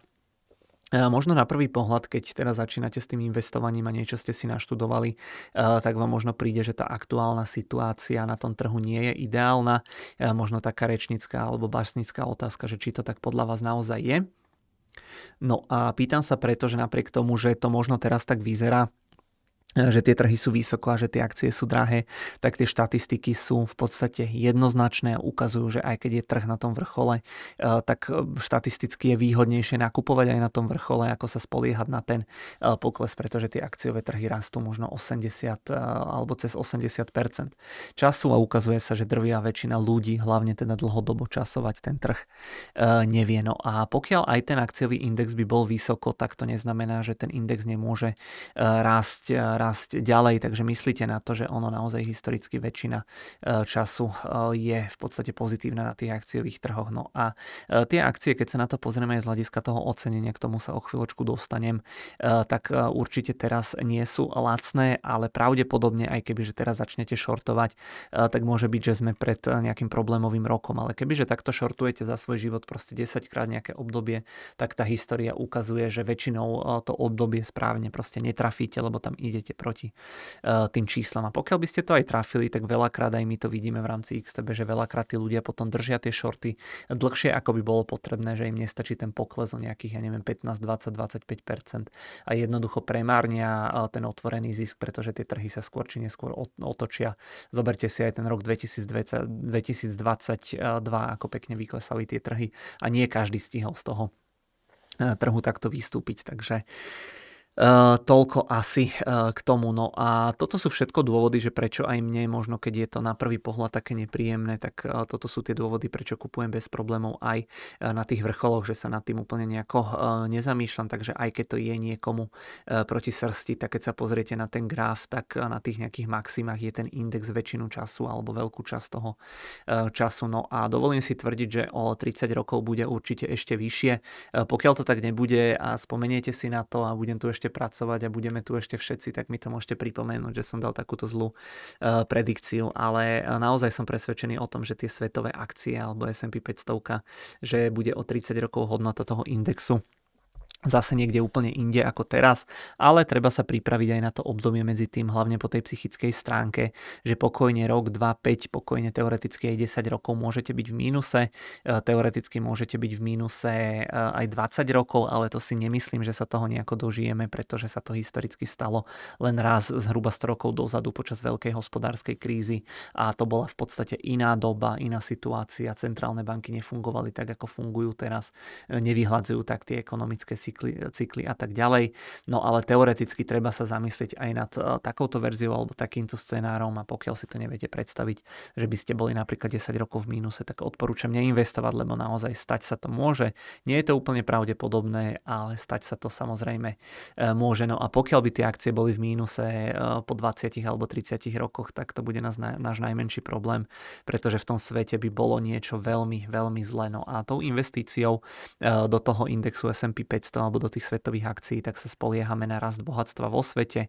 veľakrát je vyčítané takémuto prístupu, že je to len stávka na USA, čo nie je úplne pravda, pretože zhruba 60% tržieb majú tie firmy z S&P 500 v USA, 40% tržieb ide z mimo alebo z oblasti mimo USA, takže ono je to diverzifikované aj geograficky. A čo je tam podľa mňa ešte veľmi dôležité, pretože nie každý index má takúto podmienku, ale e, jednou z podmienok na vstup, na vstup do indexu S&P 500 je tam nejaká trhová kapitalizácia, neviem, či to je 100 miliónov alebo koľko, ale to je nepodstatné, ale jedna z tých podmienok, kedy tam tie firmy vôbec môžu byť zvažované, že tam vstúpia, je vtedy, že musia mať za sebou posledné 4 eh, ziskové kvartály. Takže teoreticky eh, by tam mali byť len ziskové firmy. Samozrejme môže sa stať, že tá firma je 4 kvartály v zisku, vstúpi tam, hej, potom sa niečo stane a je proste 1, 2, 3 kvartály alebo aj niekoľko rokov eh, v strate, ale v podstate už len táto podmienka nám ukazuje, že jednoducho drvia väčšina tých firiem v tom indexe by mala byť ziskových, takže nekupujete nejaký index plný proste zombie firiem, ako je za mňa napríklad Russell 2000, kde je ja neviem, polovička firiem dlhodobo v stratových, hej, alebo dlhodobo je polovička plus minus firiem v rámci raslu 2000 stratových, to sa mi úplne nepáči takéto investovanie, že keď už chcem investovať do stratových firiem, tak tá firma musí mať niečo extra, prečo si myslím, že do budúcna sa jej to podarí preklopiť do toho zisku a tam už podľa mňa väčší význam dáva ten stock picking, ale to som trošku odbočil a to som tým chcel povedať, že v S&P 500 keby mali byť výhradne, e, pokiaľ ich tie firmy nezasiahnu nejaké krátkodobé problémy, tak výhradne ziskové spoločnosti. Takže Eh, záverom teda eh, by som povedal alebo zhrnul, že pridávam do toho portfólia eh, toto etf No a ešte úplne záverom predtým, ako prejdeme k nejakým obrázkom k indexu, tak sa vrátim ešte k minulej časti, kde som teda spomínal, že chcem predávať nejaké tie akcie, alebo že sa nad tým zamýšľam a rozhodol som sa, že začnem tým, že predám polovičku pozície v nemeckej automobilke BMW. Tie dôvody, ja som to v skratke načrtol aj dnes teda v rámci tej úvodnej časti, ale ale minule som to podrobnejšie e, popisoval. Peniaze z toho predaja zatiaľ teda nechám tak, ale v budúcnosti ich určite využijem Uvidím, či za to dokúpim nejakú akciu alebo ETF, to ešte neviem, ale nad tým tiež sa teda zamyslím. No a tie dôvody som vysvetloval v tom poslednom APTV z roku 2023, takže toľko k tomu. No a tento, tento mesiac som si pre vás nachystal nejaké štatistiky alebo teda obrázky z Bloomberg terminálu k tomu indexu S&P 500 alebo ku konkrétnemu tomu ETF v UAA, o ktorom som hovoril, ktoré budem nakupovať. Takže poďme sa na to pozrieť toto je prvý obrázok, ktorý v podstate popisuje alebo ukazuje popis Bloomberg terminálu, e, nejaké základné informácie k tomu ETF-ku. E, vidíte, že teda hodnota toho jedného kusu ETF je zhruba nejakých 80 eur, takže ja kúpim nejakých, ja neviem, 6-7 kusov, uvidíme, ako nám to, ako nám to vyjde. Tu sú potom nejaké základné proste informácie o tom etf neviem, čo by som tu vypichol, čo je tu také podstatné. Tu vidíte to expense ratio, to by som možno povedal, že je to celkom také, také podstatné, takže toľko, toľko k tomu. Tu je zloženie, alebo teda hlavné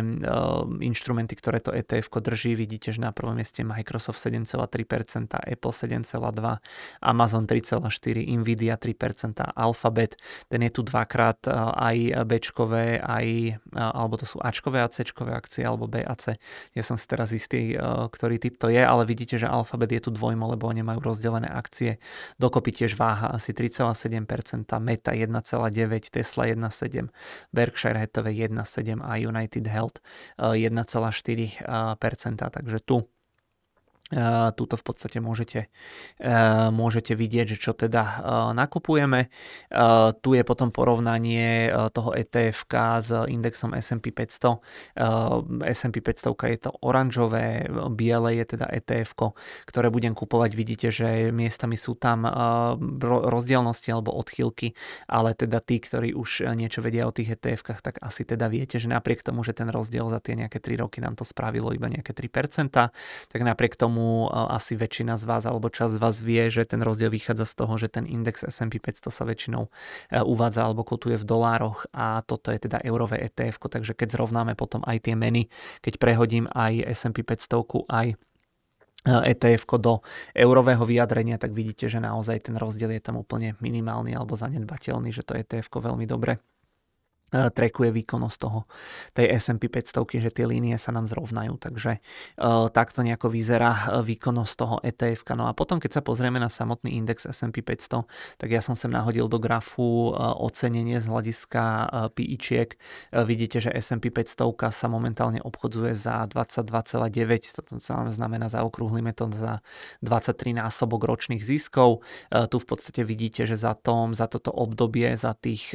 plus minus 10 rokov rokov, čo tu mám tie dáta, tak vidíte, že nejaký ten priemer bol 20,1, takže momentálne sme o možno nejakých 10 až 15 percent vyššie, ako je ten priemer. No a medián je zhruba 20, takže tam sme vyššie možno o tých 15% ako som hovoril. Najvyššia hodnota bola v roku 2021 za toto obdobie, najnižšia v roku 2014,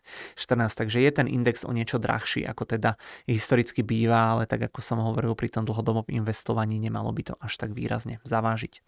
tu máme ocenenie indexu za posledných 30 rokov približne viac mi Bloomberg neukazoval. E, vidíte, že podobne za tých 30 rokov je tamto ocenenie, e, dlhodobý priemer je zhruba 20, mediane 19, takže z tohto hľadiska sme teda vyššie, ale ono celkom sranda, keď sa človek zamyslí, že od toho roku 2003, tak väčšinu času sme boli nižšie, ale predtým od e, tých 90 rokov do toho roku, dajme tomu 2003, 4, 5, tak vidíte, že väčšinu času zase to S&P bolo z hľadiska toho ocenenia vyššie, takže uvidíme, ako to dopadne alebo aký bude ten dlhodobý trend. No a posledné dva obrázky, ktoré tu mám z Bloomberg terminálu, e, pre vás sú e, alebo ukazujú vyslovene len cenový vývoj toho samotného indexu. Toto je klasický štandardný graf, ten vám asi až tak veľa toho nepovie, vidíte, že zhruba 100 rokov dozadu, že ten index bol tými hodnotami naozaj niekde veľmi nízko, ale práve ako keby je to skreslené proste tým, že tie posledné dekády, že vďaka tomu zloženému úročeniu proste ten index rastie oveľa rýchlejšie ako rástol teda predtým, ale keď si tam nahodíme logaritmický graf, kde vidíte, že tie rozostupy medzi tými jednotlivými kotáciami sú vždy ako keby niekoľkonásobné, ono pri tých naozaj dlhodobých časových časových radoch a historických dátach je lepšie používať tie logaritmické grafy, aby si to človek vedel nejako predstaviť, tak vidíte, že ono aj z tohto hľadiska ten index veľmi dlhodobo pekne rastie, že sú tam nejaké zuby, hej, nejaké výchylky, vidíte v tých tie 70. 80. roky. Tuto máme potom ten rok, toto bola tá dekáda, ktorú som hovoril, alebo ja to vrátim aj späť, tuto možno bude krajšie vidieť, že vidíte, že, že tu bol ten rok 2000 a v podstate potom to spadlo, vrátilo sa to 2008, spadlo, vrátilo sa to v podstate až po možno nejakých 10, 12, 13 rokov sa ten trh dostal na tie nové historické maxima. Takže toto bola napríklad tá podpriemerná dekáda, čo som spomínal, ale pozrite si, čo, čo sa stalo alebo čo sa dialo potom. A takto historicky, keď sa na to pozrieme, uh, pardon, vrátim to na ten logaritmický graf, tak veľakrát to historicky takto bolo. Uh, toto je tá dekáda, kedy sa tým trhom moc nedarilo, potom sme tu mali rast. V minulosti tu vidíte nejakú dekádu alebo dekády, kedy sa tým trhom nedarilo a potom zase vidíte veľmi pekný dlhodobý rast a tak ďalej a tak ďalej. A jediné naozaj také dlhodobo stratové obdobie, obdobie, kedy tie trhy išli snať 20 rokov do, do straty tak boli tie 20. 30. roky, kedy vidíte, že od toho lokálneho vrcholu e, okolo toho roku 1930 tam bol veľmi výrazný prepad a tým trhom trvalo možno, ja neviem, 20 rokov, kým sa vrátili na tú pôvodnú úroveň. E, ale hovorím trošku iná situácia a potom zase vidíte, keď sa to stalo, tak jednoducho tie trhy e, ďalšie dekady potom celkom pekne rastli. Takže takto nejako vyzerá tá dlhodobá výkonnosť. No a tých obrázkov som, si pre vás nachystal ešte o niečo viac. Tu máme v podstate, alebo tu som vychádzal ešte z takého reportu od JP Morgan eh, Guide to the Markets. Je to v podstate kvartálny report, eh, v rámci ktorého sú výborné dáta, obrázky. Veľmi často a veľmi veľa eh, z neho ťažím. Je ten report normálne dostupný, keď si hodíte do Google, že JP Morgan Guide to the Markets PDF, tak vám to vyhodí ten report. Vychádza každé 3 mesiace a keď nezabudnem, tak odkaz na tento report pripnem pod video zo pár screenov, ktoré sa týkajú toho dlhodobého investovania. Som vám hodil ešte aj teraz, takže poďme sa na to pozrieť. E, prvý obrazok ukazuje cenovú e, výkonnosť alebo výkonnosť toho grafu S&P 500 od roku 96. E, ono je to viac menej to, čo ja som ukazoval, len zase tu máme trošku inú stupnicu a túto v tejto tabulke je napríklad pekne porovnaná vždy hodnota indexu, vždy hodnota tých price earningov za tie nejaké dané cykly alebo obdobia, dividendový výnos a dáva sa to ešte do kontextu aj s výnosmi z 10-ročných amerických dlhopisov, ktoré sa často používajú používajú ako benchmark pre takéto niečo. No a toto je napríklad to, čo ja som hovoril, že vidíte, že od toho roku 2000 sme tam mali, že pokles, potom rast, potom opäť výrazný pokles, ale vidíte, že od toho roku 2008 tie trhy v podstate bez prestávky rástli na 12 rokov a pridali medzi tým 400%, takže horšia dekáda, lepšia dekáda, to je to, čo som spomínal. Tento graf alebo obrázok je trošku zložitejší, neviem vôbec, či sa mi ho podarí dobre nejako E,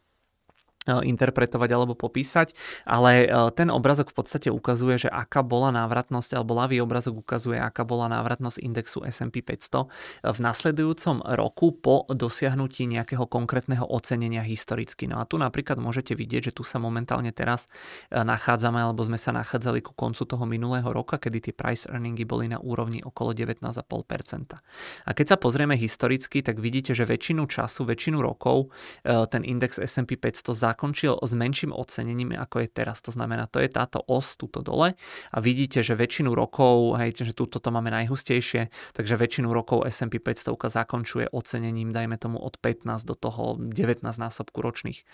ziskov. No a čím potom vyššie je tá bodka, tak tým vyššia bola tá návratnosť pri tom danom ocenení e, jeden rok po dosiahnutí toho ocenenia. Takže kebyže si teoreticky zoberiem, ja neviem, e, túto bodku, hej, na ktorú teraz ukazujem myšou, tak neviem presne, ktorý to bol rok, ale na konci toho roka bol ten index ocenený na 17 násobok ročných ziskov a za ten jeden rok následne spravil tú návratnosť, ja neviem, 25 alebo 30 e, Ak by sme si zobrali napríklad tento rok, tak to ocenenie tam bolo podobné a ten index zakončil e, z,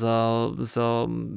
z, zakončil ten daný rok so zhodnotením, ja neviem, minus 10% alebo koľko to vychádza. No a môžete vidieť, že teoreticky to vychádza tak, že tie najvyššie hodnoty a najčastejšie index dosahuje, keď je lacnejší ako je teraz, ale že v minulosti veľakrát ten index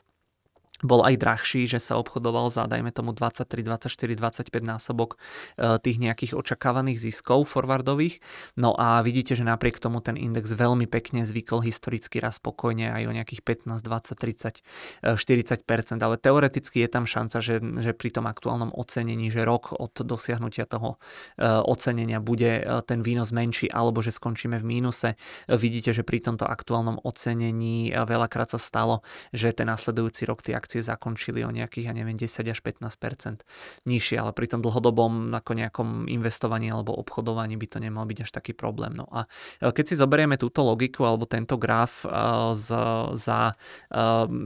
alebo dáme ho do kontextu s nejakou nás nasledujúcou 5-ročnou návratnosťou, tak vidíte, že tam už sa nám tie extrémy trošičku vyhladili, ale že platí to, čo som hovoril, že pri tomto aktuálnom ocenení proste bolo by lepšie, keby tie akcie boli o niečo lacnejšie, že môže sa stať, stať, že naozaj po tých 5 rokoch, že skončíme teda e, v mínuse alebo že tam nebudeme mať také e, pekné zhodnotenie, ako tomu bolo tie posledné roky, ale vidíte, že naozaj ono potom nejaké početnejšie alebo častejšie, častejšie skončenie v mínuse, v mínuse na tom 5-ročnom horizonte eh, prichádza až keď to ocenenie, tie forwardové price earningy sú niekde okolo úrovne 23 až 26 násobok ročných ziskov. Takže teraz sme v takom, nechcem povedať, že v strede, ale eh, jednoducho ukazuje nám to, že, že jednoducho aj pri takomto ocenení ten index ešte môže rásť a keď nie príde korekcia, niečo podokupujeme a, a ideme ďalej. Tak dúfam, že som dobre alebo pochopiteľne popísal tento graf, pretože ono je to trošku pre ľudí, ktorí nemajú moc radi nejakú matematiku alebo štatistiku štatistiku, tak uh, trošičku horšie uh, interpretovateľný ten, uh, ten graf. Poďme ďalej, ešte tu mám zo pár obrázkov. Tento obrázok vľavo nám ukazuje rast ako keby EPS-iek v rámci indexu S&P 500 a rozloženie rastu toho EPS-iek na jednotlivé časti. Čo nám to ukazuje, vždy vám eps môžu rásť v rámci každého roka v podstate tromi spôsobmi. Prvý spôsob je, že firma zväčší maržu, druhý spôsob je, že narastú tržby a tretí spôsob je, že sa zníži počet akcií v obehu, takže sa celkové tie zisky rozratávajú na menší počet akcií. No a tuto máte v rámci jednotlivých rokov, že na základe čoho rastú EPS e, indexu S&P 500, no a môžete vidieť, že naozaj niekto by vám možno povedal, že index rastie len preto, že firmy robia buybacky, e, tak vidíte, že dlhodobo tá buybacková stránka, tie modré e, časti nie sú až také podstatné a že najčastejšie firmám rastú zisky alebo EPS práve preto, že im buď rastú marže, alebo teda tržby, alebo je to kombinácia oboch tých faktorov. Vidíte, že v roku 2020 prišiel obrovský prepad, hlavne teda kvôli tomu, že sa marže firmám prepadli, ale potom rok 2021 veľmi pekne rástli e, tržby firmám a rástli teda aj marže, že zvyšovali tie marže. Ten rok 2023 vidíte, že tržby firmám rástli o 3,2%, marže rástli o 2,4%, ale dokopy, keď to zrátame, tak bolo to teda nad nulou. A takto si viete aj teda porovnať, že čo ťaha rast e, ziskovosti toho indexu. No a tu nám ešte ešte sa pozriem tuto. Áno, tuto sú vlastne ziskové marže indexu S&P 500, takže vidíte, kde sa momentálne plus minus nachádzame. Tuto je potom tá koncentrácia toho indexu. Vidíte, že top 10 najväčších akcií, ktoré som ukazoval, alebo ktoré často spomínam, takže oni sa momentálne obchodujú za 27 násobok ročných ziskov. Celkovo je za zhruba 20 násobok očakávaných ziskov sa, sa obchoduje zvyšok toho indexu a dokopy ten priemer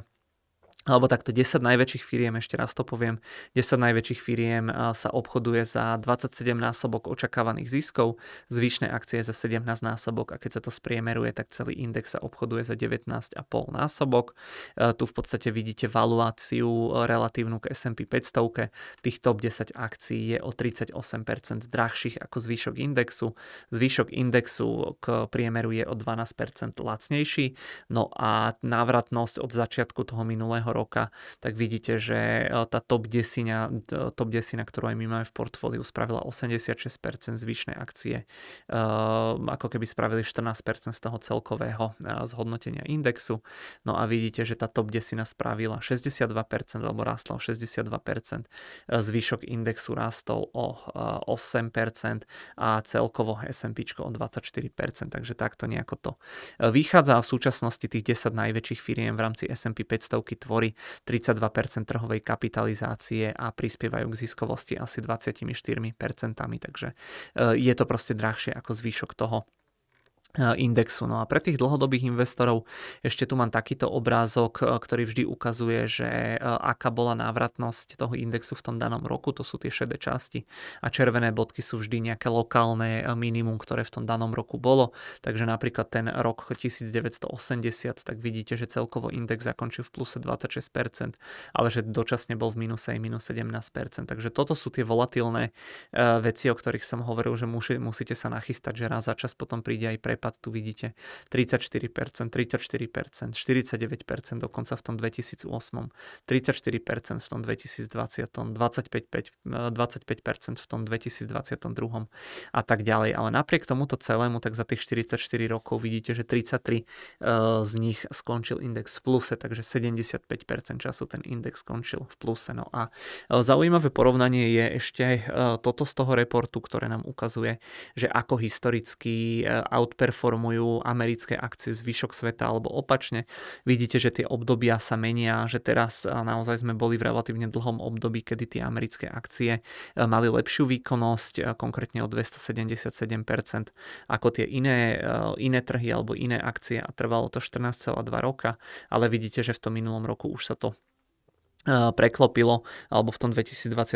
a že teda ten zvyšok sveta začal ako keby predbiehať tú Ameriku. E, uvidíme, či to bude len takáto nejaká maličká krátka zmena, ako boli teda v minulosti, alebo že či to bude vyzerať teda takto, ale teda ja sa spolieham na to, že tá dominancia tých amerických akcií a firiem, aspoň to tak za mňa vyzerá, že dlhodobo by mala e, rásť, alebo že minimálne by nemala príliš klesať, takže preto sa spolieham primárne na ten americký index. No a posledné dva obrázky, ktoré tu ešte pre vás mám nachystané, tak je z takého reportu uh, FactSet Earnings Insight, ten vychádza každé dva uh, týždne, tiež keď si dáte do Google, je to free, viete sa k tomu. E, dostať. No a posledné dva obrázky, teda ako už som hovoril, tak, e,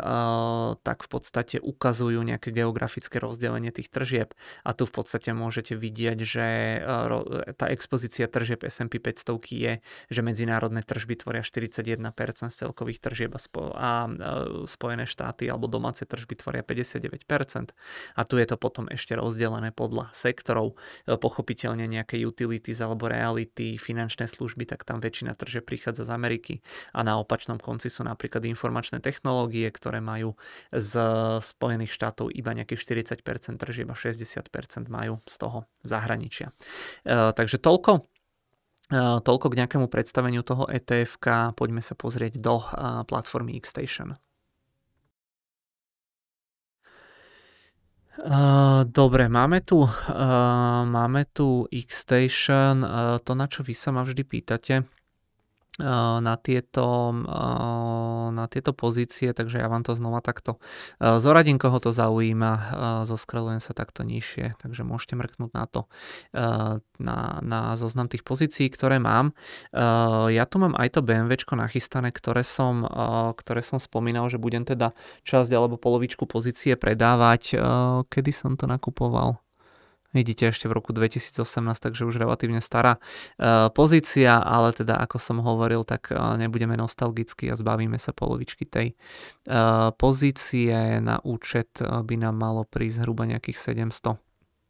700 eur, ak sa nemýlim, takže mal by byť navýšený ten zostatok, takže toto máme. Prvú záležitosť, no a poďme na to samotné ETF-ko vuaa.de. Tuto je ten môj predchádzajúci nákup, odvtedy to etf kedy som to nakupoval 12.2.23, takže zhruba pred nejakým rokom naposledy, no a vidíte, že odvtedy sa to opäť o niečo zhodnotilo. Toto je to, čo som hovoril, že človeku sa asi úplne nepozdáva nakupovať to na tých historických maximách historických maximách, ale pri tom dlhodobom investovaní by to nemal byť problém. Eh, potom ešte, eh, ak by niekto nechcel z nejakého dôvodu toto ETF, tak veľakrát ešte u nás ľudia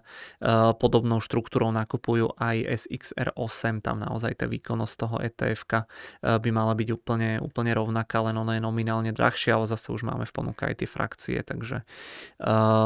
takže toľko, toľko k tomu. Ja už budem pokračovať v nákupe tohto ETF, pretože už tam mám pozíciu nechce sa mi to drobiť e, na nejaké ďalšie etf ale hovorím, je to viac menej asi teda jedno. No a ako som hovoril, tak ja potom kúpim zhruba nejakých 6-7 kusov toho etf v pondelok. E, to ešte uvidím. Pre tých, ktorí pozerajú teraz na ten graf, tak ja to nahrávam po Vianociach 2. januára, takže môže byť, že dovtedy tá cena sa ešte mierne, mierne teda zmení. No a čo som na začiatku ešte spomínal, že Bitcoinu sa pekne darí, vidíte, že tých nejakých 46 tisíc amerických dolárov, že tu e, momentálne máme. Takže toľko eh, k pridávaniu vecí do, eh, do portfólia. Eh, nezabudol som na nič, asi nie, len toto som vám chcel ukázať. No nič, keby niečo, tak sa k tomu ešte teda vrátime. No a to ma prichádza alebo privádza k záveru tohto videa, ale štandardne ešte tu mám zo pár nejakých otázok. Najskôr to, čo vy ste sa pýtali mňa a potom tie otázky, ktoré, alebo na ktoré sa pýtam ja vás. Takže prvá otázka, ktorá, mi pristala, myslím, že to bolo v rámci komentárov pod tým videom, že či neplánujem nakupovať akcie nejakej farmaceutickej alebo biotechnologickej firmy. Ja vlastne neviem, či niekedy som sa k tomuto tu vyjadroval, ale asi teda neplánujem, pretože naozaj tá farmaceutika alebo tie biotechnológie, to je za mňa veľmi taký neprehľadný sektor, že tam naozaj, pokiaľ nie ste nejaký ten vedec alebo alebo výskumník, tak podľa mňa neviete úplne dobre a relevantne posúdiť, že ktorá firma tam má našľapnuté dobre, vyvinúť nejaký liek, neviete posúdiť tie rizika, že, že aká je šanca, že prejde ten liek alebo neprejde ten liek. Takže toto je podľa mňa jeden z tých najmenej prehľadných sektorov pre bežného investora. Samozrejme sú ľudia, ktorí tomu venujú kopec času. Tí sa tam orientovať teda samozrejme vedia, ale ja si absolútne netrúfam na takéto niečo, takže určite nechcem skákať proste bez hlavo hej, do takýchto vecí, len preto, že som to prečítal v nejakom článku, eh, že jednoducho sa blíži schválenie nejakého lieku alebo niečo v tomto zmysle. A eh, ja konec koncov eh, jednu farmaceutickú firmu mám, Johnson Johnson, a to je presne ten typ firmy, že kde by som sa nebal tých veľkých gigantov, ja neviem, nejaký ten Pfizer a podobné spoločnosti, aj keď Pfizeru sa úplne nedarí, ale jednoducho keby, že už idem nakupovať ešte nejakú inú farmaceutickú firmu, tak určite by to musela byť firma, ktorá má nejaké širšie portfólio, eh, širšie portfólio tých liekov, aby sa tam jednoducho nestalo, že keď im nevidie nejaká jedna stavka, nejaký jeden liek sa e, nepodarí schváliť, takže tá firma bude mať problémy alebo skrachuje. Takže keď farmaceutická firma nie ste úplný odborník, čo do toho vidí, tak si myslím, že e, je lepší pomer nejakého toho rizika a nejakého toho potenciálneho výnosu pre nás bežných investorov v rámci tých veľkých farmaceutických firiem. Takže toľko prvá otázka, prvá odpoveď. E, ako odhadujem vývoj akcií v roku 2024, to si naozaj netrúfam typovať. Kebyže mi držíte, alebo kebyže ma donú donútite, že naozaj typnúť musím, tak asi by som povedal, že e, úplne v nejaký obrovský rast, tak ako tento rok e, neverím, pretože naozaj si myslím, že skôr by to tá ziskovosť mala trošku dobehnúť to ocenenie tých akcií, ale určite neplánujem tie akcie ako také predávať, ale nemyslím si, že by to nejako extrémne rastlo, ale to som si veľakrát nemyslel aj v minulosti a vidíte konec koncov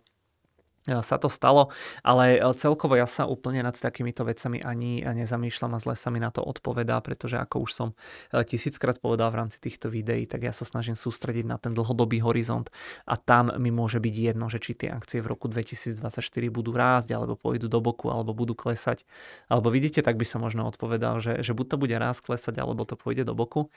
Ale treba to brať tak, že keď to bude rásť, tak aby sa človek tešil z toho, že to rastie, keď to pôjde do boku, tak môžete kumulovať kupovať eh, nejaké tie akcie za rovnaké ceny a keď to bude klesať, tak treba dokupovať proste za viac peňazí. Vždy historicky sa, tiaľ, sa to zatiaľ doteraz oplatilo, takže myslím si, že to tak bude aj do budúcna. No a ja sa myslím v rámci tohto videa na začiatku spomínal aj ten náš XTB výhľad, takže eh, to robili kolegovia, ktorí do toho vidia oveľa viac ako ja, netýka sa to len akcií. Takže kto má záujem, tak vás eh, možno odkážem ešte na tento výhľad, pokiaľ vás zaujímajú nejaké predikcie. No a tretia otázka, že či budú mať tie dlhopisy zmysel aj v roku 2024? Tiež dobrá otázka. Tie výnosy na tých dlhopisoch sú ešte v mnohých prípadoch, či už v Amerike alebo aj v prípade niektorých európskych krajín, akože zaujímavé, obzvlášť pri porovnaní valuácie, ktorá aktuálne je na tých akciách. Ale znova, keď sme pri tom, že krátkodobo tam niečo možno pošpekulujete, hej, dosiahnete možno nejaký nadvýnos oproti akciám, ale to dlhodobé investovanie, keď to má človek na ja neviem, 10, 20, 30, 40 rokov, tak ako historicky si myslím, že vždy by mali eh, mať prednosť tie akcie. Eh, takže tiež tie dlhopisy ako nástroj alebo ako inštrument asi to má pre nejakých konzervatívnejších ľudí v tom portfóliu eh, nejaký ten zmysel, ale skôr to vyzerá tak, že v tom svete tie úrokové sadzby akože budú klesať, takže aj tie dlhopisy už možno v polovičke toho roka budú tie výnosy zase niekde o mnoho nižšie, ale to zase dáva priestor možnosti nejakej špekulácie s tými ETF-kami, že ten človek vie zarobiť niečo na zmene ceny toho dlhopisu alebo toho dlhopisového ETF. Eh, e Takže ono asi to nejaký zmysel má pre konzervatívnejších investorov alebo keď budete mať nejaký eh, kratší investičný horizont, ale hovorím, ako náhle ste na tom podobne ako ja, že to chcete fakt dlhodobo, tak eh, ja napríklad súkromne dlhopisy nakúpené nemám, ani dlhopisové ETF, ani som nikdy nemal a neviem, či niekedy vôbec budem mať. Takže asi tak by som to povedal, kebyže mám ísť takto, že s kožou na trh. No a otázky do diskusie akcie, že či je podľa vás India investične zaujímavá, či vám to príde, že nejaké možno domáce firmy skôr vyhľadávať, alebo skôr pomocou vstupu nejakých zahraničných firiem špekulovať narast tej Indie. Že jednoducho možno tak by som zhrnul tú otázku, že ako beriete alebo ako sa pozeráte na tú Indiu z toho z takého dlhodobého investičného hľadiska. Druhá otázka, že či sa podľa vás pamätá ten európsky automobilový priemysel, či jednoducho nejako sa to dá dokopy a či tu s nami ešte bude v takejto forme o možno nejakých 10, 15, 20 rokov. No a tretia otázka, to mi napadlo, keď som chystal tie veci k tomu, k tomu etf že či vás odrádza tá súčasná valuácia od nejakých pravidelných nákupov, či už etf alebo akcií, či možno dávate prednosť tým ETF-kam, alebo či si dávate pauzu, alebo či vyhľadávate nejaké akcie, ktoré sú trošku v zlave. Takže celkovo zase návrh na nejakú takúto, takúto otázku za mňa. Takže budem rád opäť, keď mi napíšete pod toto video, alebo, pod, alebo respektíve do komentárov pod toto video, aby som bol úplne presný. No a to už je ale úplný záver eh, tohto videa. Ja vám opäť eh, ďakujem veľmi pekne za pozornosť, že ste to vydržali eh, znova zhruba nejaké tie 3 hodiny alebo koľko nám to opäť trvalo. Naozaj vás obdivujem za to, že koľko ľudí je schopných alebo teda ochotných to dopozerať. Viem, že je to časovo taký veľmi náročný formát, ale teda snažím sa do toho jedného videa každý mesiac koncentrovať tie najzaujímavejšie veci, na ktoré som narazil. Takže ďakujeme veľmi pekne ešte raz za pozornosť. Budeme sa určite vidieť aj v rámci toho ďalšieho ďalšieho mesiaca. No a opäť ešte pripomínam možnosť eh, lajku alebo komentáru eh, pod týmto videom, prípadne odberu nášho kanálu eh, na YouTube. Určite nám takto pomôžete ďalej tvoriť podobný materiál.